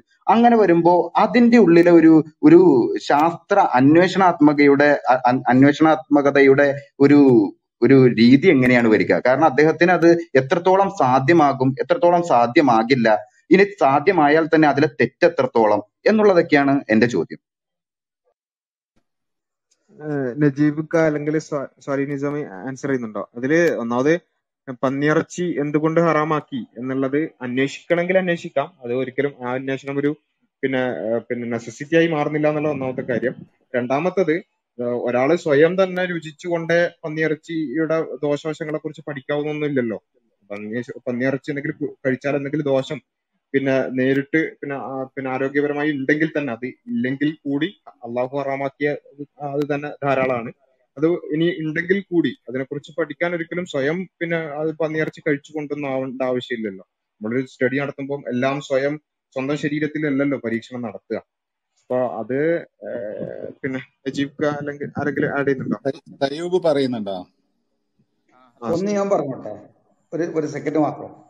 ഇപ്പൊ നമുക്ക് പൊട്ടാസ്യം സയനൈഡ് അത് വിഷമാണെന്ന് പരീക്ഷിക്കാൻ വേണ്ടി ആരും അത് കഴിച്ചു നോക്കാറില്ലല്ലോ. അത് കഴിച്ചു നോക്കിയിട്ടല്ലല്ലോ വിഷമാണെന്ന് നമ്മൾ തീരുമാനിക്കണേ. വളരെ സിമ്പിളാണ് പന്നിയിറച്ചിയുടെ കാര്യം ഈ കാര്യത്തില്. ഇത് ഈ പൊട്ടാസ്യം സൈനൈഡ് വിഷമാണെന്ന് കരുതിയതായാലും കഴിച്ചു നോക്കുന്നുണ്ടോ എന്നതിലല്ല. ഇപ്പോ സൈനൈഡിന്റെ രുചി അറിയാൻ വേണ്ടിയിട്ട് പരീക്ഷണങ്ങൾ നടന്നിട്ടുണ്ട്. ഇതുവരെ എഴുതപ്പെട്ടിട്ടുള്ളത് എസ് എന്ന വാക്കാണ്, അതുകൊണ്ട് അത് സാൾട്ടിയാണോ സോറാണോ എന്നുള്ളതൊന്നും തെളിയിക്കപ്പെട്ടിട്ടില്ല. പക്ഷെ അപ്പോഴും അവിടെ ഒരു പരിശ്രമം നടന്നിട്ടുണ്ട്. ഇവിടെ വന്നിട്ടുണ്ടെങ്കിൽ എന്റെ ചോദ്യം പ്രധാനമായിട്ടും അങ്ങനെ വന്ന ഇത് ഞാൻ എന്ന വ്യക്തി അല്ലെങ്കിൽ ഇത് അറിയുന്ന വ്യക്തി തന്നെ കഴിച്ചു നോക്കണോ എന്നുള്ളതിൽ തന്നെ അവിടെ ഒരു വിലക്ക് വരികയാണല്ലോ. എന്തുകൊണ്ട് ആ വ്യക്തിക്ക് കഴിച്ചുകൂടാ എന്ന് മതം വിലക്കി, അപ്പൊ മതത്തിന്റെ ഒരു തടസ്സം അവിടെ വന്നു. അങ്ങനെ ഒരു പ്രശ്നം അവിടെ വരുന്നുണ്ട്. മതം ഇതിന്റെ നമ്മുടെ ചർച്ച തന്നെ അന്വേഷണാത്മകത തടയുന്നത് മതമോ നിരീശ്വരവാദമോ എന്നതാണ്. അപ്പോ ക്വസ്റ്റ്യൻ ക്ലിയർ ആണ്, ക്വസ്റ്റ്യൻ ക്ലിയർ ആണ്. ഞാൻ സയൂബാണോ സംസാരിക്കും, സയൂബ് സംസാരിക്കാൻ ബ്ലിങ്ക് ചെയ്തിരുന്നു, അതുകൊണ്ടാണ് വെയിറ്റ് ചെയ്തത്. നമുക്കതിൽ റെസ്പോണ്ട് ചെയ്യാനുണ്ട്. സയൂബ് സംസാരിക്കുന്നുണ്ടോ? വോയിസ് കുറവാണ്, ഒന്നുകൂടെ കൂട്ടി. സൗണ്ട് ഇല്ല. പിന്നെ ഞാൻ പറഞ്ഞിരുന്നത് ഇപ്പോഴും സൗണ്ട് കുറവാണ് സയൂബ്, നല്ല കുറവാണ്. ശുക്കൂർക്ക സംസാരിച്ചോക്ക് സയൂബ് ഖാന്റെ റെഡി ആവുന്നവരെ. ഇവിടെ ഹബീബ് പറഞ്ഞിട്ടുള്ള ലോജിക്കിലുള്ള ചില പ്രശ്നങ്ങൾ എന്താന്ന് വെച്ച് കഴിഞ്ഞാല് അന്വേഷണാത്മകതയെ നിരോധനങ്ങൾ ഇല്ലാതാക്കുമെന്ന് പറഞ്ഞു കഴിഞ്ഞാൽ പിന്നെ നമ്മൾക്ക് ഇന്നുള്ള എല്ലാ നിരോധനങ്ങളും പിൻവലിക്കേണ്ടി വരും. ഇപ്പൊ നമുക്കറിയാം നമ്മൾ ഇന്ത്യയിൽ ജീവിക്കുകയാണ്, അവിടെ നമ്മുടെ നമ്മുടെ മുമ്പിൽ ഒരുപാട് നിരോധനങ്ങളുണ്ട്. ഇന്നത് ചെയ്യാൻ പാടില്ല എന്നുള്ള നിരോധനങ്ങളുണ്ട്. അപ്പൊ ആ നിരോധനങ്ങൾ അതിപ്പോ നിങ്ങൾക്ക് എന്ത് ചെയ്താൽ മതി എന്നറിയോ? നിങ്ങൾ ജസ്റ്റ് പോയിട്ട് ഏതെങ്കിലും ഒരു പിന്നെ ഈ ഗവേഷണത്തിന് വേണ്ടിയിട്ടുള്ള സംഭവങ്ങൾ കൊടുക്കുന്ന കുറെ സ്ഥാപനങ്ങളുണ്ട്. അവിടെ പോയിട്ട് നിങ്ങൾ ചില ചില കാര്യങ്ങൾ ചോദിച്ചു നോക്കുക. മൈക്രോസ്കോപ്പിന്റെ അണ്ടറിൽ വെച്ച് കൊടുക്കുന്ന ചില സ്ട്രെയിന് മറ്റു കാര്യങ്ങളൊക്കെ ഉണ്ട്. ഈ സ്ട്രെയിന് കിട്ടുമെന്ന് നോക്കുക. അപ്പൊ ഇങ്ങനെയുള്ള കുറെ വിഷയങ്ങളുണ്ട്. അപ്പൊ അത് നോക്കിയാൽ തന്നെ നമുക്ക് അറിയാൻ പറ്റും എന്തുകൊണ്ടാണ് ചില കാര്യങ്ങൾ നിരോധിക്കുന്നത്, എന്തുകൊണ്ട് നിരോധിക്കാത്തത് എന്നുള്ളത്. അപ്പൊ ഇതിലുള്ളൊരു ലോജിക് ഞാൻ സിമ്പിളായി പറയുന്നത്, ഇതിലുള്ള ലോജിക്കിന്റെ പ്രശ്നം എന്താന്ന് വെച്ച് കഴിഞ്ഞാൽ ഹബീബ് ഇവിടെ പറഞ്ഞിട്ടുള്ള ഈ പ്രശ്നത്തിന് പരിഹാരം എന്ന് പറയുന്നത് എന്തും ലീഗലാക്കുക എന്നുള്ളതാണ്. അത് പ്രായോഗികമേ അല്ല. അപ്പൊ അത് മതം എന്നല്ല, ലോകത്തിലോ എന്തും ഒരു ഒരു വ്യവസ്ഥക്കും ഒരു കാര്യ ഒരു ആശയത്തിനും ഹബീബ് പറഞ്ഞതിനെ പരിഹരിക്കാൻ കഴിയില്ല എന്നുള്ളതാണ്. നിരോധനത്തിന് ചില കാര്യങ്ങളുണ്ട്, അത് നിരോധിക്കേണ്ട നിരോധിക്കേണ്ടത് തന്നെ വരും. അതാണ് എനിക്ക് പറയാനുള്ള വിഷയം. എനിക്ക് ആഡ് ചെയ്യാൻ ഒരു കമന്റ് പറയാനുണ്ട്. ഞാൻ പറഞ്ഞിട്ട് മതി നവാസ് ഭായി. ഹബീബ് മനസ്സിലാക്കേണ്ട ഒരു കാര്യം, ചില നിരോധനങ്ങളും അനുവാദങ്ങളും ഇപ്പോ ഖുറാനിലുള്ള ഒരു ഉദാഹരണം തന്നെ നമുക്ക് സിമ്പിൾ ആയിട്ട് പറയാം. ഇപ്പോ സ്വന്തം മാതാപിതാക്കളുമായി ലൈംഗിക ബന്ധം പാടില്ല എന്നൊരു നിയമമുണ്ട്. ആ നിയമം നമ്മൾ പഠിച്ചു നോക്കുകയാണ്. സയന്റിഫിക്കലി കുറെ റിസർച്ച് ചെയ്തപ്പോൾ പ്രത്യേകിച്ച് ഒന്നും കോൺട്രാസെപ്ഷൻ ഉപയോഗിച്ചു കഴിഞ്ഞാൽ സയന്റിഫിക് ആയിട്ട് ഒരു തകരാറും കാണുന്നില്ല. അങ്ങനെ തകരാറില്ലാത്തത് കൊണ്ട് അത് പറ്റും എന്ന് അഭിപ്രായപ്പെട്ട നിരീശ്വരവാദികളായ ആളുകളുണ്ട്. ഉദാഹരണം എന്ന് പറഞ്ഞാൽ റിച്ചാർഡ് ഡോക്കിൻസ് പോലെയുള്ള ആളുകളൊക്കെ അതൊക്കെ പറ്റുമെന്ന് പറഞ്ഞ ആളുകളാണ്. അതിനെന്താ കുഴപ്പമെന്ന് ചോദിച്ച ആളുകളാണ്. അത് സയന്റിഫിക്കലി പ്രശ്നമൊന്നും ഇല്ല എന്നുള്ളത് കൊണ്ട് അത് അനുവദനീയമാണ് എന്ന് നമുക്ക് പറയാൻ പറ്റുമോ? അവിടെ നിരോധനം ധാർമ്മികമാണ് എന്നാണ് നമ്മൾ പറയുക. ധാർമ്മികമായി ഒരു നിരോ ഒരു നിരോധനത്തെ മനസ്സിലാക്കണമെങ്കിൽ മനുഷ്യൻ അടിസ്ഥാനപരമായി ഒരു ധാർമ്മിക ജീവിയാണെന്നും അതേപോലെ അവന് തെറ്റും ശരിയും തിരിച്ചറിയാൻ ഒരു ധാർമ്മിക മാനദണ്ഡം വേണമെന്നും ആദ്യം അംഗീകരിക്കണം. ഇതാണ് ഇസ്ലാമിൻ്റെ ഒരു അടിസ്ഥാന പ്രമാണം. മനുഷ്യ ജീവിതത്തിന് എന്താണ് തെറ്റ്, എന്താണ് ശരി, എന്ത് ചെയ്യണം, എന്ത് ചെയ്യരുത് എന്ന് മോറലി ഡിസ്ക്രീറ്റ് ചെയ്യാൻ സയന്റിഫിക് ഗവേഷണങ്ങൾ കൊണ്ട് സാധ്യമല്ല. കാരണം സയൻസ് എന്ന് പറയുന്നത് മോറലി ന്യൂട്രൽ ആയിട്ടുള്ള ഒരു സാധനമാണ്. നിങ്ങൾ എത്ര റിസർച്ച് നടത്തിയാലും ഒരു സംഗതി ശരിയോ തെറ്റോ എന്ന് പറയാൻ കഴിയില്ല. അതുകൊണ്ടാണ് നമ്മളൊരു മോറൽ സ്റ്റാൻഡേർഡ് വേണമെന്ന് പറയുന്നത്. ആ മോറൽ സ്റ്റാൻഡേർഡ് എന്താണ് എന്നുള്ള അന്വേഷണത്തിൽ നിങ്ങൾക്ക് എത്ര അന്വേഷണം വേണമെങ്കിൽ നടത്താം. അങ്ങനെ ഒരാൾക്ക് സ്വന്തം ബുദ്ധിയും യുക്തിയും ഒക്കെ ഉപയോഗിച്ച് ചിന്തിച്ച് മനസ്സിലാക്കി പഠിച്ച് ഖുർആനാണ് മോറൽ സ്റ്റാൻഡേർഡ് എന്ന് മനസ്സിലാക്കി കഴിഞ്ഞാൽ പിന്നെ അയാൾ ധാർമ്മികമായ അനുവാദത്തിനും നിരോധനത്തിനും ആശ്രയിക്കേണ്ടത് ഖുർആനായിരിക്കണം. അത് സ്വാഭാവികമാണല്ലോ. അങ്ങനെ അങ്ങനെ ഒരു ആശ്രയിക്കുന്ന ആളുകളെ സംബന്ധിച്ചിടത്തോളം ദൈവം ഒരു കാര്യം പറഞ്ഞു കഴിഞ്ഞാൽ അതാണ് ധാർമ്മികതയുടെ മാനദണ്ഡം. ധാർമ്മികമായി പന്നിയിറച്ചി കഴിക്കൽ പാടില്ല എന്ന് പറഞ്ഞു കഴിഞ്ഞാൽ പിന്നെ നമുക്ക് റിസർച്ചിൽ പന്നിയിറച്ചി മോശമാണ് എന്ന് ബോധ്യപ്പെട്ടാൽ ഏ കഴിക്കുള്ളൂ എന്നതല്ല ധാർമ്മികതയുടെ. സയന്റിഫിക്കലി പന്നിയിറച്ചി കഴിക്കാതിരിക്കലാണ് നല്ലതെന്നല്ല ഖുർആൻ പറഞ്ഞത്. ഖുർആൻ പറഞ്ഞത് ധാർമ്മികമായി പന്നിയിറച്ചി കഴിക്കരുത്. അതിന് ഒരുപാട് കാരണങ്ങൾ ഉണ്ടാവാം. ധാർമ്മികമായ കാരണങ്ങൾ ഉണ്ടാവാം, സയന്റിഫിക്കലി കാരണം ഉണ്ടാവാം. അവിടെ നമ്മൾ മനസ്സിലാക്കുന്നത് നമ്മുടെ യുക്തിയും ഗവേഷണവും പരിമിതമായത് കൊണ്ട് ദൈവം പറഞ്ഞു തന്നിട്ടില്ലെങ്കിൽ, ചില കാര്യങ്ങളെക്കുറിച്ച് പറഞ്ഞു തന്നിട്ടുണ്ട്, ചില കാര്യങ്ങളെക്കുറിച്ച് മോശമാണെന്ന് ജനറലി പറഞ്ഞിട്ടേ ഉണ്ടാവുള്ളൂ. അത് ഗവേഷണം ചെയ്ത് തൽക്കാലം കണ്ടെത്തിയില്ല എന്നതുകൊണ്ട് അത് നല്ലതാണ് എന്നർത്ഥമില്ല. നമ്മുടെ അറിവിൻ്റെ പരിമിതിയാണെന്ന് മാത്രമേ അത് മനസ്സിലാക്കേണ്ടതുള്ളൂ. അതുപോലെ തന്നെയാണ് വ്യഭിചാരം അധാർമികമാണ്. നിങ്ങൾ നേരത്തെ പറഞ്ഞ പോലെ വ്യഭിചാരത്തെക്കുറിച്ച് ഗവേഷണം നടത്തിയാൽ നമുക്ക് ചിലപ്പോൾ ഒന്നും മനസ്സിലായില്ല എന്ന് വരും. കാരണം അതിന് ഒരുപാട് ആംഗിൾസ് ഉണ്ട്. സോഷ്യലി ഉണ്ടാവും, സയന്റിഫിക്കലി ഉണ്ടാവും, മോറലി ഉണ്ടാവും, അങ്ങനെയൊക്കെ ഉണ്ട്. അപ്പോൾ ഇവിടെ നമ്മൾ ചെയ്യുന്നൊരു കാര്യം നമ്മുടെ ധാർമ്മിക സ്റ്റാൻഡേർഡ് തീരുമാനിക്കാനുള്ള അതോറിറ്റി ആര് എന്നുള്ള ഫണ്ടമെന്റൽ ക്വസ്റ്റ്യൻ ചോദിക്കുകയാണ്. ആ ഫണ്ടമെന്റൽ ക്വസ്റ്റ്യൻ നമ്മുടെ ധാർമ്മികത തീരുമാനിക്കേണ്ടത് സൃഷ്ടാവായ ദൈവമാണെന്ന് നമ്മൾ അംഗീകരിച്ചു കഴിഞ്ഞാൽ ദൈവം നൽകുന്ന ഒരു കൽപ്പന അതിൻ്റെ ഇമ്മീഡിയറ്റ് റീസണോ എഫക്റ്റോ നമുക്ക് ബോധ്യപ്പെട്ടിട്ടില്ലെങ്കിൽ പോലും അത് നമ്മുടെ അറിവിൻ്റെ പരിമിതിയായി അംഗീകരിക്കുകയും ദൈവത്തിൻ്റെ കൽപ്പന അംഗീകരിക്കുകയും ചെയ്യുക എന്നുള്ളതാണ് ലോജിക്ക്. ഇത് നിങ്ങൾക്ക് മനസ്സിലാവാത്തത് എന്തുകൊണ്ടാണെന്ന് വെച്ചാൽ നിങ്ങളൊരു മോറൽ സ്റ്റാൻഡേർഡ് എന്താണെന്നുള്ള കാര്യത്തിൽ തീരുമാനം എത്തിയിട്ട് തീരുമാനത്തിൽ എത്തിയിട്ടുണ്ടാവില്ല ചിലപ്പോൾ, അല്ലെങ്കിൽ അങ്ങനെ ഒന്ന് വേണം എന്നുള്ള കാര്യത്തിൽ തന്നെ തീരുമാനം എത്തിയിട്ടുണ്ടാവില്ല. അപ്പം നിങ്ങളുടെ ലോജിക്കൽ പ്രോബ്ലം കിടക്കുന്നത് അതാണ്. ബേസ് നിങ്ങൾക്കില്ലാത്തത് കൊണ്ടാണ് എന്താണ് ഇത്തരം കാര്യങ്ങളിൽ മുസ്ലിങ്ങൾ ദൈവത്തിൻ്റെ കൽപ്പന അപ്പാട് അംഗീകരിക്കുന്നത് എന്ന് മനസ്സിലാക്കാൻ കഴിയാത്ത അടിസ്ഥാന പ്രശ്നം നിങ്ങൾ സോൾവ് ചെയ്യുകയാണെങ്കിൽ ഇത് സോൾവ് ആയി കിട്ടുന്നതാണ് എനിക്ക് തോന്നുന്നത്. ഓക്കെ നവാസ് ഭായ്, അതിൽ എനിക്ക് പറയാനുള്ള ഒരു കാര്യം, അങ്ങനെ പറഞ്ഞു വെക്കുമ്പോൾ മതം അവിടെ വെക്കുന്ന ഈ വിഷയത്തിലേക്ക് വന്നാൽ മതം അവിടെ വെക്കുന്ന ഒരു തടയുണ്ട്. അത്തരത്തിൽ ധാർമ്മികമായിട്ട് മോറലായിട്ട് വരുന്ന സംഗതികളിൽ നിങ്ങൾ ഗവേഷണം നടത്തേണ്ടതില്ല. മതം എന്തു പറഞ്ഞു അത് അംഗീകരിച്ചു കൊള്ളുക, അത് അംഗീകരിച്ചു കൊള്ളുക. അതാണല്ലോ പറഞ്ഞത്. ഒരു കാര്യം, അങ്ങനെ പന്നിയെ കുറിച്ച് ഇപ്പൊ എക്സാമ്പിൾ പറഞ്ഞാൽ പന്നി ഇറച്ചി ഹറാമാണല്ലോ, കഴിക്കാൻ പാടില്ല. ഇനി മുതൽ നിങ്ങൾ പന്നിയെ കുറിച്ച് ഗവേഷണം നടത്താൻ പാടില്ല എന്ന് ഖുർആനോ ഇസ്ലാമോ പറഞ്ഞതായിട്ട് എങ്ങനെയാണ് നിങ്ങൾ പ്രൂവ് ചെയ്യുന്നത്? ഓക്കെ, ഒരു മിനിറ്റ്, ഞാൻ അതിൽ കുറച്ച് ചേർക്കട്ടെ. ഹബീബ് അദ്ദേഹം ചോദിച്ചത് നമ്മൾ പന്നിയിറച്ചി ഹറാമാണ് എന്ന് പറഞ്ഞാല് അത് ഇയാൾക്ക് രുചിക്കാൻ കഴിയില്ല, അതുകൊണ്ട് തന്നെ അവിടെ അന്വേഷണത്തിന്റെ ഒരു വാതിൽ കൊട്ടിയടക്കപ്പെടുകയാണ് എന്നുള്ളതാണ്. ഇത് ഈ ഒരു ചോദ്യത്തില് കുറെ പ്രശ്നങ്ങളുണ്ട്. കുറെ ഒരു വളരെ ഫെല്ലേഷ്യസ് ആയിട്ടുള്ള ഒരു ചോദ്യമാണത്. അതായത് ഭക്ഷണം കഴിക്കാൻ മാത്രമാണ് നമുക്കിവിടെ നിരോധനമുള്ളത്. അല്ലാതെ നമ്മൾ പന്നിയെ കണ്ടു കഴിഞ്ഞാൽ കൊന്നുകളയാനോ അല്ലെങ്കിൽ അതിനെ കൊന്നു കഴിഞ്ഞാൽ എന്തെങ്കിലും പ്രതിഫലം കിട്ടുമോ എന്നുള്ളതോ അല്ലെങ്കിൽ ആ ജീവി തന്നെ ഹറാമാണോ എന്നുള്ളതൊന്നുമല്ല. പിന്നെ ശാസ്ത്രീയ പരീക്ഷണങ്ങൾ എന്ന് പറഞ്ഞാൽ അദ്ദേഹത്തിന്റെ ഒരു തെറ്റിദ്ധാരണ നമ്മൾ രുചിച്ചു നോക്കി കണ്ടുപിടിക്കണം എന്നുള്ളൊരു തെറ്റിദ്ധാരണ ഉണ്ട്. നമ്മൾ പന്നിയെ ഇറച്ചി പരിശോധിക്കണം എന്നുണ്ടെങ്കിൽ നമുക്കത് തിന്നാതെ തന്നെ നമുക്ക് ലബോറട്ടറി കൊണ്ടുപോയിട്ട് പരിശോധിക്കാം. അതല്ലെങ്കിൽ മുമ്പ് കാലത്തായിരുന്നെങ്കിൽ ഏതെങ്കിലും ഒരു മൃഗത്തിന് കൊടുത്ത് പരീക്ഷ പരീക്ഷിക്കാം അല്ലെങ്കിൽ നമ്മളത് കുറെ നേരം നിരീക്ഷിച്ചു നോക്കാം. എന്നിട്ട് അതിലുള്ള മൈക്രോബ്സുകൾ എങ്ങനെ വരുന്നു, അതൊക്കെ നിരവധി മാർഗങ്ങളുണ്ട്. ഈ രുചി എന്ന് പറഞ്ഞാൽ നമ്മൾ തിന്നാൻ മാത്രമാണ് ഉപയോഗിക്കുന്നത്. നമ്മൾ സാധാരണഗതിയിൽ ഈ ശാസ്ത്രീയ രസതന്ത്രത്തിലെ പരീക്ഷണങ്ങൾ നടത്തുമ്പോൾ നമ്മൾ നാവ് ഉപയോഗിക്കണില്ല. അപ്പൊ അതാണ് ഒരു പോയിന്റ്. രണ്ടാമത്തെ പ്രശ്നം എന്ന് പറഞ്ഞാൽ നമുക്ക് എല്ലാ മതങ്ങളെക്കുറിച്ചും അറിഞ്ഞു കഴിഞ്ഞാലേ ശരിക്ക് ഒരു മുസ്ലിമായി തീരാൻ കഴിയൂ എന്നുള്ള ഒരു സംഗതി അദ്ദേഹം പറഞ്ഞിട്ടുണ്ടായിരുന്നു. അതിന് യാതൊരു അടിസ്ഥാനവും ഇല്ല. അതായത് ഇസ്ലാം എന്ന് പറഞ്ഞാൽ നമ്മുടെ ഫിത്രയുടെ ഭാഗമായിട്ട് വരുന്ന ഒരു സംഗതിയാണ്. അപ്പോ അക്ഷരാഭ്യാസമില്ലാത്ത ഒരാൾക്ക് പോലും ഒരു നല്ല മുസ്ലിമായിട്ട് ജീവിച്ച് മരിക്കാം. വളരെ സിമ്പിൾ ആയിട്ടുള്ള മെസ്സേജാണ് ഇസ്ലാം മുന്നോട്ട് വെക്കുന്നത്. ഈ പ്രപഞ്ചത്തിനൊരു സൃഷ്ടാവുണ്ട്, നാളെ ഒരു വിചാരണ ദിവസമുണ്ട്. അപ്പൊ അതിൽ നമ്മൾ ചെയ്യേണ്ട കാര്യങ്ങൾ ഇപ്പൊ നോമ്പും ഇതുപോലുള്ള സക്കാത്തും അതുപോലെ നിസ്കാരം പോലുള്ള ഹജ്ജ് പോലുള്ള കാര്യങ്ങളാണ്. വളരെ സിമ്പിളാണ്. നമുക്കൊരു പത്ത് ഇരുപത് മിനിറ്റ് കിട്ടിക്കഴിഞ്ഞാൽ ഈ മെസ്സേജ് കംപ്ലീറ്റ് ആയി എന്ന് വെച്ച് നമ്മൾ അറിവിനെ പ്രോത്സാഹിപ്പിക്കാതിരിക്കുന്നില്ല.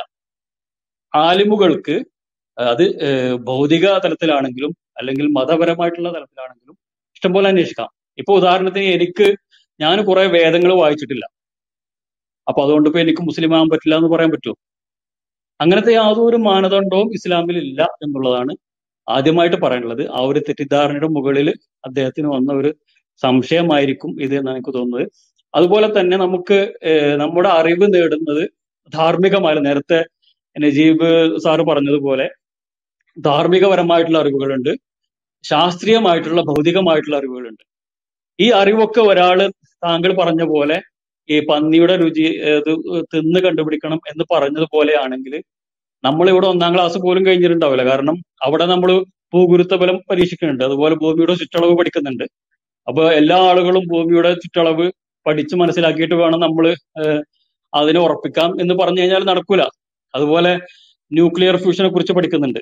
നമുക്ക് നമ്മുടെ ജീവിതകാലത്തിൽ തൊണ്ണൂറ്റൊമ്പത് പോയിന്റ് ഒമ്പത് ശതമാനം ആളുകൾക്കും ഇതുപോലെ പരീക്ഷണം നടത്താനുള്ള സൗകര്യം ഈ ലോകത്തില്ല. അങ്ങനെ നിരവധി പ്രശ്നങ്ങളുണ്ട്. അതുപോലെ തന്നെ നമ്മുടെ ലൈഫിന് ഒരു പരിമിതിയുണ്ട്. കാരണം നമ്മൾ ഏതെങ്കിലും ഒരു സംഗതി, ധാർമ്മികമായിട്ടുള്ള ഒരു സംഗതി, നേരത്തെ നജീബ് സാഹിബ് പറഞ്ഞു വ്യഭിചാരം അല്ലെങ്കിൽ ഈ പറയുന്ന നഗ്നത, ഈ പറയുന്ന സംഗതികൾ വളരെ വ്യാപകമായി കഴിഞ്ഞാൽ അതിന്റെ ഒരു പ്രത്യാഘാതങ്ങൾ അറിയണമെങ്കിൽ മിനിമം രണ്ട് തലമുറ കഴിയേണ്ടി വരും. അപ്പോഴേക്കും ഇയാൾ മരിച്ചു പോയിട്ടുണ്ടാവും.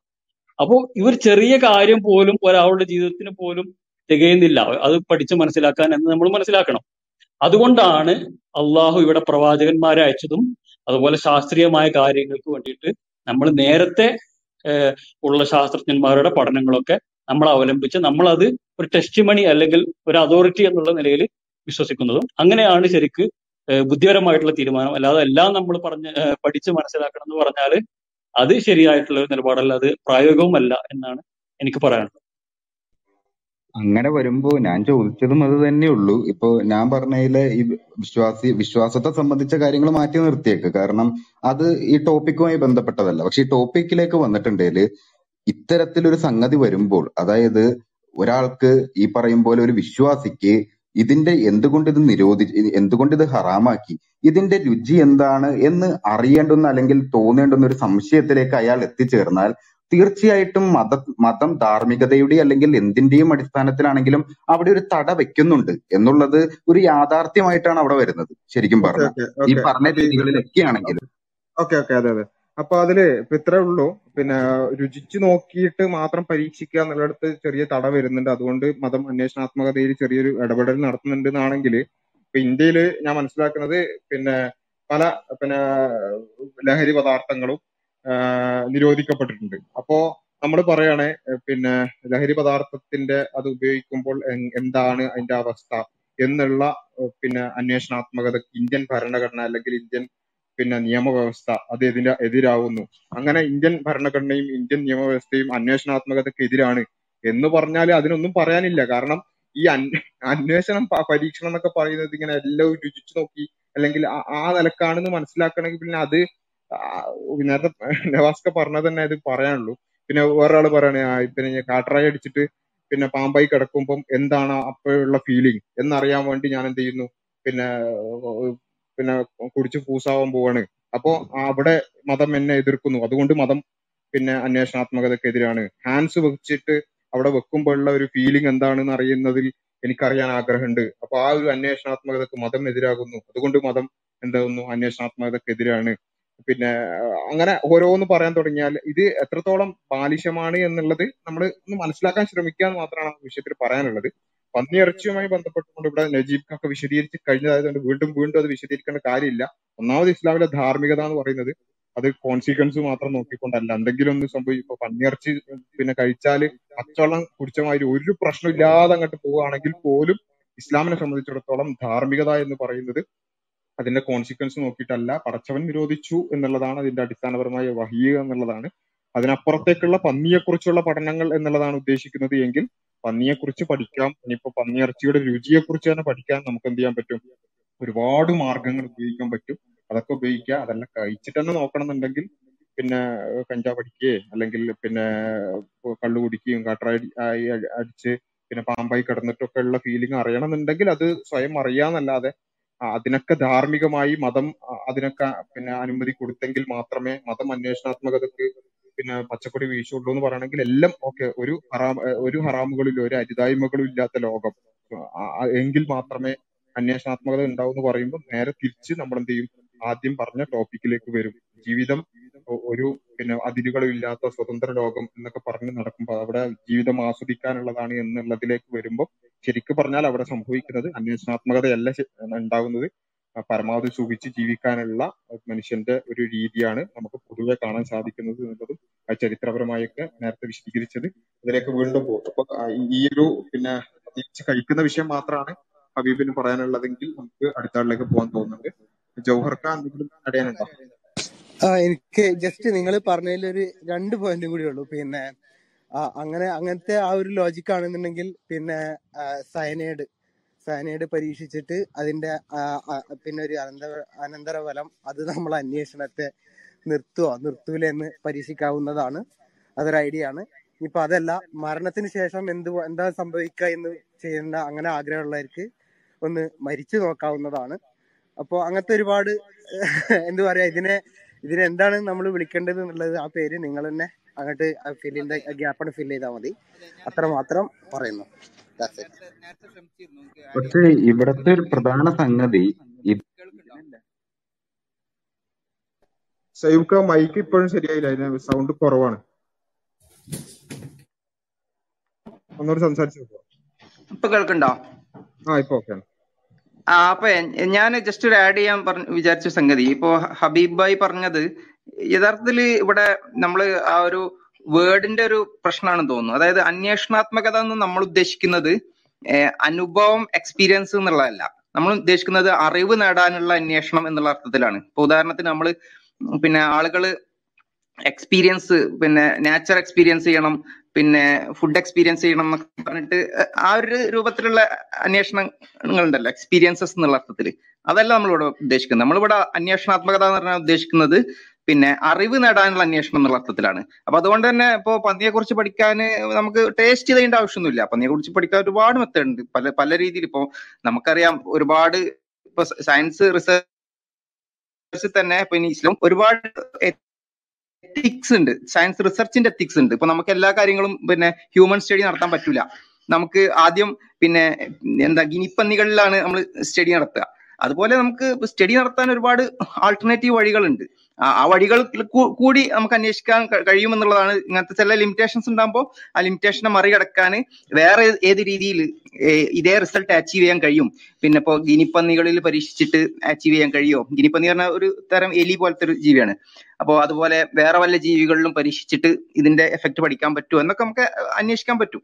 അപ്പോൾ അറിവ് നേടുക, സയൻസിനെ ഡെവലപ്പ് ചെയ്യുക എന്നുള്ള അർത്ഥത്തിലുള്ള അന്വേഷണമാണ് നമ്മളിവിടെ ഉദ്ദേശിക്കുന്നത്. അതിന് യാതൊരു മുടക്കില്ല, അതിന് നമുക്ക് ആൾട്ടർനേറ്റീവ് വഴികൾ ഒരുപാട് ഉണ്ടാക്കാൻ കഴിയും. അതേസമയം ഈ എക്സ്പീരിയൻസസ് എന്നുള്ള അർത്ഥത്തിലാണ് ഉദ്ദേശിക്കുന്നതെങ്കിൽ അതല്ല ഇവിടെ നമ്മുടെ ചർച്ചാ വിഷയം. ഓക്കെ, ഹബീബിന് കാര്യമായിട്ട് എന്തെങ്കിലും ഈ ഒരു ടേസ്റ്റ് നോക്കുന്ന വിഷയം അല്ലാതെ വേറെ എന്തെങ്കിലും ഉണ്ടെങ്കിൽ പറഞ്ഞോളൂ. അല്ല, ഈ ടേസ്റ്റ് നോക്കുന്നത് അന്വേഷണാത്മകതയല്ല എന്ന് അഭിപ്രായപ്പെട്ടത് കൊണ്ടാണ്.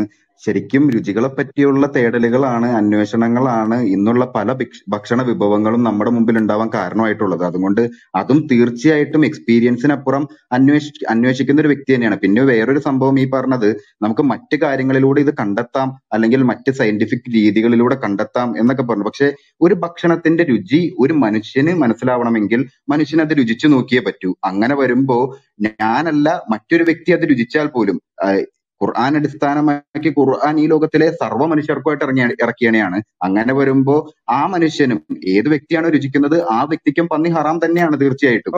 അങ്ങനെ അങ്ങനെയാണെങ്കിൽ ഒറ്റ ചോദ്യം മാത്രം ചോദിക്കാം, ഇന്ത്യൻ നിയമവ്യവസ്ഥ അന്വേഷണാത്മകത തടയുന്നുണ്ടോ? ഇപ്പൊ ഇന്ത്യൻ നിയമവ്യവസ്ഥയിൽ കഞ്ചാവ് ഉപയോഗിച്ചിട്ട് അതിന്റെ ഫീലിംഗ് അറിയാൻ ഒരു ഒരു വഴിയുമില്ല.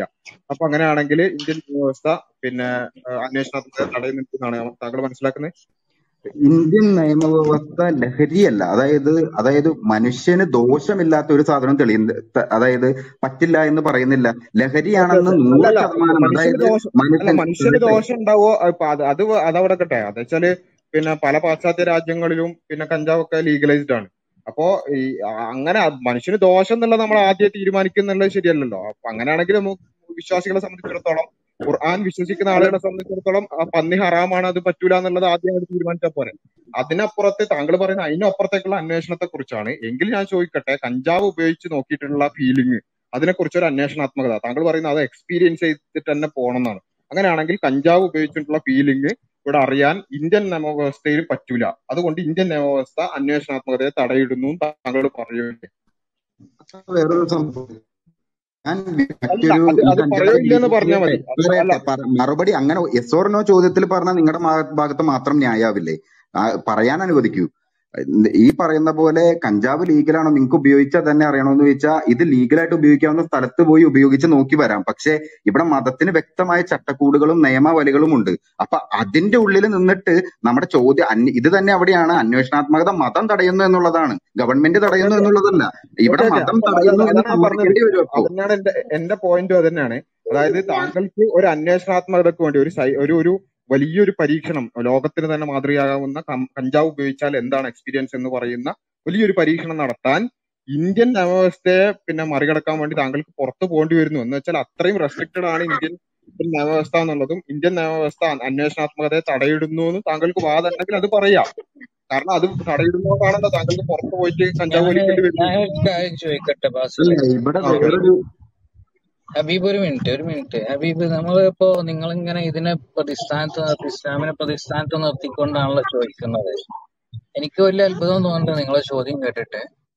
നിങ്ങളുടെ അഭിപ്രായത്തിൽ ഇതിനൊരു പരിഹാരം എന്താണ്? ഇപ്പൊ ഹിറ്റ്ലർ എന്ത് ചെയ്യാണ്? കോൺസെൻട്രേഷൻ ക്യാമ്പിൽ കുറെ ആളുകളെ ജീവനോടെ അവിടെ അനസ്തേഷ്യ ഒന്നും കൊടുക്കാതെ വേദനിപ്പിച്ചുകൊണ്ട് കുറെ പരീക്ഷണം നടത്തുകയാണ്.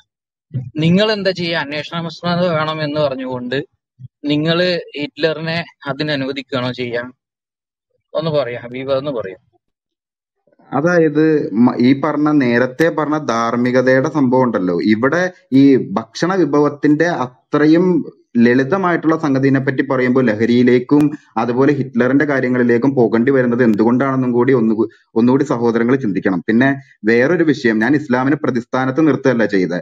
ചർച്ചാ വിഷയത്തിൽ ഉള്ള കാര്യം അംഗീകരിക്കാൻ നമ്മൾ തയ്യാറാവണം. ഞാൻ ഒരു വിശ്വാസിയാണെങ്കിൽ ഞാൻ പൂർണ്ണമായിട്ടും നമ്മുടെ പരിമിതികൾ അംഗീകരിക്കാൻ തയ്യാറാവണം. അല്ലാതെ നമ്മൾ മാത്രമാണ് ശരിയെന്ന് ഒരിക്കലും വാദിക്കരുത്. ഞാൻ ചിന്തിച്ചപ്പോൾ എനിക്ക് തോന്നിയ ഇസ്ലാമിൻ്റെതായിട്ട് എനിക്ക് തോന്നിയ ഒരു കാര്യമാണ് ഇവിടെ വെച്ചത്. കാരണം ഇസ്ലാം നമുക്ക് ധാർമ്മികമായ വിഷയങ്ങൾ ിൽ അന്വേഷണാത്മകതയ്ക്ക് ഒരു പരിധി തീർച്ചയായിട്ടും വെക്കുന്നുണ്ട്. ആ പരിധി തീർച്ചയായിട്ടും ഉണ്ട് എന്നുള്ളത് യാഥാർത്ഥ്യവുമാണ്. അത് നമുക്ക് ഈ പറഞ്ഞ രീതിയിൽ ചിന്തിച്ചാൽ തന്നെ, ഇപ്പൊ ഇവിടെ പറഞ്ഞ എല്ലാവരും പറഞ്ഞത് വെച്ച് ചിന്തിച്ചാൽ തന്നെ മനസ്സിലാവുന്ന ഒരു കാര്യമാണ്. അപ്പോ ഇസ്ലാമിനെ പ്രതിസ്ഥാനത്ത് നിർത്തുക എന്നുള്ളതല്ല, ചർച്ചാ വിഷയത്തിലെ യാഥാർത്ഥ്യത്തോട് താതാത്മ്യം പ്രാപിക്കുക മാത്രമാണ് ഞാൻ ചെയ്യുന്നത്. അതിനൊരു പരിഹാരം കൂടി താങ്കളൊന്ന് നിർദ്ദേശിക്കണം. ഇസ്ലാം ഇങ്ങനെ ഒരു ഒരു അന്വേഷണാത്മകതയെ ഇല്ലാതാക്കുന്നുണ്ടെങ്കിൽ താങ്കൾ അതിന് പരിഹാരമായി കാണുന്ന അന്വേഷണാത്മകതയെ ഒരു ഒരു നിലക്കും തടയാത്ത രീതിയിൽ ഈ പറഞ്ഞ പോലെ കോൺസെൻട്രേഷൻ ക്യാമ്പുകളിലും അനുവദിക്കുന്ന, ഈ അവര് ആഗ്രഹിക്കുന്ന തരത്തിലുള്ള ഗവേഷണങ്ങളും അനുവദിക്കുന്ന തരത്തിലുള്ള ഒരു ഒരു ആശയം എന്തെങ്കിലും ഒന്ന് പറഞ്ഞു തരുമോ? അല്ല, നമ്മുടെ വിഷയം എന്നുള്ളത് ഇത് അനുവദിക്കുന്ന രീതിയല്ലല്ലോ, തടയിടുണ്ട് തടയിടുന്നുണ്ടോ എന്നുള്ളത് മാത്രമാണ് ഇവിടുത്തെ ചോദ്യം.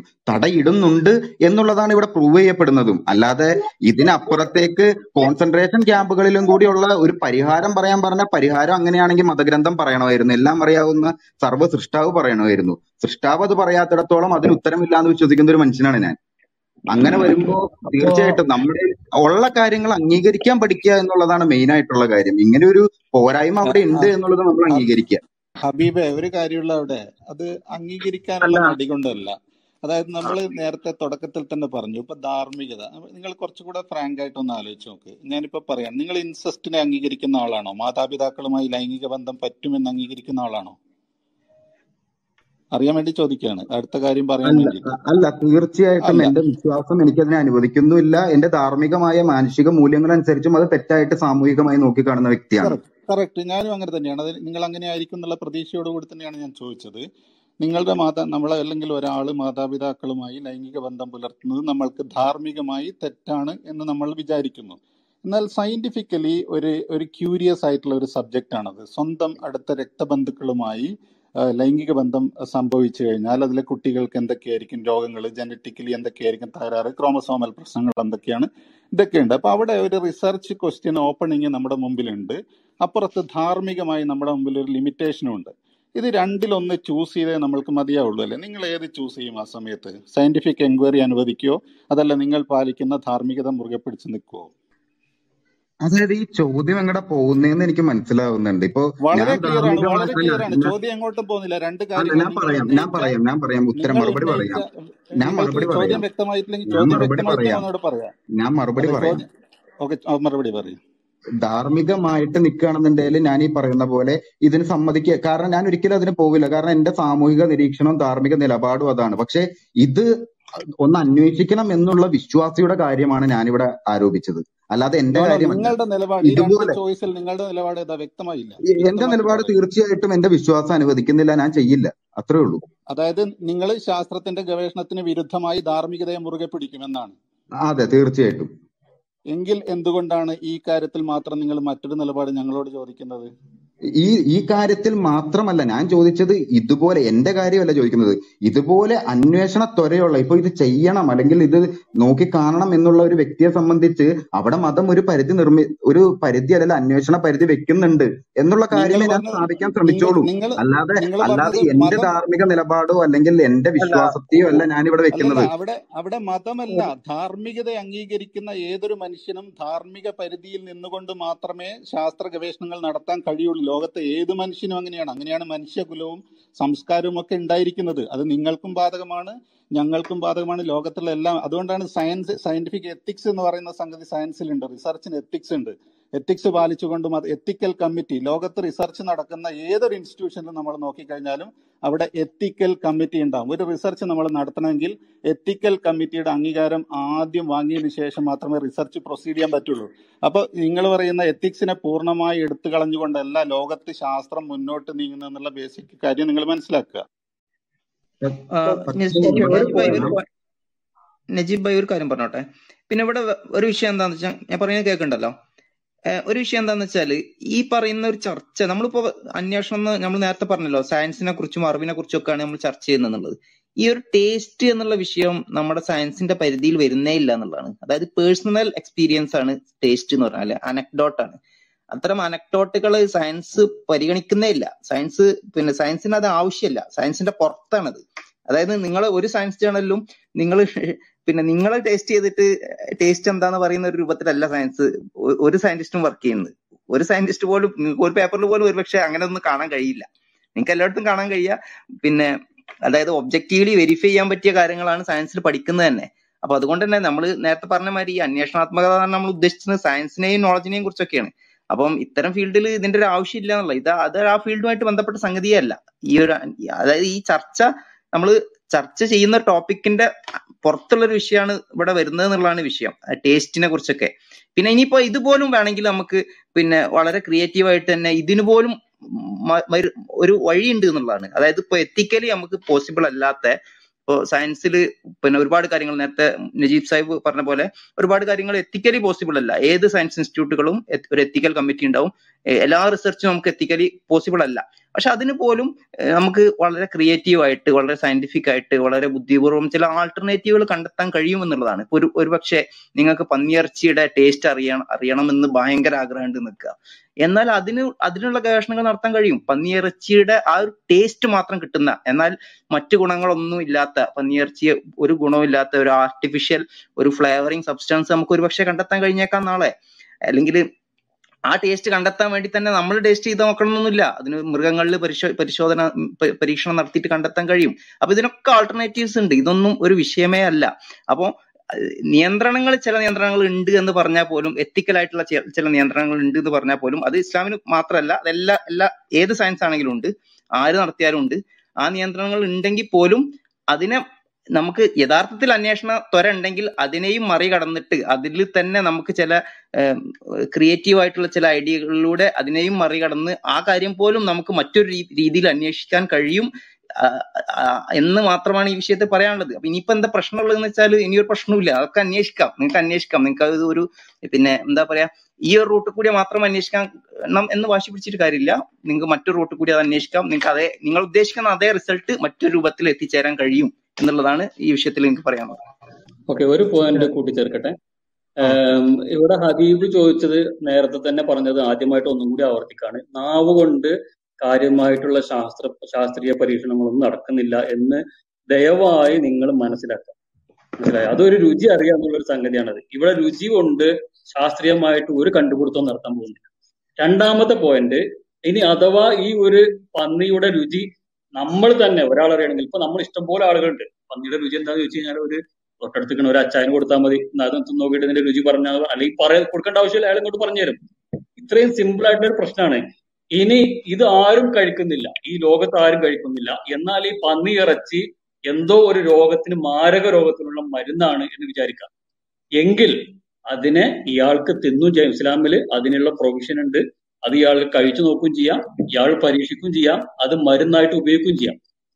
എന്തിനേറെ പറയുന്നു, നമ്മൾ ഇപ്പോ ഈ ഈ കടേവർ എന്ന് പറയുന്ന മെഡിക്കൽ പഠിക്കാൻ സാധാരണഗതിയിൽ വേറെന്തെങ്കിലും മാർഗമുണ്ടെങ്കിൽ ഒരു ശവശരീരം ഉപയോഗിക്കാൻ പാടില്ല. പക്ഷേ ഇത് മനുഷ്യരാശിക്ക് വളരെ നിലനിൽപ്പുള്ള ഒരു സംഗതിയാണ്, അല്ലെ വളരെ ക്രിട്ടിക്കൽ ആയിട്ടുള്ള ഒരു സംഗതിയാണെന്നുണ്ടെങ്കിൽ നമുക്ക് ഒരു ശവശരീരത്തെ തന്നെ ഉപയോഗിക്കാൻ ഇസ്ലാമിൽ പ്രൊവിഷൻ ഉണ്ട്.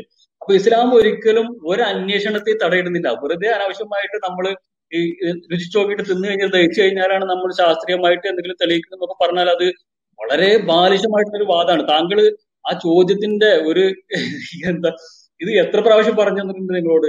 അപ്പൊ ഈ രുചിയിലല്ല ഇപ്പൊ ശാസ്ത്രീയ പരീക്ഷണങ്ങളും നടക്കുന്നത്. മനുഷ്യന്റെ രുചി കൊണ്ട് നമുക്ക് തിന്നാന്ന് മാത്രമേ ഉള്ളൂ. അതുകൊണ്ട് കാര്യമായിട്ട് ഇവിടെ ഒന്നും തെളിയിക്കാൻ പോകുന്നില്ല. എന്ന് മാത്രമല്ല, തിന്ന ആൾക്കാർ ഇഷ്ടം പോലെ ഉണ്ടെങ്കിൽ നമ്മളെ എടുത്തിട്ടേണ്ട ഒരു ആവശ്യമില്ല. താങ്കൾ കൊണ്ടുവന്നത് ഒരു വളരെ മോശമായിട്ടുള്ള ഒരു മണ്ടൻ ഉദാഹരണമായിരുന്നു എന്ന് മാത്രമേ എനിക്ക് പറയാനുള്ളൂ. ഓക്കെ, അതില് മോഡറേറ്റർ എന്നുള്ള ആൾക്ക് ഞാൻ ഇടപെടുകയാണ്. ഈ ഒരു രുചിയുമായി ബന്ധപ്പെട്ടുള്ള പല പിന്നെ ഏകദേശം അരമണിക്കൂറോളം ചർച്ച ചെയ്തു. അതിന് അതിന് മാത്രം ആ ഒരു ഉണ്ടോ എന്നുള്ളത് മാത്രം ചർച്ച ചെയ്യാൻ അതില്ല എന്നാണ് തോന്നുന്നത്. അതുകൊണ്ട് ആ ഒരു വിഷയം നമുക്ക് പിന്നെ അവസാനിപ്പിക്കാൻ തോന്നുന്നുണ്ട്. കാരണം നമ്മളെ സംബന്ധിച്ചിടത്തോളം നമ്മള് നേരത്തെ തന്നെ പറഞ്ഞു, ഒരു ധാർമ്മികതയും ഇല്ലാതെ പിന്നെ അല്ലെങ്കിൽ ഒരു അതിർവരമ്പുകളോ അല്ലെങ്കിൽ ഒരു നിയമങ്ങളോ ഇല്ലാതെ അന്വേഷണാത്മകത നടക്കുള്ളൂ എന്നുള്ള തരത്തിലുള്ള ഒരു വാദം എന്ന് പറയുന്നത് എത്രത്തോളം ബാലിശാണ് എന്നുള്ളത് സ്വയം ആലോചിച്ച് നോക്കുക.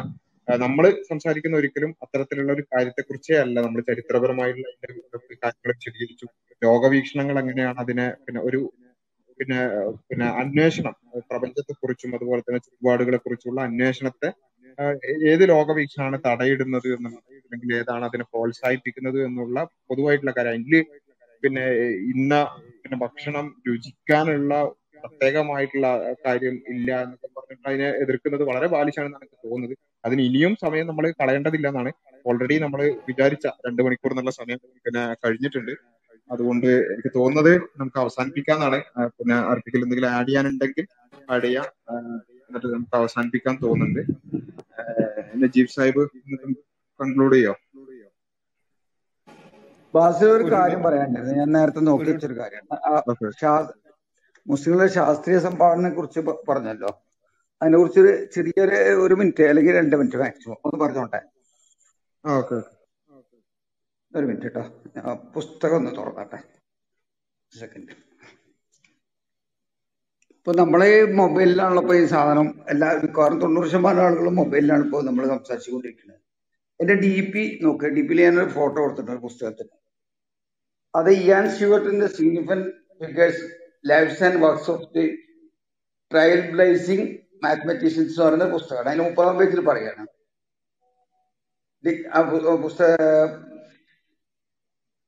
The algebra came about when caliph മഅമൂൻ encouraged Al-Khwarizmi to write a popular book about calculation. Its author described its purpose of as explained. എന്നുവെച്ചാല് ഇസ്ലാമിലെ അനന്തരസ്വത്തിന്റെ കണക്കുകൾ പരിശോധിക്കാൻ വേണ്ടി ഒരു പുസ്തകം എഴുതാൻ ഖലീഫ മമ്മൂന് ആവശ്യപ്പെട്ടതിന്റെ അടിസ്ഥാനത്തിലാണ് ഖവാരിസ്മി ഈ പുസ്തകം എഴുതുന്നത്. അതിൽ കൂടിയാണ് അൽജിബ്ര വരുന്നത്. ആ അൽജിബ്ര വന്നതുകൊണ്ടാണ് നമുക്കിന്ന് ഈ മൊബൈലിലെ ക്ലബ് ഹൗസ് ഇപ്പോൾ ഈ സമയത്ത് പോലും എനിക്ക് ഉപയോഗിക്കാൻ കഴിയുന്നത്. അപ്പോ ഈ ഇസ്ലാമിലെ ശാസ്ത്രീയ സംഭാവന ഇല്ലാതെ പറയുന്നവരടക്കം ഖുർആാനിലൂടെ വളർന്നു വന്ന ഒരു സിസ്റ്റം വെച്ചിട്ടാണ് അതിനെ ചോദ്യം ചെയ്യുന്നത്. ഖുർആാനിലൂടെ വളർന്നു വന്നത്, ഇസ്ലാമിലൂടെ മാത്രമല്ല കേട്ടോ. അത്രയും ഇതാണ്. എന്നിട്ട് അതിനെപ്പറ്റി പറയുന്നത് what is earliest and most useful in arithmetic such as men constantly require in cases of inheritance, legacies, partitions, law suites and trade and it all their dealing with one another, or were the measuring of lands, the digging of canals, geometrical computation and other objects of various sorts and kind are concerned. എന്നാൽ നമ്മൾ ഉപയോഗിക്കുന്ന computer, നമ്മൾ ഉപയോഗിക്കുന്ന ആധുനിക എല്ലാ സംവിധാനങ്ങളും ഖുർആന്റെ സംഭാവനയാണെന്ന് പറഞ്ഞാൽ തെറ്റാൽ. കാരണം ഇത് അള്ളാഹുവിന്റെ കലാമാണുള്ള ഖുർആൻ.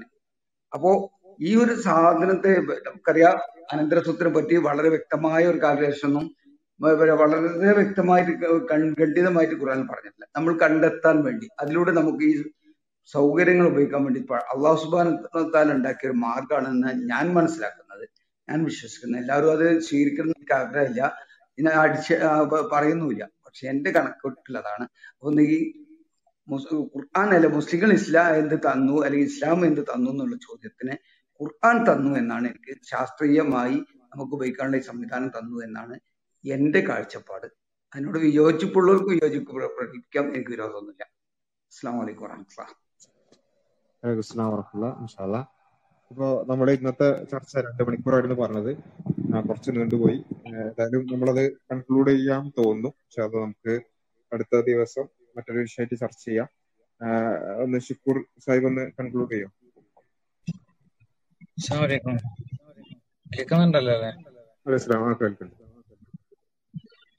ഇവിടെ നമ്മുടെ ടൈറ്റിൽ എന്ന് പറയുന്നത് അന്വേഷണാത്മക തടയുന്നത് മതമോ നിരീശ്വരവാദമോ എന്നുള്ളതാണ്. ഏതൊരു പ്രോഗ്രാമോ ഏതൊരു വീഡിയോക്ക് മുമ്പിലും സയന്റിഫിക് ടെമ്പർ എന്ന് പറഞ്ഞുകൊണ്ട് വീഡിയോകൾ ഇറക്കുന്ന നാസ്തികര് നാസ്തികര് യഥാർത്ഥത്തിൽ അവര് അവരിലുള്ള ആളുകൾ ആരും തന്നെ നമ്മുടെ ഈ ചർച്ചയില് വന്നില്ല എന്നുള്ളതാണ് ഒന്നാമത്തെ വിഷയം. ഇവിടെ വന്നിട്ടുള്ള പല ചോദ്യങ്ങളും നോക്കുകയാണെന്നുണ്ടെങ്കിൽ കൃത്യമായി ഇതിനെ അഡ്രസ്സ് ചെയ്യുന്ന വിധത്തിലല്ലായിരുന്നു എന്നുള്ളതാണ് നമുക്ക് മനസ്സിലാക്കാൻ പറ്റുന്നത്. പ്രധാനമായും ഒരു ഒരു കാര്യം പറഞ്ഞത്, ഇവിടെ മുഅത്തസിലാക്കള്, മല്ലു അനലിസ്റ്റ് പറഞ്ഞിട്ടുണ്ടായിരുന്ന ഒരു വിഷയം, മുഅത്തസിലാക്കളാണ് ശാസ്ത്രത്തെ വളർത്തിയത്, മുഅത്തസിലാക്കള് ഇല്ലാതായതോട് കൂടിയിട്ട് പിന്നെ ശാസ്ത്രം ഇല്ലാതായി എന്നൊക്കെ തരമുള്ള അടിസ്ഥാനരഹിതമായ വാദങ്ങളാണ് ഇവിടെ ഒന്ന് വന്നിട്ടുണ്ടായിരുന്നത്. യഥാർത്ഥത്തിൽ നമ്മൾ മനസ്സിലാക്കുകയാണെന്നുണ്ടെങ്കിൽ മുഅത്തസിലാക്കളെ പലപ്പോഴും സ്വതന്ത്ര ചിന്തകരായിട്ടൊക്കെയാണ് അവതരിപ്പിക്കപ്പെടാറുള്ളത്. യഥാർത്ഥത്തില് മുഅത്തസിലാക്കൾ എന്ന് പറയുന്നത് ഒരു തരം കുടുസായ ചിന്താഗതിയുള്ള ആളുകളായിരുന്നു എന്നുള്ളതാണ് സത്യം. അതായത് അള്ളാഹുവിന്റെ കലാമാണ്, അള്ളാഹുവിന്റെ വചനമാണ് ഖുർആൻ എന്ന് പറഞ്ഞു കഴിഞ്ഞാൽ അത് ത്രിത്വത്തിന് തുല്യമാണ്, അത് അള്ളാഹുവിന് പങ്കു ചേർക്കലിന് തുല്യം, ശിർക്കാണ് എന്നൊക്കെ പറഞ്ഞിരുന്ന വാദമുള്ള ഞങ്ങളാണ് കൃത്യമായ തൗഹീദിന്റെ വക്താക്കൾ, ഞങ്ങളാണ് ഏകദൈവ വിശ്വാസികൾ എന്ന് പറഞ്ഞിരുന്ന ആളുകളാണ് യഥാർത്ഥത്തിൽ മുഅത്തസിലാക്കൾ. ഇവിടെ പലപ്പോഴും പറയുന്നു കേട്ടാൽ തോന്നും ഖുർആൻ അള്ളാഹുവിന്റെ സൃഷ്ടിയാണ്, അല്ല ഖുർആൻ മനുഷ്യന്റെ സൃഷ്ടിയാണ് എന്ന് പറഞ്ഞുകൊണ്ട് ഖുർആനിനെ അള്ളാഹുവിന് അള്ളാഹുവിന്റെ വചനമല്ല അല്ലെങ്കിൽ പിന്നെ അതിനൊരു അതിനൊരു ഡിവൈൻ ആയിട്ടുള്ള ഒന്നുമില്ല എന്ന് വിശ്വസിച്ച് പലപ്പോഴും ഇവർ തെറ്റിദ്ധരിക്കുന്നുണ്ട്. യഥാർത്ഥത്തിൽ അവിടെ സംഭവിക്കുന്നത് അള്ളാഹുവിന്റെ സൃഷ്ടിയാണ്, നേരെ മറിച്ച് വചനമല്ല എന്നുള്ള വിഷയത്തിലാണ് അവർ പറയുന്നത് തന്നെ. ആ വിഷയവുമായി ബന്ധപ്പെട്ടുകൊണ്ട് നമ്മൾ ശാസ്ത്ര ഗവേഷണത്തിന്റെ കാലഘട്ടം എടുത്തു നോക്കുകയാണെന്നുണ്ടെങ്കിൽ എണ്ണൂറ്റി എൺപത്തി അഞ്ച് കാലഘട്ടത്തിൽ ഹലീഫൽ മുത്തവക്കിലിന്റെ കാലഘട്ടത്തിൽ തന്നെ ഇവിടെ ഈ ചർച്ച നടത്തുന്നുണ്ട്. ഇമാം അഹമ്മദ് ബിൻ ഹംബലും അവർ മുഅ്തസിലയും തമ്മിലുള്ള ഒരു സംവാദം നമുക്ക് കാണാൻ കഴിയുന്നുണ്ട്. അതില് കൃത്യമായി തന്നെ ഇമാം അഹമ്മദ് ചോദിക്കുന്നത് പിന്നെ അള്ളാഹുവിന്റെ വചനമായ കുൻ സൃഷ്ടിക്കുക എന്ന് പറയുന്നത് അത് അള്ളാഹുവിന്റെ സൃഷ്ടിയാണോ എന്ന് ചോദിച്ചപ്പോ അതെ സൃഷ്ടിയാണ് എന്ന് മുഅ്തസില പറഞ്ഞപ്പോ അദ്ദേഹം ചോദിച്ചത് സുബ്ഹാനല്ലാ ഒരു സൃഷ്ടി മറ്റൊരു സൃഷ്ടിയെ സൃഷ്ടിക്കുകയോ എന്നുള്ളതാണ്. ആ ചോദ്യത്തിന് ഉത്തരം മുഅ്തസില തന്നില്ല എന്ന് മുഅ്തസില വക്താവ് തന്നില്ല എന്നുള്ളതാണ് സത്യം. അതായത് സൃഷ്ടിക്കുക എന്ന് പറയുന്ന അള്ളാഹുവിന്റെ ഒരു കമാൻഡ് അതൊരു സൃഷ്ടിയാണെങ്കിൽ അത് മറ്റൊന്നിന് സൃഷ്ടാവായി മാറുന്നുണ്ട്. ഈ ഒരു ചോദ്യത്തിന് പിന്നെ ഉത്തരം പറയാൻ കഴിഞ്ഞില്ല. അപ്പൊ പറഞ്ഞു വന്നത് ആ കാലഘട്ടത്തിൽ മുത്തവക്കിലിന്റെ കാലഘട്ടത്തിൽ തന്നെ ഇത് ശയിക്കുന്നുണ്ട്. പക്ഷെ അതിനും ശേഷം എത്രയോ നൂറ്റാണ്ടുകൾ ശാസ്ത്ര ലോകം ഇസ്ലാമിക ലോകത്ത് തഴച്ചു വളരുകയാണ് ചെയ്തത്. ഹലീഫൽ മുത്തവക്കിലിന്റെ പ്രത്യേകത എന്ന് പറയുന്നത് തന്നെ അദ്ദേഹം അവിടെ ഉണ്ടായിരുന്ന ഒരു പ്രധാന ട്രാൻസ്ലേറ്റർ ആയിരുന്ന ഹുനൈൻ ബിൻ ഇസ്ഹാഖിന്റെ റെന്യൂമറേഷൻ അവരുടെ പ്രതിഫലം അതിന് കൂടുതൽ കൂട്ടി കൂട്ടി എന്നുള്ളതാണ് സത്യം. അപ്പോ ആ മുഅ്തസിലാക്കളുമായി ബന്ധപ്പെട്ടുകൊണ്ട് പ്രത്യേകിച്ച് അവിടെ ഒരു വളരെ പ്രാധാന്യപ്പെട്ട ഒന്നും കാണാൻ കഴിയുന്നില്ല എന്ന് മാത്രമല്ല വിക്കിപീഡിയയിൽ തന്നെ നമ്മൾ ഇത് നോക്കുകയാണെന്ന് വിചാരിക്കുക. വിക്കിപീഡിയയിൽ നിന്നാണല്ലോ ഇവർക്ക് ഇൻഫർമേഷൻ കിട്ടുന്നത്. വിക്കിപീഡിയയിൽ തന്നെ എടുത്തു നോക്കുകയാണ് എന്നുണ്ടെങ്കിൽ അതിൽ തന്നെ പല ശാസ്ത്രജ്ഞന്മാർ ഇബ്നു ഹൈത്തം ആകട്ടെ അൽ ബിറൂനി ആകട്ടെ അൽ ബിറൂനി എന്നൊക്കെ പറഞ്ഞ ആ കാലഘട്ടത്തില് പിന്നെ പിന്നെ ഭൂമിയുടെ ആരം വളരെ കൃത്യമായി ഏകദേശം കൃത്യമായി അളന്നൊരു വ്യക്തിയാണ്. അദ്ദേഹത്തിന്റെ പിന്നെ അദ്ദേഹം അത് കണ്ടെത്തിയതിന്റെ ആ മെത്തേഡിനെയൊക്കെ ഫ്ലാറ്റ് എർത്ത് തിയറിസ്റ്റുകൾ ആധുനിക ഫ്ലാറ്റ് എർത്ത് തിയറിസ്റ്റുകളൊക്കെ എതിർക്കാറുണ്ട്. അപ്പൊ അദ്ദേഹമൊക്കെ ഇന്നുണ്ടായിരുന്നെങ്കിൽ പത്ത് Nobel prize winner win win ചെയ്യാൻ കഴിയുന്ന ആളായിരുന്നു എന്നാണ് പറയണത്. അപ്പൊ അദ്ദേഹത്തെ കുറിച്ചൊക്കെ അദ്ദേഹം അശ്ശരിയായിരുന്നു എന്നാണ് പറയണത്, മുഅ്തസിലായിരുന്നല്ല. അതിന് അതേപോലെ തന്നെ പിന്നെ ഇബ്ൻ ഹൈത്തമിനെ പോലെയുള്ള അങ്ങനെയുള്ള ആളുകളൊക്കെ അവർ ഏത് പക്ഷക്കാരാണ് എന്നുള്ളതില് അവർ ചരിത്രകാരന്മാർക്ക് സംശയമുണ്ട്. അതായത് മുഅ്തസിലാക്കൾ മാത്രമേ ശാസ്ത്രലോകത്ത് ഉണ്ടായിട്ടുള്ളൂ എങ്കിൽ പിന്നെ ഇങ്ങനെ ഒരു സംശയം എങ്ങനെയാണ് നിലനിൽക്കുക ചരിത്രകാരന്മാരുടെ ഇടയിൽ?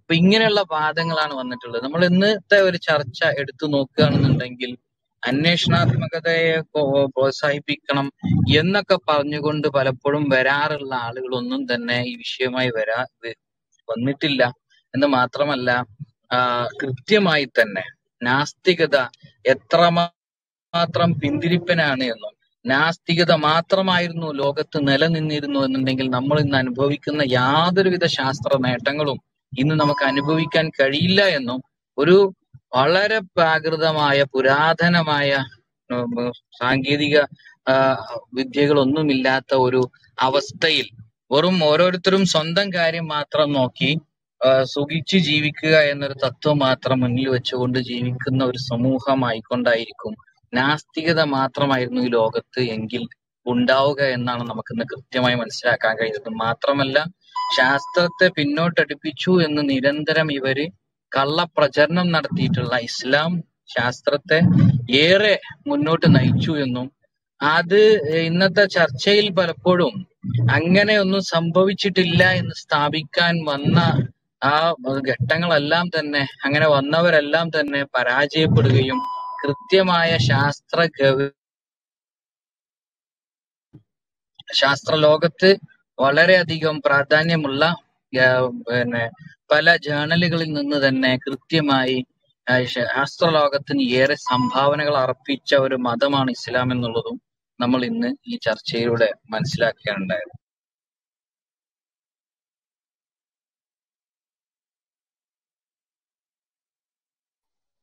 ഓക്കെ, ഇൻഷാ അല്ലാഹ്. അപ്പോ നമ്മള് ഇന്നത്തെ ചർച്ച നമ്മളവിടെ അവസാനിപ്പിക്കുകയാണ്. നല്ല രൂപത്തിൽ തന്നെ അൽഹംദുലില്ലാഹ് ഒരുപാട് വിഷയങ്ങൾ ചർച്ചയായി, എല്ലാവർക്കും ഉപകാരപ്പെട്ടിട്ടുണ്ടാകും എന്ന് കരുതുന്നു. ഏതായാലും നമ്മുടെ ഈ ചർച്ചകളെല്ലാം അൺമാസ്കിംഗ് എത്തിയിസം എന്നുള്ള നമ്മുടെ യൂട്യൂബ് ചാനൽ, അതുപോലെ തന്നെ ഈ ചർച്ചകൾ മാത്രമല്ല ഒരുപാട് നിരീശ്വരവാദവുമായി ബന്ധപ്പെട്ടുകൊണ്ടുള്ള ഒരുപാട് ഇംഗ്ലീഷ് സ്പീച്ചുകളുടെ ട്രാൻസ്ലേഷനുകളും അതുപോലെ തന്നെ നേരിട്ടുള്ള ഇന്റർവ്യൂകളും സംസാരങ്ങളും വീഡിയോകളും എല്ലാം നമ്മുടെ അൺമാസ്കിംഗ് എത്തിയിസം ചാനലിൽ ലഭ്യമാണ്. ഈ കേൾക്കുന്ന എല്ലാവരും അത് പരമാവധി ആളുകളിലേക്ക് എത്തിക്കാനും അതിന്റെ പ്രചാരകരാകാനും കൂടി ശ്രമിക്കണം എന്ന് ഒന്ന് ഒരു അപേക്ഷ കൂടി ഈ ഒരു പിന്നെ ചർച്ചയുടെ അവസാനത്തിൽ മുന്നോട്ട് വെക്കുകയാണ്. ഇൻഷാ അല്ലാഹ് ഒരുപാട് പിന്നെ വളരെ പ്രൊഡക്റ്റീവായ ചർച്ചകളും വീഡിയോകളും അടങ്ങുന്ന ആ ഒരു ചാനൽ കൂടുതൽ ആളുകളിലേക്ക് എത്തിക്കാൻ നമ്മളെല്ലാവരും മുൻകൈ എടുക്കണം ഇൻഷാ അല്ലാഹ്. അപ്പോൾ ഇന്നത്തെ ചർച്ച ഇവിടെ അവസാനിക്കുകയാണ്. മറ്റൊരു ദിവസം മറ്റൊരു ചർച്ചയുമായി നമുക്ക് വീണ്ടും കാണാം എന്ന് പിന്നെ ആഗ്രഹിച്ചുകൊണ്ട് പ്രാർത്ഥിച്ചുകൊണ്ട് അവസാനിപ്പിക്കുകയാണ്. സുബ്ഹാനകല്ലാഹുമ്മ വബിഹംദിക അഷ്ഹദു അല്ലാ ഇലാഹ ഇല്ല അൻത അസ്തഗ്ഫിറുക വഅതൂബു ഇലൈക്.